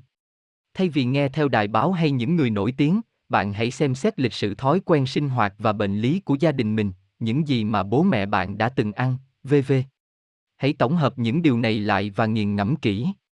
Từ đó, lựa chọn ra những loại thực phẩm phù hợp với bản thân. Ngoài ra, đừng vội vàng thử những loại thức ăn chưa ăn bao giờ. Hãy biết kiềm chế trước các loại thức ăn lạ. 09. Tại sao trẻ NHOLAI ghét ăn rau? Ruột chưa phát triển thành thục thiếu vi khuẩn đường ruột. Một ngày nọ, có người bạn đến nhà tôi và chia sẻ những điều phiền muộn trong lòng. Đó là việc đứa con 3 tuổi của chị rất kén ăn. Đứa bé này chỉ ăn gạo trắng. Chỉ cần trộn vào một chút lạc hay ngũ cốc là bé nhất định không ăn. Hơn nữa, bé không ăn đồ ăn kèm và đặc biệt rất ghét ăn rau. Bé đã từng trớ hết chỗ rau chị cho ăn. Mà chị bạn này của tôi có niềm tin vững chắc vào lý thuyết rằng một đứa trẻ cần phải hấp thu tất cả những thành phần dinh dưỡng cần thiết để lớn lên. Do đó, khi bé không chịu ăn rau như vậy, chị đã xay rau ra rồi cho vào cháo, khuấy vào bột và cho bé ăn. Chị kể rằng mỗi lần cho con ăn thật sự là một cuộc chiến. Đây là câu chuyện thường thấy ở nhiều gia đình. Nhiều bố mẹ còn tranh cãi nhau về vấn đề dinh dưỡng cho con. Vậy lý do gì khiến trẻ nhỏ kén ăn? Có lẽ chúng ta cần phải hiểu nguyên nhân sâu xa của vấn đề này. Trước hết là bởi chính người mẹ hồi nhỏ cũng đơ tùng kén ăn nên bây giờ đứa con cũng biến ăn. Tôi đơ hỏi người mẹ đó câu này, con chị có cảm thấy khó chịu ở đâu không? Chị trả lời rằng, không có điều gì khiến bé cảm thấy khó chịu cả. Tôi lại hỏi tiếp, hồi nhỏ chị ăn uống như thế nào? Lần này, chị nói rằng hồi nhỏ chị có kén ăn một chút nhưng vẫn lớn lên và sống tốt. Phạm vi lựa chọn thức ăn của trẻ nhỏ vốn khá hẹp. Có nhiều thức ăn mà trẻ không thích. Khi trẻ dần lớn lên thì tình trạng kén ăn mói giảm đi và phạm vi thức ăn mà trẻ có thể ăn dần được mở rộng. Chúng ta đang sống trong thời đại của khoa học kỹ thuật nhưng cơ thể chúng ta vẫn đang chứa những gen nguyên thủy. Thậm chí chúng ta không thể tự tiêu hóa được một số loại rau củ mà phải nhận sự trợ giúp từ bên ngoài. Rau là thức ăn chính của các loại vi khuẩn. Những vi khuẩn này phân giải chất xơ và cơ thể chúng ta hấp thu chất dinh dưỡng. Dù có ăn nhiều loại rau thì chúng ta cũng không cảm thấy khó chịu là bởi cơ thể có nhiều loại vi khuẩn giúp tiêu hóa những thức ăn đó. Hơn nữa, số lượng vi khuẩn đường ruột ngày càng trở nên nhiều hơn, nên chúng ta ngày càng ăn được nhiều loại thức ăn hơn. Phạm vi lựa chọn thức ăn của trẻ nhỏ khá hẹp là bởi các loại vi khuẩn đường ruột của chúng chưa đa dạng. Trẻ nhỏ khó tiêu hóa các loại rau có nhiều chất xơ và cứ thế bài tiết ra. Khi trong cơ thể không có nhiều vi khuẩn đường ruột, trẻ sẽ cảm thấy khó chịu khi ăn những món lạ. Vì thế, trẻ sẽ từ chối những thức ăn khiến chúng cảm thấy khó tiêu. Hiện tượng kén án ở trẻ nhỏ là chuyện đương nhiên. Đồng thời, cơ thể phát triển chưa thành thục của trẻ nhỏ cũng góp phần làm cho chúng trở nên kén ăn. Khi thức ăn đi vào cơ thể, các cơ quan trong cơ thể vẫn chưa sẵn sàng để xử lý triệt để thức ăn. Vì vậy theo bản năng, trẻ sẽ từ chối những thức ăn mà đường ruột của chúng không thể tiêu hóa được. Đặc biệt, đối với trẻ nhỏ dưới 3 tuổi thì số lượng các loại vi khuẩn đường ruột chưa phong phú, các chức năng của đường ruột chưa phát triển đa dạng. Bên cạnh đó, trẻ chưa tiêu hóa được nhiều loại thức ăn và gặp nhiều vấn đề về giải độc. Đối với đường ruột chưa phát triển thành thục thì chỉ một chút chất độc thôi cũng sẽ khiến trẻ phải chịu đựng sự tổn hại nghiêm trọng. Vì vậy, nếu cảm thấy thức ăn có chứa độc tính thì trẻ sẽ từ chối, không chịu ăn. Để bảo vệ bản thân, trẻ có phương pháp đơn giản và không cần tốn mấy công sức, đó là chọn lọc trong số những thứ thức ăn được cho ăn.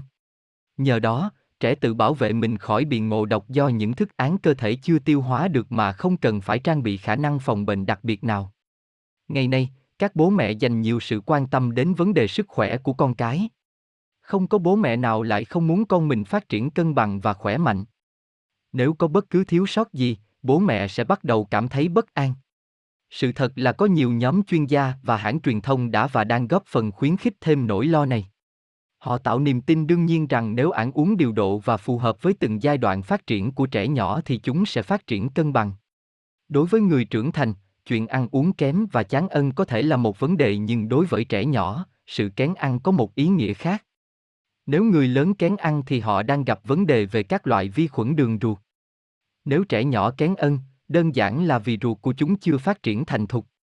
Nếu bạn là những ông bố bà mẹ từng cho con ăn súp lơ thì sẽ biết rằng trẻ không hề thích ân món ăn này. Lý do trẻ không chịu ăn súp lơ có đơn giản là bởi súp lơ không có vị gì hay không? Kỳ thực, do tuyến giáp của trẻ nhỏ chưa phát triển thành thục nên chúng từ chối món ân này theo bản năng. Nếu bạn hỏi một đứa trẻ về vị của súp lơ thì nó sẽ chê đắng. Như vậy, trong trạng thái chức năng của tuyến giáp chưa phát triển thành thục thì gen cảm nhận vị đắng của súp lơ vẫn còn trong cơ thể chúng ta cho đến ngày nay. Liệu đây có phải là sự trùng hợp ngẫu nhiên? Thế nhưng, vì súp lơ có quá nhiều ưu điểm nên các mẹ một mực tin rằng đây là món các bé nhất định phải ân. Họ dùng mọi cách để nựng con khi chúng từ chối ăn món này, làm đủ kiểu để súp lơ trở thành món dễ ăn, nào xào, nào cho các loại gia vị vào khiến món súp lơ đó khác hẳn vị nguyên bản ban đầu. Bên cạnh đó, các mẹ lại cho bé án kèm với đồ ăn vặt nữa.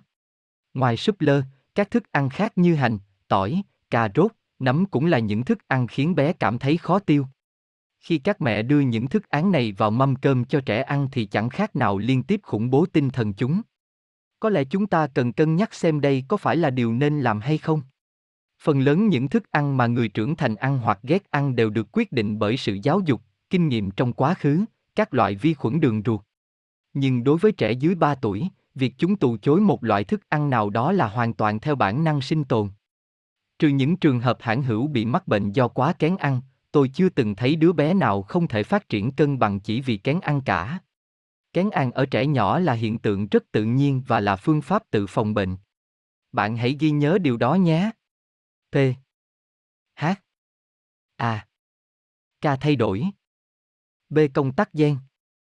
Ó theo ý muốn. N những vấn đề lớn nhỏ khiến chúng ta bận lòng. Không một. Cơ thể chúng ta có công tắc gen di truyền, một.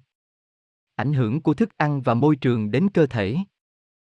Năm 2003, tại trường Đại học Duke, tôi đã tiến hành thí nghiệm trên một giống chuột béo lông vàng mang gen agouti. Gen này không chỉ khiến chúng mập mạp và có bộ lông vàng mà còn dễ bị nhiễm các bệnh huyết áp cao, tiểu đường. Tôi đã cho một con chuột có thai uống B12 và nhận được kết quả đáng ngạc nhiên. Nó đã đẻ được một đàn chuột con gầy lông nâu. Điều đáng nói là cả chuột bố và chuột mẹ đều là giống chuột béo lông vàng mang gen agouti. Quá bất ngờ trước việc này, nhóm nghiên cứu đã tiến hành khảo sát gen. Kết quả còn gây sửng sốt hơn. Đàn chuột con vẫn mang gen agouti. Lý do khi chúng tuy mang gen agouti nhưng lại không biểu hiện những đặc tính của gen di truyền này đang dần được làm sáng tỏ. Việc cho chuột mẹ vừa thụ thai ăn vitamin đã ức chế gen agouti đang lớn mạnh dần lên. Nói cách khác, việc này làm dừng lại hoạt động của công tắc gen di truyền. Việc làm biến đổi công tắc di truyền như thế được gọi là methyl hóa phân tử ADN. Việc trì hoãn công tắc gen di truyền không chỉ làm thay đổi màu lông và thể trọng, mà còn giúp cho cá thể không mắc các bệnh di truyền như huyết áp cao hay tiểu đường. Sau khi thí nghiệm này được công bố, rất nhiều thí nghiệm khác được tiến hành. Nghiên cứu cũng liên tục chỉ ra rằng tùy theo thức ăn chúng ta ăn, việc methyl hóa ADN sẽ được biểu hiện đa dạng khác nhau. Nghiên cứu này cũng đưa ra nhiều tiêu chuẩn về việc nên ăn như thế nào hay ăn món gì thì tốt trong thời gian mang thai. Chỉ đơn thuần chú ý tối những thức ăn gây nguy hiểm không phải là biện pháp phòng tránh việc sinh ra quái thai. Khi mang thai, Dù chúng ta có tuân theo cách thức ăn uống như bình thường thì gen di truyền cũng có thể gặp phải sự biến đổi như hiện tượng methyl hóa ADN. Từ đó xảy ra tranh cãi về việc nếu như thức ăn làm tắt hoặc bật công tắc gen di truyền thì nó có trở thành nhân tố chủ chốt đối với sức khỏe hay không. Quay lại loài chuột, đường bờ biển bang Florida có màu cát rất sáng vì thế lông chuột Peromys manicula ở đây sáng hơn lông chuột sống trong rừng. Loài chuột này cũng mang gen agouti. Gen này hình thành chất đạm agouti, ngăn cản sự lớn mạnh của tế bào tạo nên hắc tố, sắc tố melanin và biến đổi màu lông của chuột Peromys maculote thành màu trắng. Để thoát khỏi tầm mắt của các loài chim sáng mồi như cú hay chìm ưng, loài chuột này đã phải thích ứng rất nhanh với bãi cát trắng của Florida và quá trình thích ứng này đã làm gen agouti mang yếu tố khiến màu lông sáng như cát lớn mạnh dần. Ngược lại, những con chuột sống trong các khu rừng tối tăm làm suy yếu công tắc gen agouti nên có màu lông tối. Công tắc gen di truyền của con người cũng hoạt động theo cơ chế tương tự, được bật hay tắt là tùy thuộc vào môi trường xung quanh. Hãy tìm hiểu thêm một ví dụ nhé. Rùa đẻ trứng trên bãi cát và chờ trứng nở. Nếu xung quanh nơi rùa đẻ có nhiều kẻ thù tự nhiên thì sẽ có nhiều con cái nở ra từ trứng hơn. Đó là vì nếu có nhiều thiên địch, tỷ lệ rùa con bị bắt ăn thịt sẽ cao. Thế nên cần nhiều con cái để bổ sung cho số lượng bị bắt đi này. Con cái nhiều hơn sẽ đẻ ra nhiều trứng và nở ra nhiều con nên chúng có thể sinh tồn thành công trong tự nhiên. Ngược lại, nếu có ít kẻ thù thì trứng sẽ nở ra nhiều con đực hơn. Khi xem xét các nghiên cứu về những cuộc đại chiến trên thế giới, người ta thường thấy rằng sau chiến tranh, tỷ lệ sinh bé gái cao hơn nhiều so với tỷ lệ sinh bé trai. Trong hoàn cảnh khắc nghiệt, phương pháp thích nghi này cũng đã được con người áp dụng để tồn tại. Cho đến nay, chúng ta vẫn chưa thể dễ dàng giải thích được hiện tượng này. Tuy nhiên, bộ môn di truyền học biểu sinh ra đời giúp chúng ta biết được rằng con người đã thích nghi và tồn tại nhờ vào hiện tượng methyl hóa phân tử ADN. Hiện tượng methyl hóa chính là quá trình các nhân tố hóa học làm biến đổi đặc trưng di truyền khiến gen lớn lên hoặc bị chững lại, đây cũng là lý luận của bộ môn di truyền học biểu sinh. Không chỉ thức ân mà các loại hình thái môi trường cũng có tác dụng khiến gen di truyền bật hoặc tắt. Tùy theo chế độ ăn và dinh dưỡng của thai phụ mà tỷ lệ mắc bệnh của trẻ có thể thay đổi rõ rệt. Tuy nhiên, chuyện không chỉ đơn giản là những chất dinh dưỡng mà người mẹ hấp thu sẽ ảnh hưởng trực tiếp đến bào thai và cho ra kết quả tương ứng. Ở đây, chúng tôi chỉ đề cập đến vấn đề quan trọng là thức ăn mà người mẹ ăn và môi trường xung quanh sẽ ảnh hưởng lớn đến việc công tác gen di truyền của bào thai được bật lên hay bị tắt đỉ. Vì thế, sự xuất hiện của bộ môn di truyền học biểu sinh đã bắt đầu phá vỡ quan niệm cố hữu cho rằng gen di truyền của chúng ta là tuyệt đối bất biến. Cơ thể chúng ta có công tắc gen di truyền, hai. Cảm xúc ảnh hưởng đến sức khỏe. Nếu quan sát kỹ thì có thể thấy một thực tế rằng thức ân và môi trường sống có ảnh hưởng quan trọng đến công tắc gen di truyền. Việc này chỉ xuất hiện trong khoảng thời gian rất ngắn hoặc cũng có thể truyền lại cho thế hệ sau. Trong quá khứ, định luật quyết định của gen di truyền là lý thuyết mang tính chi phối. Trước hết, gen di truyền nhận được từ bố mẹ đã được định sẵn. Sức khỏe của chúng ta sẽ được gen di truyền này quyết định. Vì thế, chúng ta phải sử dụng tuyệt đối gen di truyền được thụ hưởng này để quản lý tối đa sức khỏe của bản thân. Bị bệnh giống như là việc chúng ta phải chấp nhận số phận. Thế nhưng, giờ là lúc chúng ta phải thay đổi suy nghĩ cơ bản này về sức khỏe. Công tác gen chi phối tình trạng gen di truyền thừa hưởng từ bố mẹ sẽ trở nên khác đi tùy theo môi trường. Công tác đó có thể thay đổi theo chiều hưởng có lợi hoặc cũng có thể gây nguy hiểm trí mạng. Giả sử một người có công tắc A đang bật còn một người có công tắc B đang lớn mạnh. Nếu hai người mắc chung một loại bệnh mà điều trị cùng một phương pháp cho họ thì sẽ gây ra vấn đề lớn. Năm 1987, nhà nghiên cứu John Kaiser đã tiến hành thí nghiệm cho vi khuẩn đại tràng vốn không tiêu hóa được đường sữa liên tục ăn đường sữa. Ông dự đoán rằng nếu liên tục cho ăn loại đường mà nó không thể tiêu hóa thì vi khuẩn đại tràng sẽ nhịn đói dẫn đến thiếu ăn rồi chết. Nhưng một kết quả khác với dự đoán đã xuất hiện. Con vi khuẩn đại tràng này đã biến đổi thành loại vi khuẩn khác có thể tiêu hóa được đường sữa. Điều đáng ngạc nhiên hơn là sự biến đổi này đã được truyền lại cho thế hệ sau. Hiện tượng biến dị trên không phải là tuyệt đối ngẫu nhiên. Đó chính là vấn đề bật tắc của cộng tắc gen di truyền để sinh tồn trong tình huống khó khăn. Nếu người mẹ đang mang thai mà ăn đồ nhiều dầu mỡ và ít chất dinh dưỡng thì sẽ làm thay đổi tình trạng sức khỏe của bào thai. Dù có lượng calo cao nhưng thiếu chất dinh dưỡng nên bào thai nhận thức được việc xuất hiện trên thế gian này là vô cùng khó khăn. Khi đó, công tắc gen tiết kiệm của bào thai trở nên lớn mạnh. Vì thế mà khi đưa thức ăn vào, bào thai sẽ tích lũy năng lượng. Người ta cũng cho biết rằng những bé như thế khi sinh ra sẽ ăn nhiều thức ăn hết mức có thể để tích lũy năng lượng. Vì chúng nhận thức được mình vẫn đói nên sẽ tiếp tục ăn và tích lũy, thành ra khả năng chúng bị béo phì là rất cao. Có những người dù bị đối xử, mắng mỏ thậm tệ nhưng vẫn không thể kiềm chế được sự thèm ăn. Họ cũng thường tự trách mình vì không có nghị lực. Tuy nhiên, đây không phải là vấn đề do ý chí. Bạn phải biết rõ rằng điều này có liên hệ với những thức ăn mà người mẹ đã ăn khi mang thai. Không chỉ riêng thức ăn mà ngay cả tâm tư tình cảm của người mẹ khi mang thai cũng ảnh hưởng nhiều đến công tác gen di truyền. Đại học Gill ở Canada từng có một nghiên cứu rất thú vị về vấn đề này. Họ chia đàn chuột ra làm hai nhóm để làm thí nghiệm so sánh giữa nhóm chuột luôn được mẹ liếm lông và nhóm chuột không được mẹ liếm lông bao giờ. Trong hai nhóm này, nhóm được chuột mẹ liếm lông và thể hiện tình yêu thương thì rất điềm tĩnh và có tâm trạng ổn định. Ngược lại, nhóm chuột không được như thế thì luôn thể hiện trạng thái bất an. Lần này, chúng tôi sẽ thử làm thí nghiệm khác. Chúng tôi đã thay đổi phương pháp nuôi dưỡng. Chúng tôi chuyển những con chuột con được yêu thương nhiều đến cho những con chuột mẹ không bao giờ liếm lông cho con và những con chuột con không được yêu thương đến những con chuột mẹ hay liếm lông cho con và bắt đầu quan sát. Kết quả là những con chuột con được tiếp nhận sự che chở tràn đầy tình yêu thương của chuột mẹ bắt đầu thay đổi tính cách, trở nên điềm tĩnh và ổn định. Trong khi những con chuột vốn được yêu thương nhưng nay được giao phó cho những con chuột mẹ không chăm sóc con kỹ lưỡng thì lại thể hiện trạng thái bất an. Kết quả này là do có sự thay đổi ở công tắc gen di truyền của chuột con. Tình yêu và sự quan tâm của chuột mẹ chính là thứ làm thay đổi công tắc gen duy trì sự ổn định tâm lý của chuột con. Chúng tôi cũng phát hiện ra là công tắc gen này dù có bị tắt đi thì cũng không bị mất hẳn. Bằng cách nào đó, nó có thể được bật trở lại. Như thế, chúng ta biết được rằng không chỉ môi trường mà cả trạng thái tâm lý cũng sẽ quyết định việc công tắc gen di truyền được bật lên hay bị tắt đi. 03. Điều gì gây ra căng thẳng? Căng thẳng là nguồn cơn của hàng vạn bệnh. Có lẽ tôi cũng không cần nói dài dòng về tầm quan trọng của việc quản lý căng thẳng trong cuộc sống hiện đại. Căng thẳng có thể được quản lý ở nhiều phạm vi, nhiều lĩnh vực từ bệnh cảm cúm thông thường cho đến ung thư hay những hành động thường ngày. Một chương trình TV đã làm một thí nghiệm so sánh giữa một con thỏ bị căng thẳng và một con thỏ không bị căng thẳng. Màu sắc gan bình thường là màu đỏ đậm.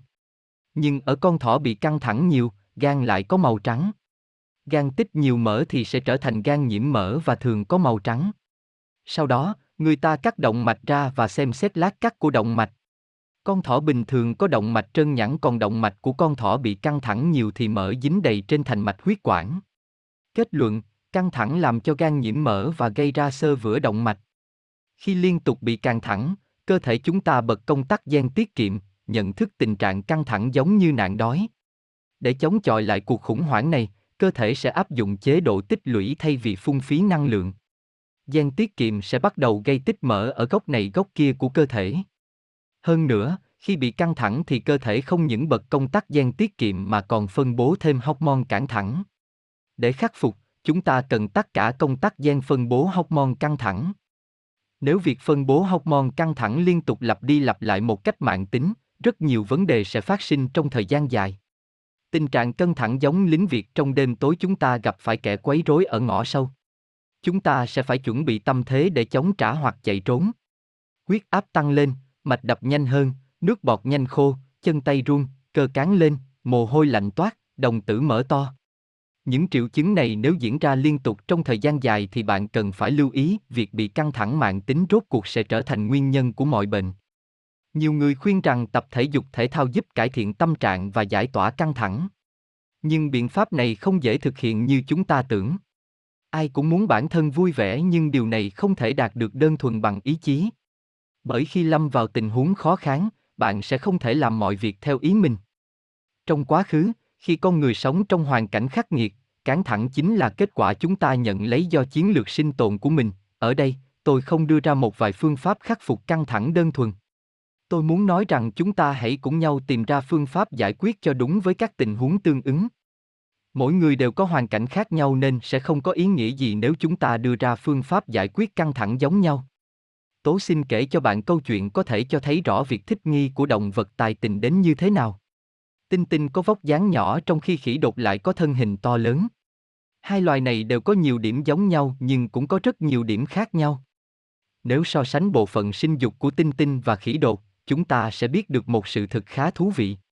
Tinh tinh cái không chỉ giao phối với một con đực mà mỗi khi rảnh rỗi, nó lại giao phối vôi nhiều con đực và chỉ giữ lại tinh trùng của con đực mạnh. Đây chính là chiến lược của tinh tinh cái. Mặt khác, chiến lược này của con cái cũng quyết định đến chiến lược của con đực. Hành vi tạp giao của con cái làm giảm cơ hội tinh trùng được tiếp nhận của con đực. Vì thế để con cái có thể lựa chọn tinh trùng của mình, tinh hoàng của con đực trở nên to ra để thích ứng.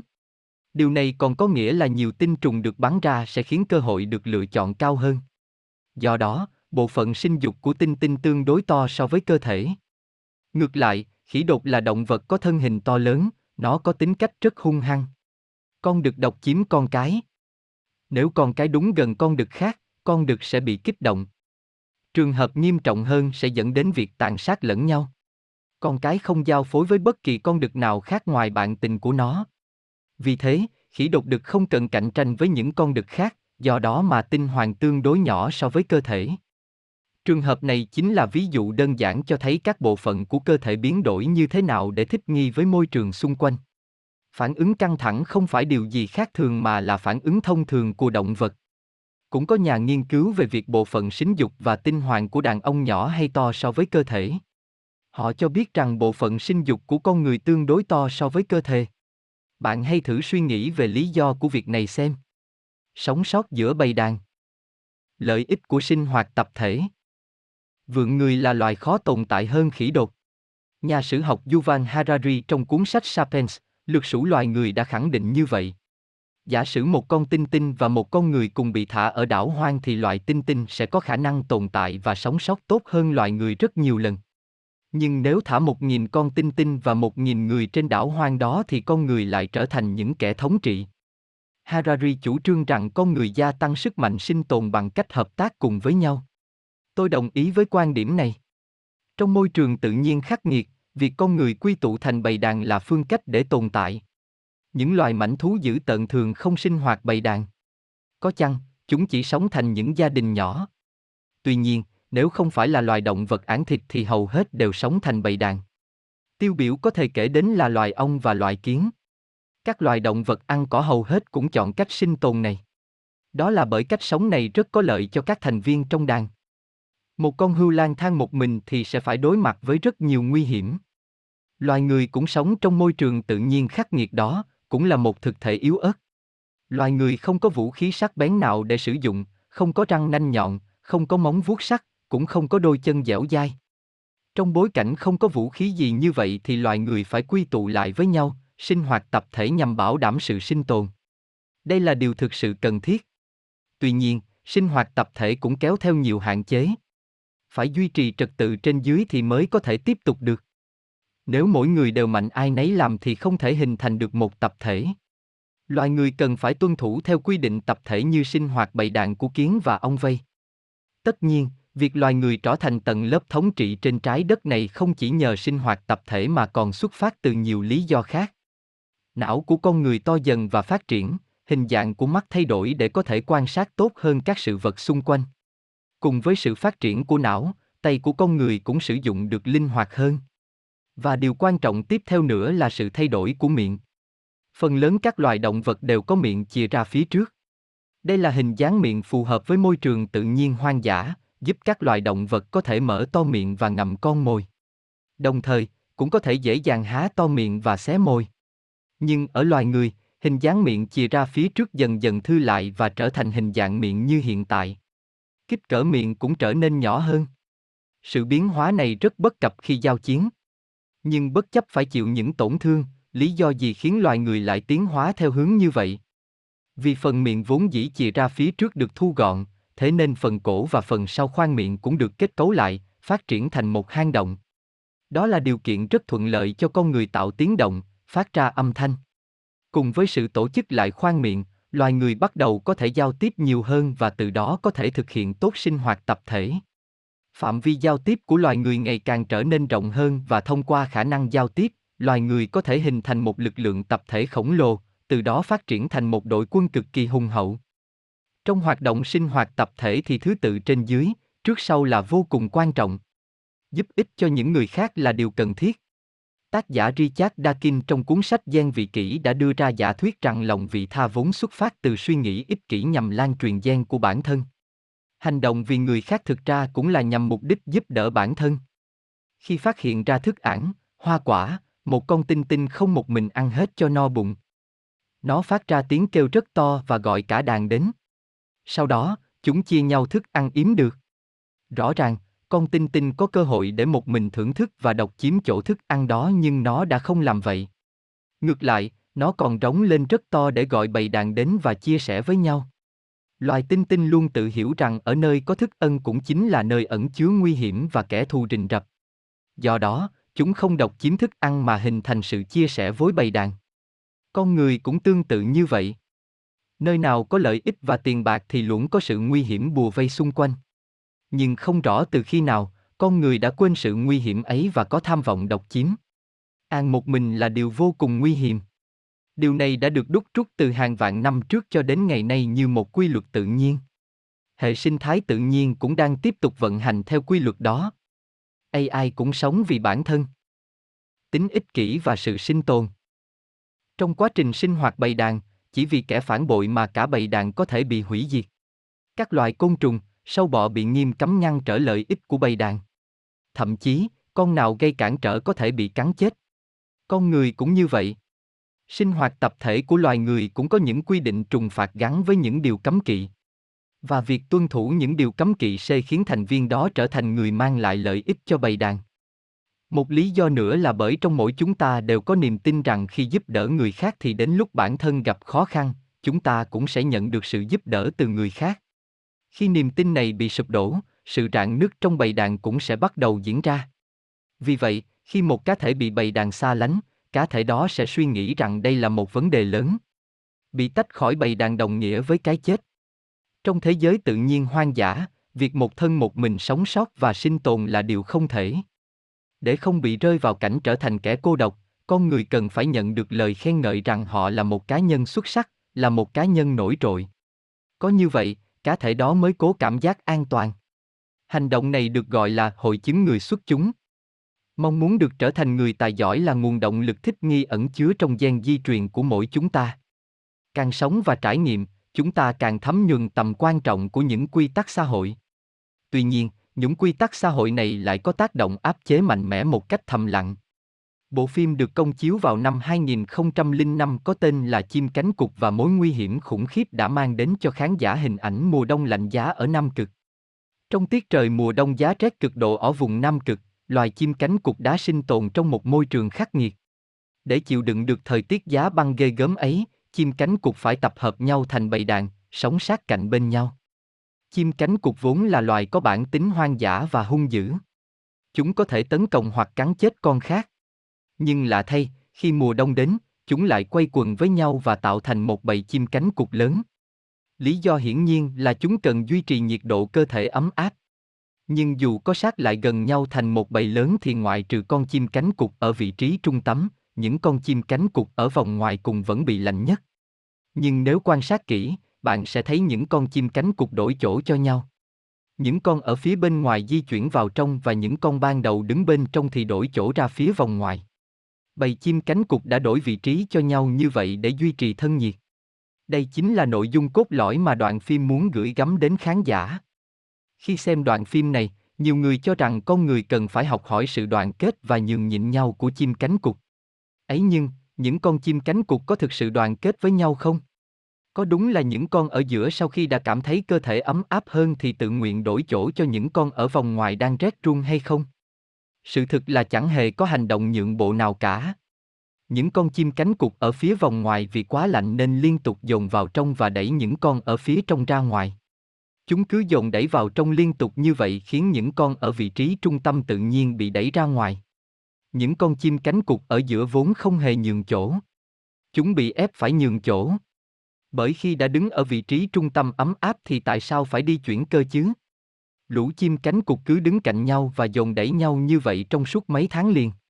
Và chính bởi sự dồn ép cạnh tranh nhau như vậy mà số lượng bầy chim cánh cụt bị giảm xuống còn một nửa. Loài chim cánh cụt đã đấu tranh sinh tồn khốc liệt như vậy đấy. Loài người cũng không khác là mấy. Chính vì sự sinh tồn của bản thân mà con người hợp tác và nhượng bộ lẫn nhau. Nhưng nếu điều đó ảnh hưởng đến sự sinh tồn của bản thân, chúng ta sẽ không hành động như vậy.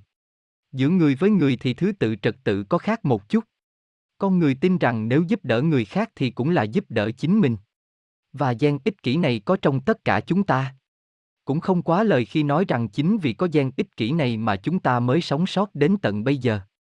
Nếu vậy thì phải chăng chúng ta không cần phải chịu quá nhiều áp lực xuất phát từ những trật tự xã hội, quy tắc xã hội và thỏa thuận xã hội. Xuất phát điểm căn bản của những thỏa thuận xã hội là từ suy nghĩ ích kỷ. Trên nền tảng của những suy nghĩ và hành động ích kỷ mà loài người có động lực và không cảm thấy bị đơn độc. Điều chúng ta CNCHINH là sự táo bạo. Cách sinh tổn mạnh mẽ nhất của xã hội hiện đại. Xã hội của chúng ta xoay chuyển theo quy luật biến những gen ích kỷ trở thành những thỏa thuận tốt. Tuy nhiên, điều tất yếu đến sau mỗi thỏa thuận là những suy nghĩ ích kỷ và mâu thuẫn nảy sinh trong những thỏa thuận xã hội. Những mâu thuẫn này chính là nguyên do gây nên những căng thẳng gây gắt nhất. Đứng ở lập trường bảo vệ cả bầy đàn, sự sinh tồn của cả tập thể là điều quan trọng nhất. Phải ưu tiên lựa chọn sự an toàn của cả tập thể dẫu có phải hy sinh sự sống của một cá thể. Bầy đàn cũng có suy nghĩ ích kỷ mang tính tập thể. Bầy đàn đó sẽ ca tụng, tán dương những hy sinh vì tập thể. Đó là vì những sự hy sinh này càng liên tục, nối tiếp thì sự tồn tại của bầy đàn lại càng thêm vững chắc. Nhưng nếu cơ hơ lờ một lòng trung thành và hy sinh một chiều cho những thỏa thuận xã hội như vậy, chúng ta rốt cuộc sẽ không nhận được nghĩ ngoài những tổn thất. Chưa biết có được kính nể vì sự hy sinh cao cả của bản thân hay không, nhưng cá nhân đó sẽ phải đối mặt với nhiều đau khổ và thậm chí là nguy cơ mất mạng. Trong quá khứ, sinh hoạt tập thể là một hoạt động quan trọng. Chính vì vậy mỗi khi gặp phải sự chỉ trích nhỏ nhặt, ánh mắt của người đờ, sự xì xào bàn tán, những căng thẳng chồng chất, người ta không khỏi lo lắng liệu mình có bị chửi mắng, bị chê trách hay không. Sự ghi nhận của cả tập thể còn quan trọng hơn cả sự tự nhận thức của bản thân. Việc bị loại khỏi bầy đàn uy hiếp đến sự sinh tồn. Chính vì vậy, chúng ta không thể thoát khỏi tình trạng căng thẳng, sợ hãi. Tuy nhiên trong xã hội biện đại, sinh hoạt tập thể không còn là thiết yếu tuyệt đối. Thời gian càng trôi đi, tầm ảnh hưởng của sinh hoạt tập thể đến mỗi cá thể cũng giảm đi. Thậm chí, có lúc tập thể còn chịu sự tổn hại vì cá nhân. Mặc dù vậy, do sự khắc ghi sâu của gen di truyền nên mỗi cá thể chúng ta đều tin rằng nếu bị cả tập thể ghét bỏ thì sẽ gây nguy hại đến sự sinh tồn của bản thân. Trong xã hội ngày nay, nếu chỉ tuân thủ những điều cấm kỵ thì có thể yên ổn sinh sống. Nhưng có lẽ, chúng ta cần có sự táo bạo, nếu mình tham lam một chút thì sao, nếu mình trông kỳ lạ một chút thì sao? Trong xã hội hiện đại, không cần quan tâm đến người khác thì cũng có thể tồn tại tạm ổn. Để trở thành người tốt, cần bỏ qua sự ép buộc bản thân, thoát khỏi những áp lực của xã hội và chính lúc đó, những căng thẳng sẽ tan biến. Chúng ta cần phải thoát khỏi phương thức sinh tồn cũ và có chiến lược sinh tồn mới trong thế kỷ 21 đầy biến động phức tạp này. Chúng ta không cần phải ngần ngại mỗi khi phê phán người khác. Nếu biết tỉnh ngộ, tiếp nhận những lời chê trách, chúng ta sẽ không còn sợ điều gì nữa. Còn nếu lo sợ bị chê bai, chúng ta sẽ không thể làm được điều gì trong cuộc sống này. Đừng e ngại bị mắng mỏ, đừng xấu hổ khi bị phê phán, đừng sợ sệt nếu trở thành người bị xa lánh. Bạn hãy đường hoàng mà tiếp nhận sự phê bình. Đây là cách để chúng ta thích nghi với hoàn cảnh sống mới, vượt lên khỏi hội chứng người xuất chúng được khắc ghi trong gen di truyền của mỗi chúng ta. Gen lo lắng là cần THISTDOI với sự sinh tồn của chúng ta. Tính cách thận trọng là một vũ khí. Cảm giác sự lo lắng và bất an có ảnh hưởng gì đến sự sinh tồn của con người? Nếu là những mối lo không cần thiết và ngán cản sự sinh tồn của con người thì chúng ta đã không cần phải lo lắng hay bất an. Vậy bạn hãy thử đoán xem những suy nghĩ tiêu cực, bất an, ngò vực, lo lắng có ảnh hưởng như thế nào đến sự sinh tồn của chúng ta. Tôi sẽ kể cho bạn nghe về câu chuyện con thỏ mà tôi hay nói trong các bài diễn thuyết. Đó là một con thỏ rất hung dữ. Tuy nhiên, loài thỏ dữ tợn và dũng cảm này đã tuyệt chủng. Do đây chỉ còn lại loài thỏ ngoan ngoãn và sợ sệt bỏ chạy ngay cả khi nghe thấy âm thanh lạo xạo. Ý tôi muốn nói ở đây là từng tồn tại loài thỏ dũng cảm, không biết sợ là gì, một loài thỏ là động vật ăn thịt và bắt các con mồi khác nhưng lại bị tuyệt chủng. Trong khi đó, loài thỏ nhút nhát và chỉ ăn thực vật thì sống sót và tồn tại đến ngày nay. Loài thỏ nhút nhát này chỉ cần ngửi thấy mùi chất bài tiết của cáo hoặc sói là chạy thục mạng. Nhưng rốt cuộc, chúng lại sống sót an toàn cùng các loài động vật ăn cỏ. Thôi còn sản bắt hái lượng, tổ tiên chúng ta thường e sợ khi trông thấy loại quả mà trước đó chưa từng thử ân bao giờ. Lần đầu tiên mình thấy loại quả này. Liệu có ăn được không nhỉ? Đó là cảm giác nghi ngờ, lo lắng, bất an có tác động quan trọng giúp loài người không ăn uống bừa bãi. Tiếp theo, tôi sẽ kể bạn nghe câu chuyện về con sóc. Có con sóc dũng cảm và có con sóc nhút nhát. Con sóc nhút nhát thường sống chui lủi, không dám ản hạt dẻ trước mặt những con sóc khác. Vì thế, những con sóc này luôn cảm thấy đói bụng. Thế rồi một ngày nọ, con sóc nhút nhát trốn sau tảng đá và nhìn con sóc dũng cảm đang ăn hạt dẻ. Nó đợi tới khi con sóc dũng cảm rời đi thì mới chạy đến, nhặt những hạt dẻ còn sót lại, chôn xuống đất giấu đi rồi bỏ chạy. Vài tuần trôi qua, vào một đêm những con sóc dũng cảm vắng nhà, những con sóc nhút nhát mới đào đất, lấy những hạt dẻ đã chôn dạo nọ lên ảng. Sau này, toàn bộ loài sóc dũng cảm đều bị tuyệt chủng. Chỉ còn lại loài sóc nhút nhát. Lý do là bởi thành phần độc tính tannin có trong hạt dẻ. Loài sóc dũng cảm đã dần dần biến mất vì chất độc này. Ngược lại, khi được chôn dưới đất, chất tannin bị bay đi và loài sóc nhút nhát ản chúng, tiếp tục tồn tại. Những câu chuyện trên cho thấy gen lo lắng có lợi cho sự sinh tồn của chúng ta. Loại tính cách hay lo lắng nhiều và hay nhút nhát là một vũ khí.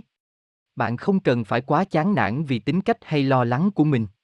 Có thể nói chính sự thận trọng đó đơ là một vũ khí tốt nhất giúp con người tồn tại trên địa cầu cho đến tận ngày nay. Thời xưa, khi còn săn bắt, tổ tiên chúng ta phải vận dụng toàn bộ ý ý khả năng của mình. Cách tốt nhất để huy động được hết sức lực là ý ý bật gen lo lắng lên. Cảm giác bất an rằng cuộc sáng bắt sẽ thất bại ý ý dẫn đến hệ quả là có nhiều gen lo lắng được bật lên. Khi gen lo ý lắng được bật lên, công tác gen di truyền cần thiết để giao chiến cũng đồng thời được bật lên. Từ đó, cơ thể sản sinh ra nhiều loại ý Hormone. Những loại hormone này giúp cho khả năng của cơ thể ý y đạt đến mức độ cao nhất.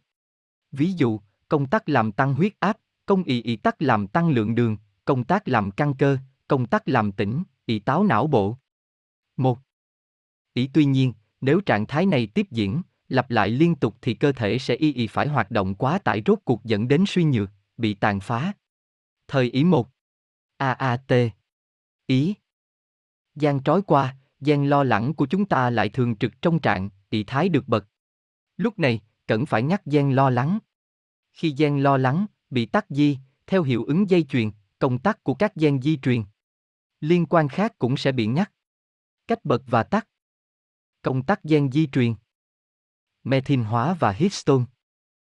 Trong phần này, tôi sẽ giải thích về thời điểm gen di truyền được bật, tắt đồng thời giải đáp câu hỏi rằng liệu gen di truyền có cơ chế tự bật hoặc tự tác hay không. Công tắc gen di truyền có vài cơ chế bật và tắt như sau. Phương pháp đầu tiên phải kể đến là khả năng methin hóa của gen mà chúng ta đã đề cập ở phần trước. Methin hóa là hiện tượng gen tự gắn với chất hóa học có tên là methin và làm tắt gen, khiến nó không thể tác động lên cơ thể được. Tùy theo gen có bị methin hóa hay không mà gen đó được bật hoặc tắt. Trong cơ thể còn có một loại công tắc gen di truyền khác. Gen của chúng ta được hình thành bởi hai chuỗi. Nếu hai chuỗi này tách nhau ra thì được gọi là histone. Histone nghĩa là sự tách rời của hai chuỗi gen. Tuy nhiên, có những trường hợp gen bị kết hợp một cách méo mó. Histone bị đảo lộn và phần gen bị đảo đó đồng thời bị tắt đi. Theo phương thức như vậy mà gen di truyền được bật và tắt. Methin hóa và histone là hai dạng công tắc khác nhau. Methin hóa có thể tắt gen di truyền trong khoảng thời gian dài. Khi gen methin hóa thì gen không dễ dàng bị khởi động trở lại và sẽ được duy trì ở trạng thái đó trong một khoảng thời gian dài. Ngược lại, nếu histone bị đứt gây thì gen di truyền sẽ bị sắp xếp lại. Trường hợp này chỉ kéo dài được nhất thời. Cách này không giúp cho gen duy trì được trạng thái đó lâu và nhanh chóng trở về trạng thái ban đầu. Khi chúng ta hấp thu vào cơ thể những thứ như thức ăn, thuốc, các chất có độc tinh thì công tắc histone sẽ nhiều hơn công tắc me thị hóa và gen di truyền sẽ bị tình trạng như đèn nhấp nháy, bật rồi tắt, tắt rồi bật. Sự thay đổi theo histone rất dễ dàng chịu ảnh hưởng của môi trường bên ngoài và linh hoạt hơn hẳn cơ chế methin hóa. Có rất nhiều dạng công tắc histone như vây xảy ra đối với gen di truyền của chúng ta. Giảm khẩu phần thịt. Những chất như insulin, estrogen, nội tiết tố sinh dục nam, cocaine gây ảnh hưởng đến công tắc histone. Trong thành ruột có nhiều loại tế bào và mỗi tế bào đều có gen di truyền. Tùy theo thức ăn chúng ta nạp vào cơ thể, vi khuẩn đường ruột lựa chọn các chất trong thức ăn đó và phân giải các chất dinh dưỡng. Nếu chúng ta ăn nhiều thịt, những tế bào ưu tiên chọn mỡ chứa trong thịt sẽ phân giải mỡ và tạo ra lớp mỡ trong cơ thể. Cùng với sự sản sinh mỡ đó, các tế bào cấu tạo nên thành ruột được bật lên hoặc được tắt đi. Tùy theo sự hấp thu lượng thịt của cơ thể, sự bật tắt của công tắc gen di truyền được lặp đi lặp lại. Nếu bạn tiếp tục nạp vào cơ thể những thức ăn nhiều dầu mỡ thì trạng thái cơ thể sẽ trở nên khác đi. Khi ruột liên tục ở trạng thái sản sinh ra lớp mỡ, công tắc histone sẽ tiếp tục duy trì trạng thái này lâu hơn và cuối cùng gen di truyền bắt đầu trạng thái methyl hóa. Nếu tiếp tục duy trì một trạng thái thì công tắc vĩnh cửu sẽ càng thêm hiệu quả. Và khi cơ thể bị methyl hóa như vậy, gen di truyền sẽ được duy trì trạng thái ổn định. Công tắc linh hoạt sẽ được thay đổi thành công tắc cố định. Nếu chúng ta cứ liên tục ăn thịt, công tắc methyl hóa của các tế bào đại tràng sẽ không ngừng phải xử lý những chất béo và hậu quả là nguy cơ bị mắc ung thư càng cao hơn. Chế độ dinh dưỡng trong 3 tháng đầu thai kỳ có ảnh hưởng đến công tác gen. Một nghiên cứu về các thai phụ trong thời kỳ khó khăn thiếu thốn ở Hà Lan đã cho thấy một sự thật thú vị. Những thai phụ trải qua giai đoạn bị suy dinh dưỡng trong 3 tháng đầu thai kỳ sau đó lại ăn uống bình thường sẽ sinh ra những em bé có trọng lượng trung bình.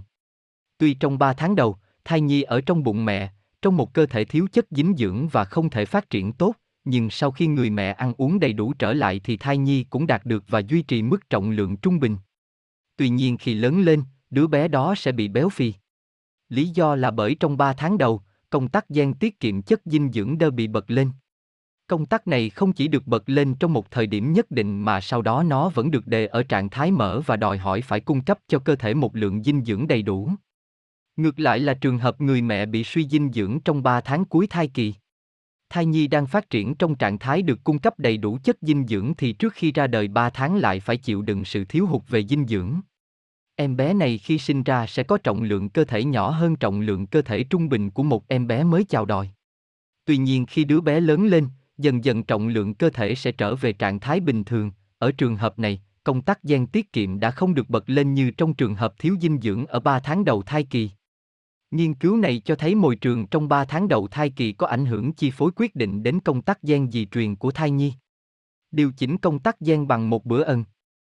Theo nhiều nghiên cứu, khi chúng ta dùng bữa với những người mình yêu thương trong bầu không khí vui vẻ, cơ thể sẽ sản sinh ra nhiều nội tiết tố có lợi cho sức khỏe. Một bữa ăn thoải mái giúp thúc đẩy sản sinh serotonin. Chất này khiến chúng ta cảm thấy hạnh phúc và tản cường hệ miễn dịch. Điều đó có nghĩa là chúng ta có thể tăng cường sức khỏe bằng cách tận hưởng một bữa ăn. Vào thời kỳ thiếu thốn cái ăn thì gần như không có chuyện chia sẻ thức ăn. Ăn uống không phải là một hành vi diễn ra trong hòa bình. Đó là hành động cần thiết để duy trì sự sinh tồn. Thậm chí, có câu tục ngữ rằng, đừng chạm vào một con chó khi nó đang ăn. Khi ăn, các loài động vật ở trong trạng thái chiến đấu. Chúng lo lắng nhỡ đâu khi mình đang ăn thì bị con khác chiếm mất, bị kẻ thù tấn công. Do đó trong lúc án, các loài động vật không thể không tỏ ra cản thẳng. Lúc này, tất cả các gian chiến đấu đều được bật lên. Các gian này giúp giành thắng lợi trong giao chiến nhưng trong những hoàn cảnh khác thì lại không giúp ích được gì. Thậm chí, nếu công tắc gian duy trì trạng thái chiến đấu được bật liên tục trong thời gian dài thì còn dẫn đến những bệnh lý nghiêm trọng. Tuy nhiên, con người đã thích nghi theo một cách khác với các loài động vật. Con người chia sẻ thức ăn với nhau. Hành động này có ý nghĩa như sự chia sẻ sinh mệnh của bản thân với những cá thể khác. Chúng ta có thể dễ dàng thốt lên rằng, tất cả cùng ăn thôi.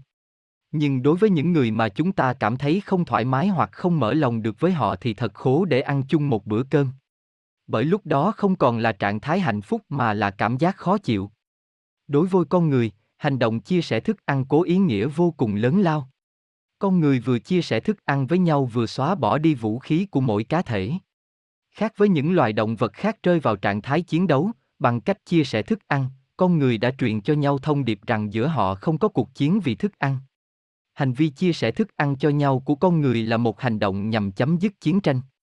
Nó xóa bỏ triệt để những căng thẳng mà chúng ta đã có từ trước. Cuối cùng, nó giúp tắt đi gian chiến đấu.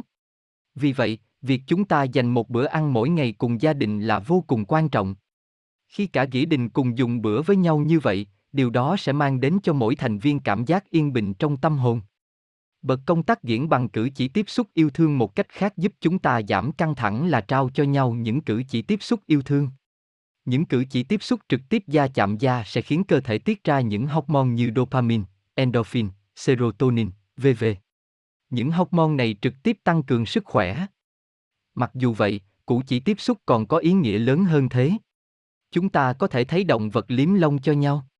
Thậm chí, những loài mảnh thú hung dữ cũng liếm lông cho nhau, âu yếm chạm quệt vào nhau, vui đùa với nhau. Những hành động này không chỉ bởi chúng đang chăm sóc sức khỏe cho nhau, mà còn là những cử chỉ yêu thương nhằm hòa giải. Nó có nghĩa là lúc này chúng ta không đánh nhau nữa. Bệnh tật là thứ phát sinh trong khi đánh nhau, thủ phạm của sự căng thẳng chính là trạng thái chiến đấu mà chúng ta đang gồng lên hàng ngày mà không hề hay biết.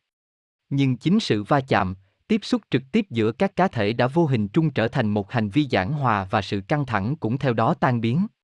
Lúc này, công tác gen hòa hợp được bật lên một cách tự nhiên. Tuổi thơ yên bình. Làm nên con người mạnh mẽ. Hormone Curly và serotonin. Yếu tố quan trọng nhất ảnh hưởng đến công tác gen chính là trạng thái tâm lý. Điều này có nghĩa là chúng ta có thể thay đổi công tác gen bằng suy nghĩ của chính bản thân. Đa phần những người từng phải chịu đựng một chấn thương lớn khi còn nhỏ sẽ suốt đời không thể vượt qua nỗi sang chấn đó. Có thể kể đến những người bị xâm phạm tình dục, những đứa trẻ không thể thích nghi được với đời sống xã hội do chịu ảnh hưởng từ bố mẹ. Những người như vậy sẽ sống trong đau khổ cho đến hết đời.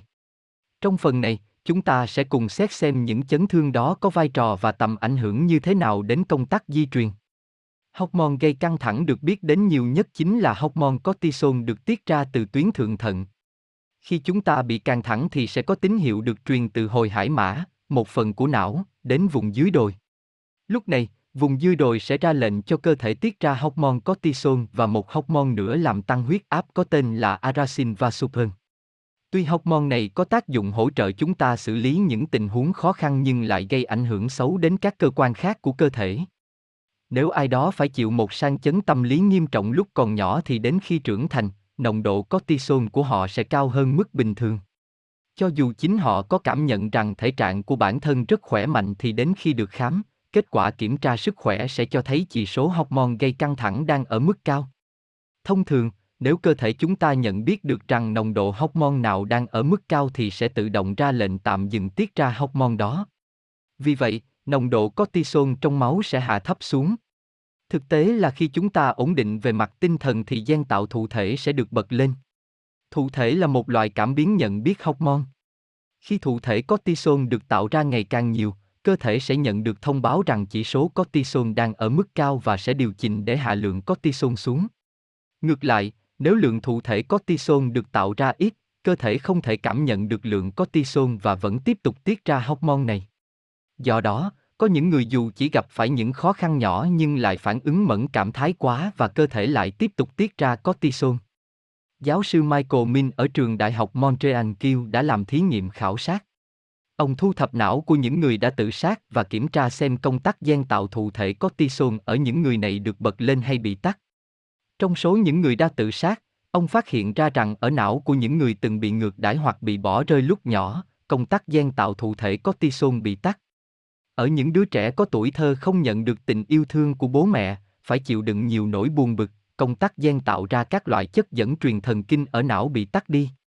Và khi sống trong trạng thái như vậy, trẻ C không thể phát triển được năng lực xử lý những tình huống căng thẳng trong cuộc sống, vốn dĩ, công tắc gen tạo ra các chất dẫn truyền thần kinh phải được bật lên thì chúng ta mới có thể chế ngự được bản thân, kiểm soát được cảm xúc.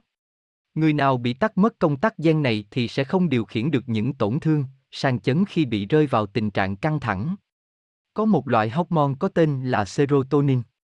Nếu không có serotonin, chúng ta sẽ mắc bệnh trầm cảm. Vì vậy, đây còn được gọi là hormone hạnh phúc. Serotonin làm bật lên công tắc tạo thụ thể cortisol, khiến cơ thể sản sinh ra ít cortisol hơn. Vì vậy, dù có phải đối mặt với bất cứ chuyện gì thì chúng ta cũng sẽ không cảm thấy khó khăn. Trường hợp những người hồi nhỏ từng bị ngược đẩy thì serotonin không được tiết ra nhiều và công tắc gen tạo thụ thể cortisol bị tắt. Do vậy, cơ thể người đó sẽ tiếp tục sản sinh ra cortisol. Người nào có các chất gây căng thẳng thần kinh được tiết ra liên tục ở mức cao thì mọi tình huống đều trở thành tình huống gây căng thẳng, lo âu. Họ sẽ bị những suy nghĩ tiêu cực chi phối, đồng thời sẽ gặp nhiều vấn đề về cơ thể. Tóm lại, khi serotonin được tiết ra nhiều thì công tắc gen tạo thụ thể được bật lên. Ngược lại, nếu cơ thể giảm tiết ra lượng serotonin thì công tắc gen tạo thụ thể sẽ bị tắt đi. Đối với những người bị tắt mất công tắc gen này thì dù gặp phải tình huống khó khăn một chút thôi, họ cũng sẽ ở trong tình trạng cảm xúc tồi tệ và chính trạng thái cảm xúc tồi tệ đó lại làm giảm tiếp lượng serotonin. Vòng luẩn quần tiêu cực đố cứ thế bị tiếp diễn, ở trường hợp những người hồi nhỏ luôn có tâm trạng tốt hoặc đã được nuôi nấng, dạy dỗ yêu thương thì đến khi trưởng thành, lượng serotonin của họ cũng tiết ra nhiều hơn. Chính serotonin đã bật công tắc gen tạo thụ thể cortisol và giúp người đó cố cái nhìn tích cực trong mọi tình huống khó khăn. Điều này lại có tác động tốt đến sự gia tăng sản sinh serotonin và tạo cho người đó một thế cân bằng, một chu kỳ đều đặn tích cực. Điều đó cũng tương tự như chuyện người giỏi ngày càng giỏi lên, người kém ngày càng kém hơn. Một thông tin khác tôi muốn đưa ra cho các bạn tham khảo đó là có đến 95% lượng serotonin được tiết ra từ ruột. Tôi xin nhấn mạnh thêm nhiều lần nữa rằng hệ vi khuẩn đường ruột đa dạng đóng vai trò rất quan trọng, ảnh hưởng đến mọi khía cạnh của sức khỏe. Chúng ta có thể khỏe lên chỉ bằng suy nghĩ tích cực. Mối liên hệ giữa suy nghĩ và gen di truyền. Từ xưa đến nay, loài người luôn không ngừng đấu tranh để sinh tồn. Để sống sót, loài người đã phải lo lắng suốt cả một thời gian dài. Tuy nhiên giờ đây thế giới đơ đổi khác, chúng ta không cần phải bất an thêm nữa. Như tôi đã trình bày, bất kỳ ai cũng có thể chăm sóc cho gen di truyền của chính mình, dùng tình yêu thương để bật hoặc tắt các gen đó. Cách đơn giản và dễ dàng nhất để thay đổi công tắc gen di truyền là hãy luôn có suy nghĩ tích cực. Dù bạn đang phải đối mặt với bất cứ tình huống khó khăn nào thì cũng không cần phải quá lo lắng đến sự tồn vong của bản thân. Không phải chiến tranh mà chính suy nghĩ của chúng ta đã tác động đến trạng thái bật hoặc tắt của công tắc gen di truyền. Chỉ đơn giản bằng cách thay đổi suy nghĩ chúng ta sẽ thay đổi được gen di truyền.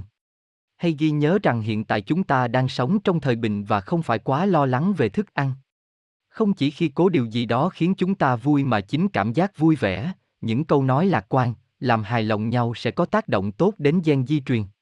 Hãy cứ suy nghĩ tích cực lên, chúng ta sẽ thay đổi được trạng thái cơ thể mình trở nên khỏe mạnh. Chúng ta vẫn thường nghe rằng suy nghĩ tích cực có ảnh hưởng tốt đến sức khỏe, suy nghĩ tiêu cực có ảnh hưởng xấu đến sức khỏe. Tiến sĩ danh tiếng người Nhật Bản Kazuo Murakami trong tác phẩm ADN thành công, ADN thất bại đã khẳng định rằng dù hai người có cùng gen di truyền giống hệt nhau, nhưng tùy theo sự bật và tắt của gen mà có sự khác nhau về bệnh tật. Hãy cười lên dù là nụ cười gượng gạo, hãy rèn luyện bản thân suy nghĩ tích cực. Nhà khoa học này đã phân tích, nghiên cứu về trạng thái của gen di truyền trước khi chúng ta rèn luyện suy nghĩ tích cực và sau khi chúng ta rèn luyện suy nghĩ tích cực. Kết quả là có 10 loại gen bình thường ít hoạt động đã hoạt động tích cực hơn. Ngược lại, có 5 loại gen đã bị chậm lại, hoạt động ít hơn. Điều này là minh chứng rõ ràng cho giả thuyết rằng thông qua sự luyện tập đơn giản mỗi ngày bằng suy nghĩ tích cực và luôn mỉm cười, chúng ta có thể trực tiếp điều khiển được công tắc gen di truyền. Trong nghiên cứu này, những gen di truyền bị tắt là những gen tác động nhằm duy trì trạng thái căng thẳng. Đó là những gen làm tăng huyết áp, làm tăng đường trong máu, làm tiết ra chất cortisol. Ngược lại, những gen làm tái sinh tế bào, chữa lành lại được bật lên. Suy nghĩ của chúng ta làm nên sức khỏe của chúng ta. Ngày mai thế giới có BIGIT vong thì hôm NAITOI vẫn cứ vui sướng. Tận hưởng cuộc sống. Sự gặp gáp của sinh tổn và sự bán rẻ tương lai. Diễn viên James Dean trong bộ phim Rebel Without a Cause, nổi loạn vô cớ, đã hóa thân vào nhân vật Stark và trở nên nổi tiếng với hình ảnh một kẻ nổi loạn. Ngay cả trong cuộc sống thực, James Dean cũng không chấp nhận những sự bó buộc trong một hệ thống có sẵn, anh theo đuổi tự do và đưa ra những phê bình sắc sảo về thế hệ cổ hủ. Anh đã trở thành thần tượng của giới trẻ. Nhưng rốt cuộc, anh lại ra đi vì một tai nạn giao thông khi tuổi đời còn trẻ. Có thể nói những người trẻ tuổi không cảm nhận được sự nguy hiểm và cũng không sợ hãi trước nguy hiểm. Dù có cảm thấy tình huống nguy hiểm thì họ vẫn chịu đựng và đối mặt với nó. Dù biết đó là thứ thức ăn không có lợi cho sức khỏe, họ vẫn ăn. Họ biết rượu có hại cho sức khỏe nhưng vẫn uống. Họ biết thuốc lá gây hại cho cơ thể nhưng vẫn hút. Có lẽ đơn giản là bởi họ vẫn chưa trưởng thành, hoặc có chăng là vì khí phách của tuổi trẻ. Có nhiều người cầu mong có một cuộc sống khỏe mạnh, trường thọ. Tuy nhiên, thực tế điều này không dễ và cũng không có nhiều người làm được như vậy. Chúng ta không thể đơn giản phán rằng đó là những người có ý chí kém cỏi. Vì vậy trong phần này, tôi sẽ cùng bạn đứng ở góc nhìn tiến bộ để tìm hiểu tại sao con người chúng ta lười nỗ lực tránh né nguy hiểm, tìm hiểu lý do tại sao dù con người biết được cách thức xử trí nhưng vẫn khó biến nó thành hiện thực. Đồng thời, chúng ta sẽ cùng nhau tìm ra giải pháp cho vấn đề này.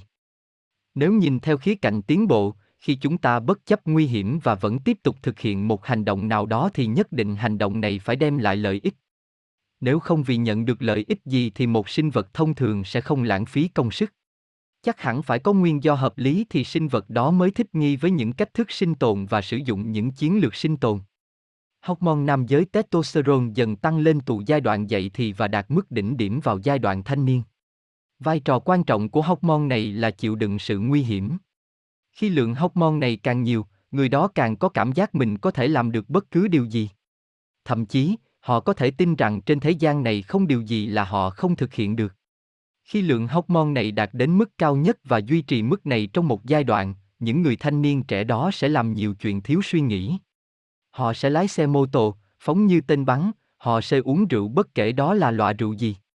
Trên thực tế, những hành động này dẫn đến cái chết và chẳng mang lại ích lũy gì.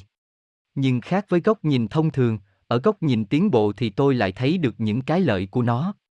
Dù có là những hành động nông nổi, thiếu suy nghĩ đi chăng nữa nhưng nếu bạn không tự tin, không có tinh thần thử thách bản thân của tuổi trẻ, bạn sẽ chẳng thể gặt hái được điều gì.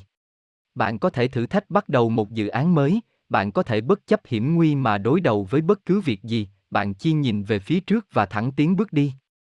Mặc dù dũng khí này mang lại nhiều thất bại, nhưng nó cũng đem đến những thành công nhất định.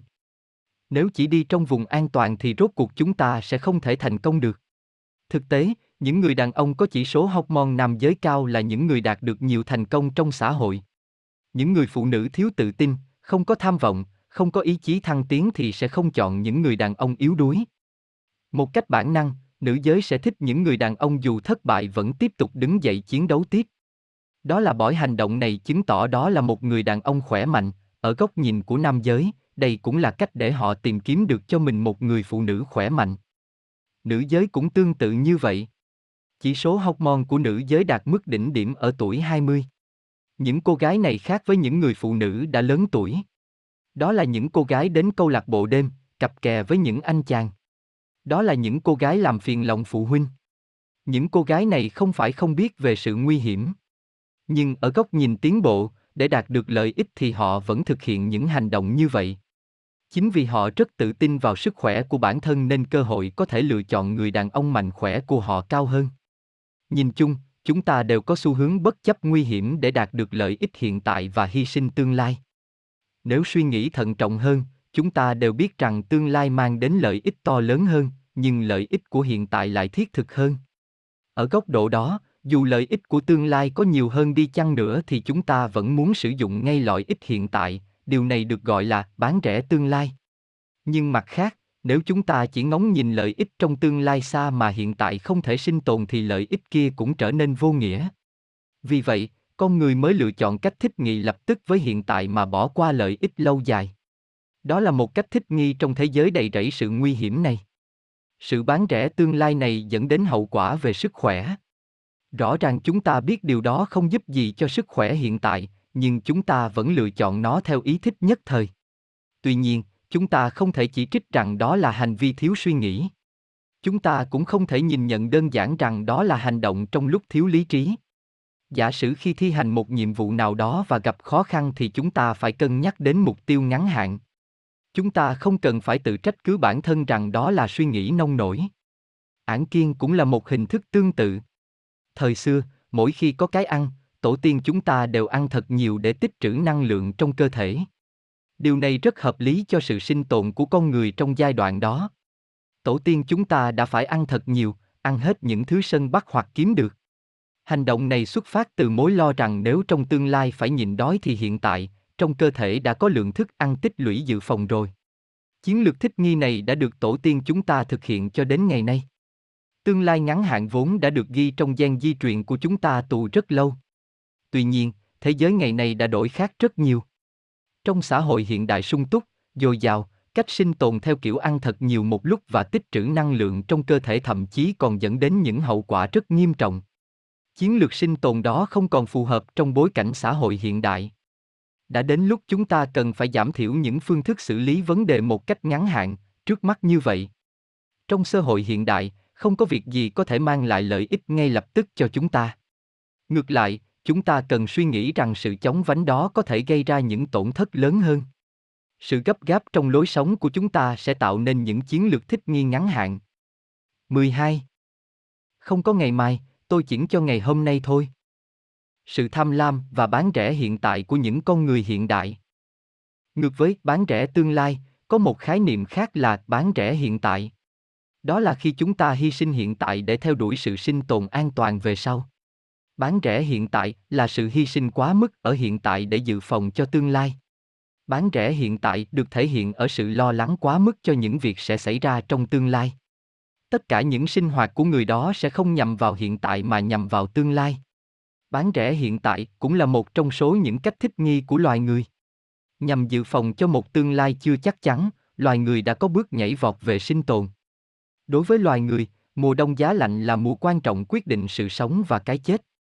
Khi chưa dự đoán được sự thay đổi của thời tiết các mùa, tổ tiên chúng ta không biết rằng sau những ngày đông giá rét sẽ là những ngày thời tiết ấm áp trở lại. Họ đã rất sợ hãi, lo lắng không biết làm sao để vượt qua mùa đông buốt giá ấy. Cứ thế, loài người đã trải qua thời gian lạnh lẽo dai dẳng và một ngày kia, mùa xuân ấm áp lại về. Ngày nay, người hiện đại ý thức được sự thay đổi của các mùa.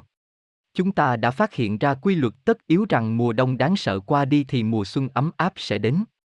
Sự phát hiện ra quy luật các mùa này đã đưa loài người đến thời kỳ quan trọng để gia tăng khả năng sinh tồn. Đó là loài người đã tìm ra cách để dự phòng cho tương lai. Tuy nhiên, điều này cũng dẫn đến những hệ lụy không hay.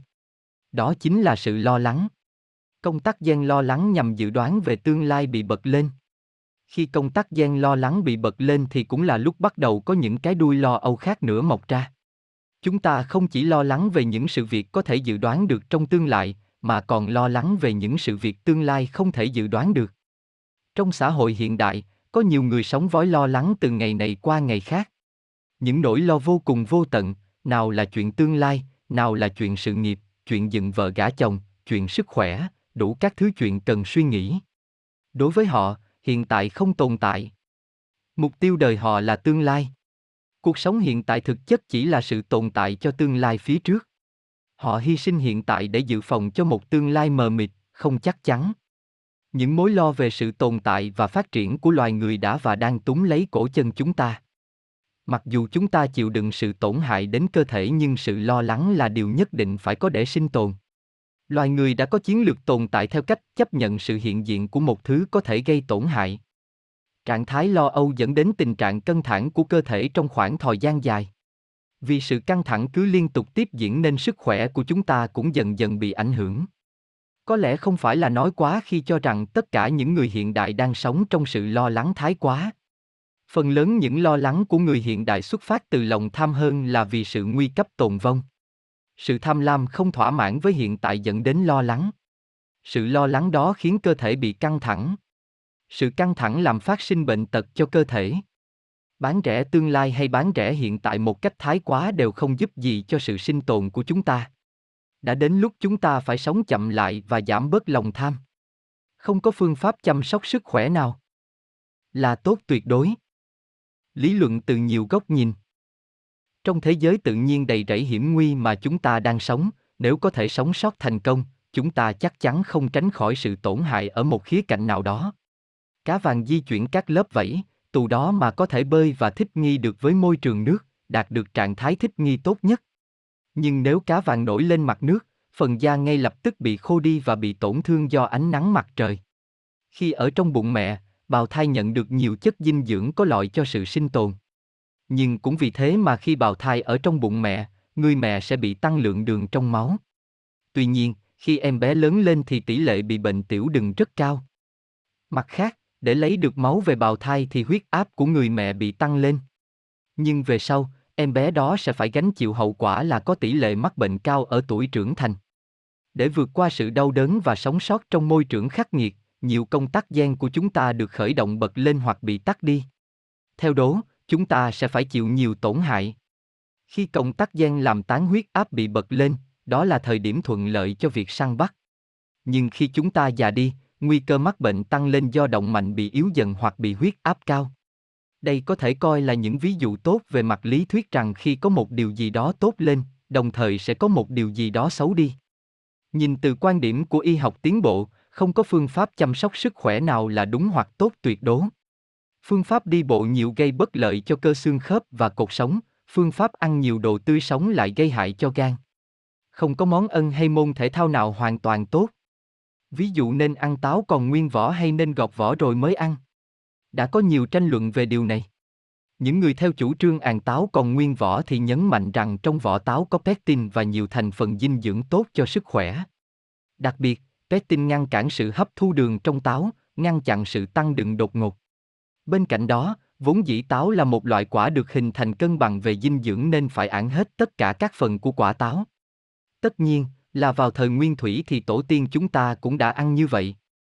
Mặt khác, cũng có những người quan niệm rằng nhất định phải gọt vỏ táo thì mới được ăn.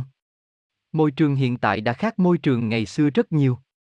Trong vỏ táo ngày nay hàm chứa nhiều kim loại nặng, thuốc trừ sâu nên cần phải gọt bỏ vỏ táo. Đây cũng là một quan điểm có lý. Giả sử chúng ta chấp nhận và làm theo quan điểm này, gọt vỏ táo trước khi án thì pectin sẽ bị loại đi và lượng đường trong máu sẽ tăng vọt. Khi đó, cơ thể chúng ta sẽ phải bật một loại gen di truyền để xử lý loại đường này. Và gen đó không chỉ tác động lên đường ở táo, mà còn gây ra nhiều phản ứng liên hoàn khác mà chúng ta không thể dự đoán được. Khi bàn luận về nhiều thuyết chăm sóc sức khỏe, chúng ta không thể nhận định đâu là những tranh luận tích cực hay tiêu cực, mà chỉ có thể lựa chọn và cẩn thận với những hệ quả phát sinh từ những lựa chọn đó. Bây giờ, bạn hãy tìm hiểu xem điều mình cần nhất là gì, tìm cách làm thế nào để tối đa hiệu quả đó. Đồng thời, hãy cân nhắc đến những tổn hại có thể phát sinh. Đố mới chính là phương pháp chăm sóc sức khỏe tiên tiến nhất mà y học hiện đại khuyến dùng. Cơ thể ta đã 2 triệu năm.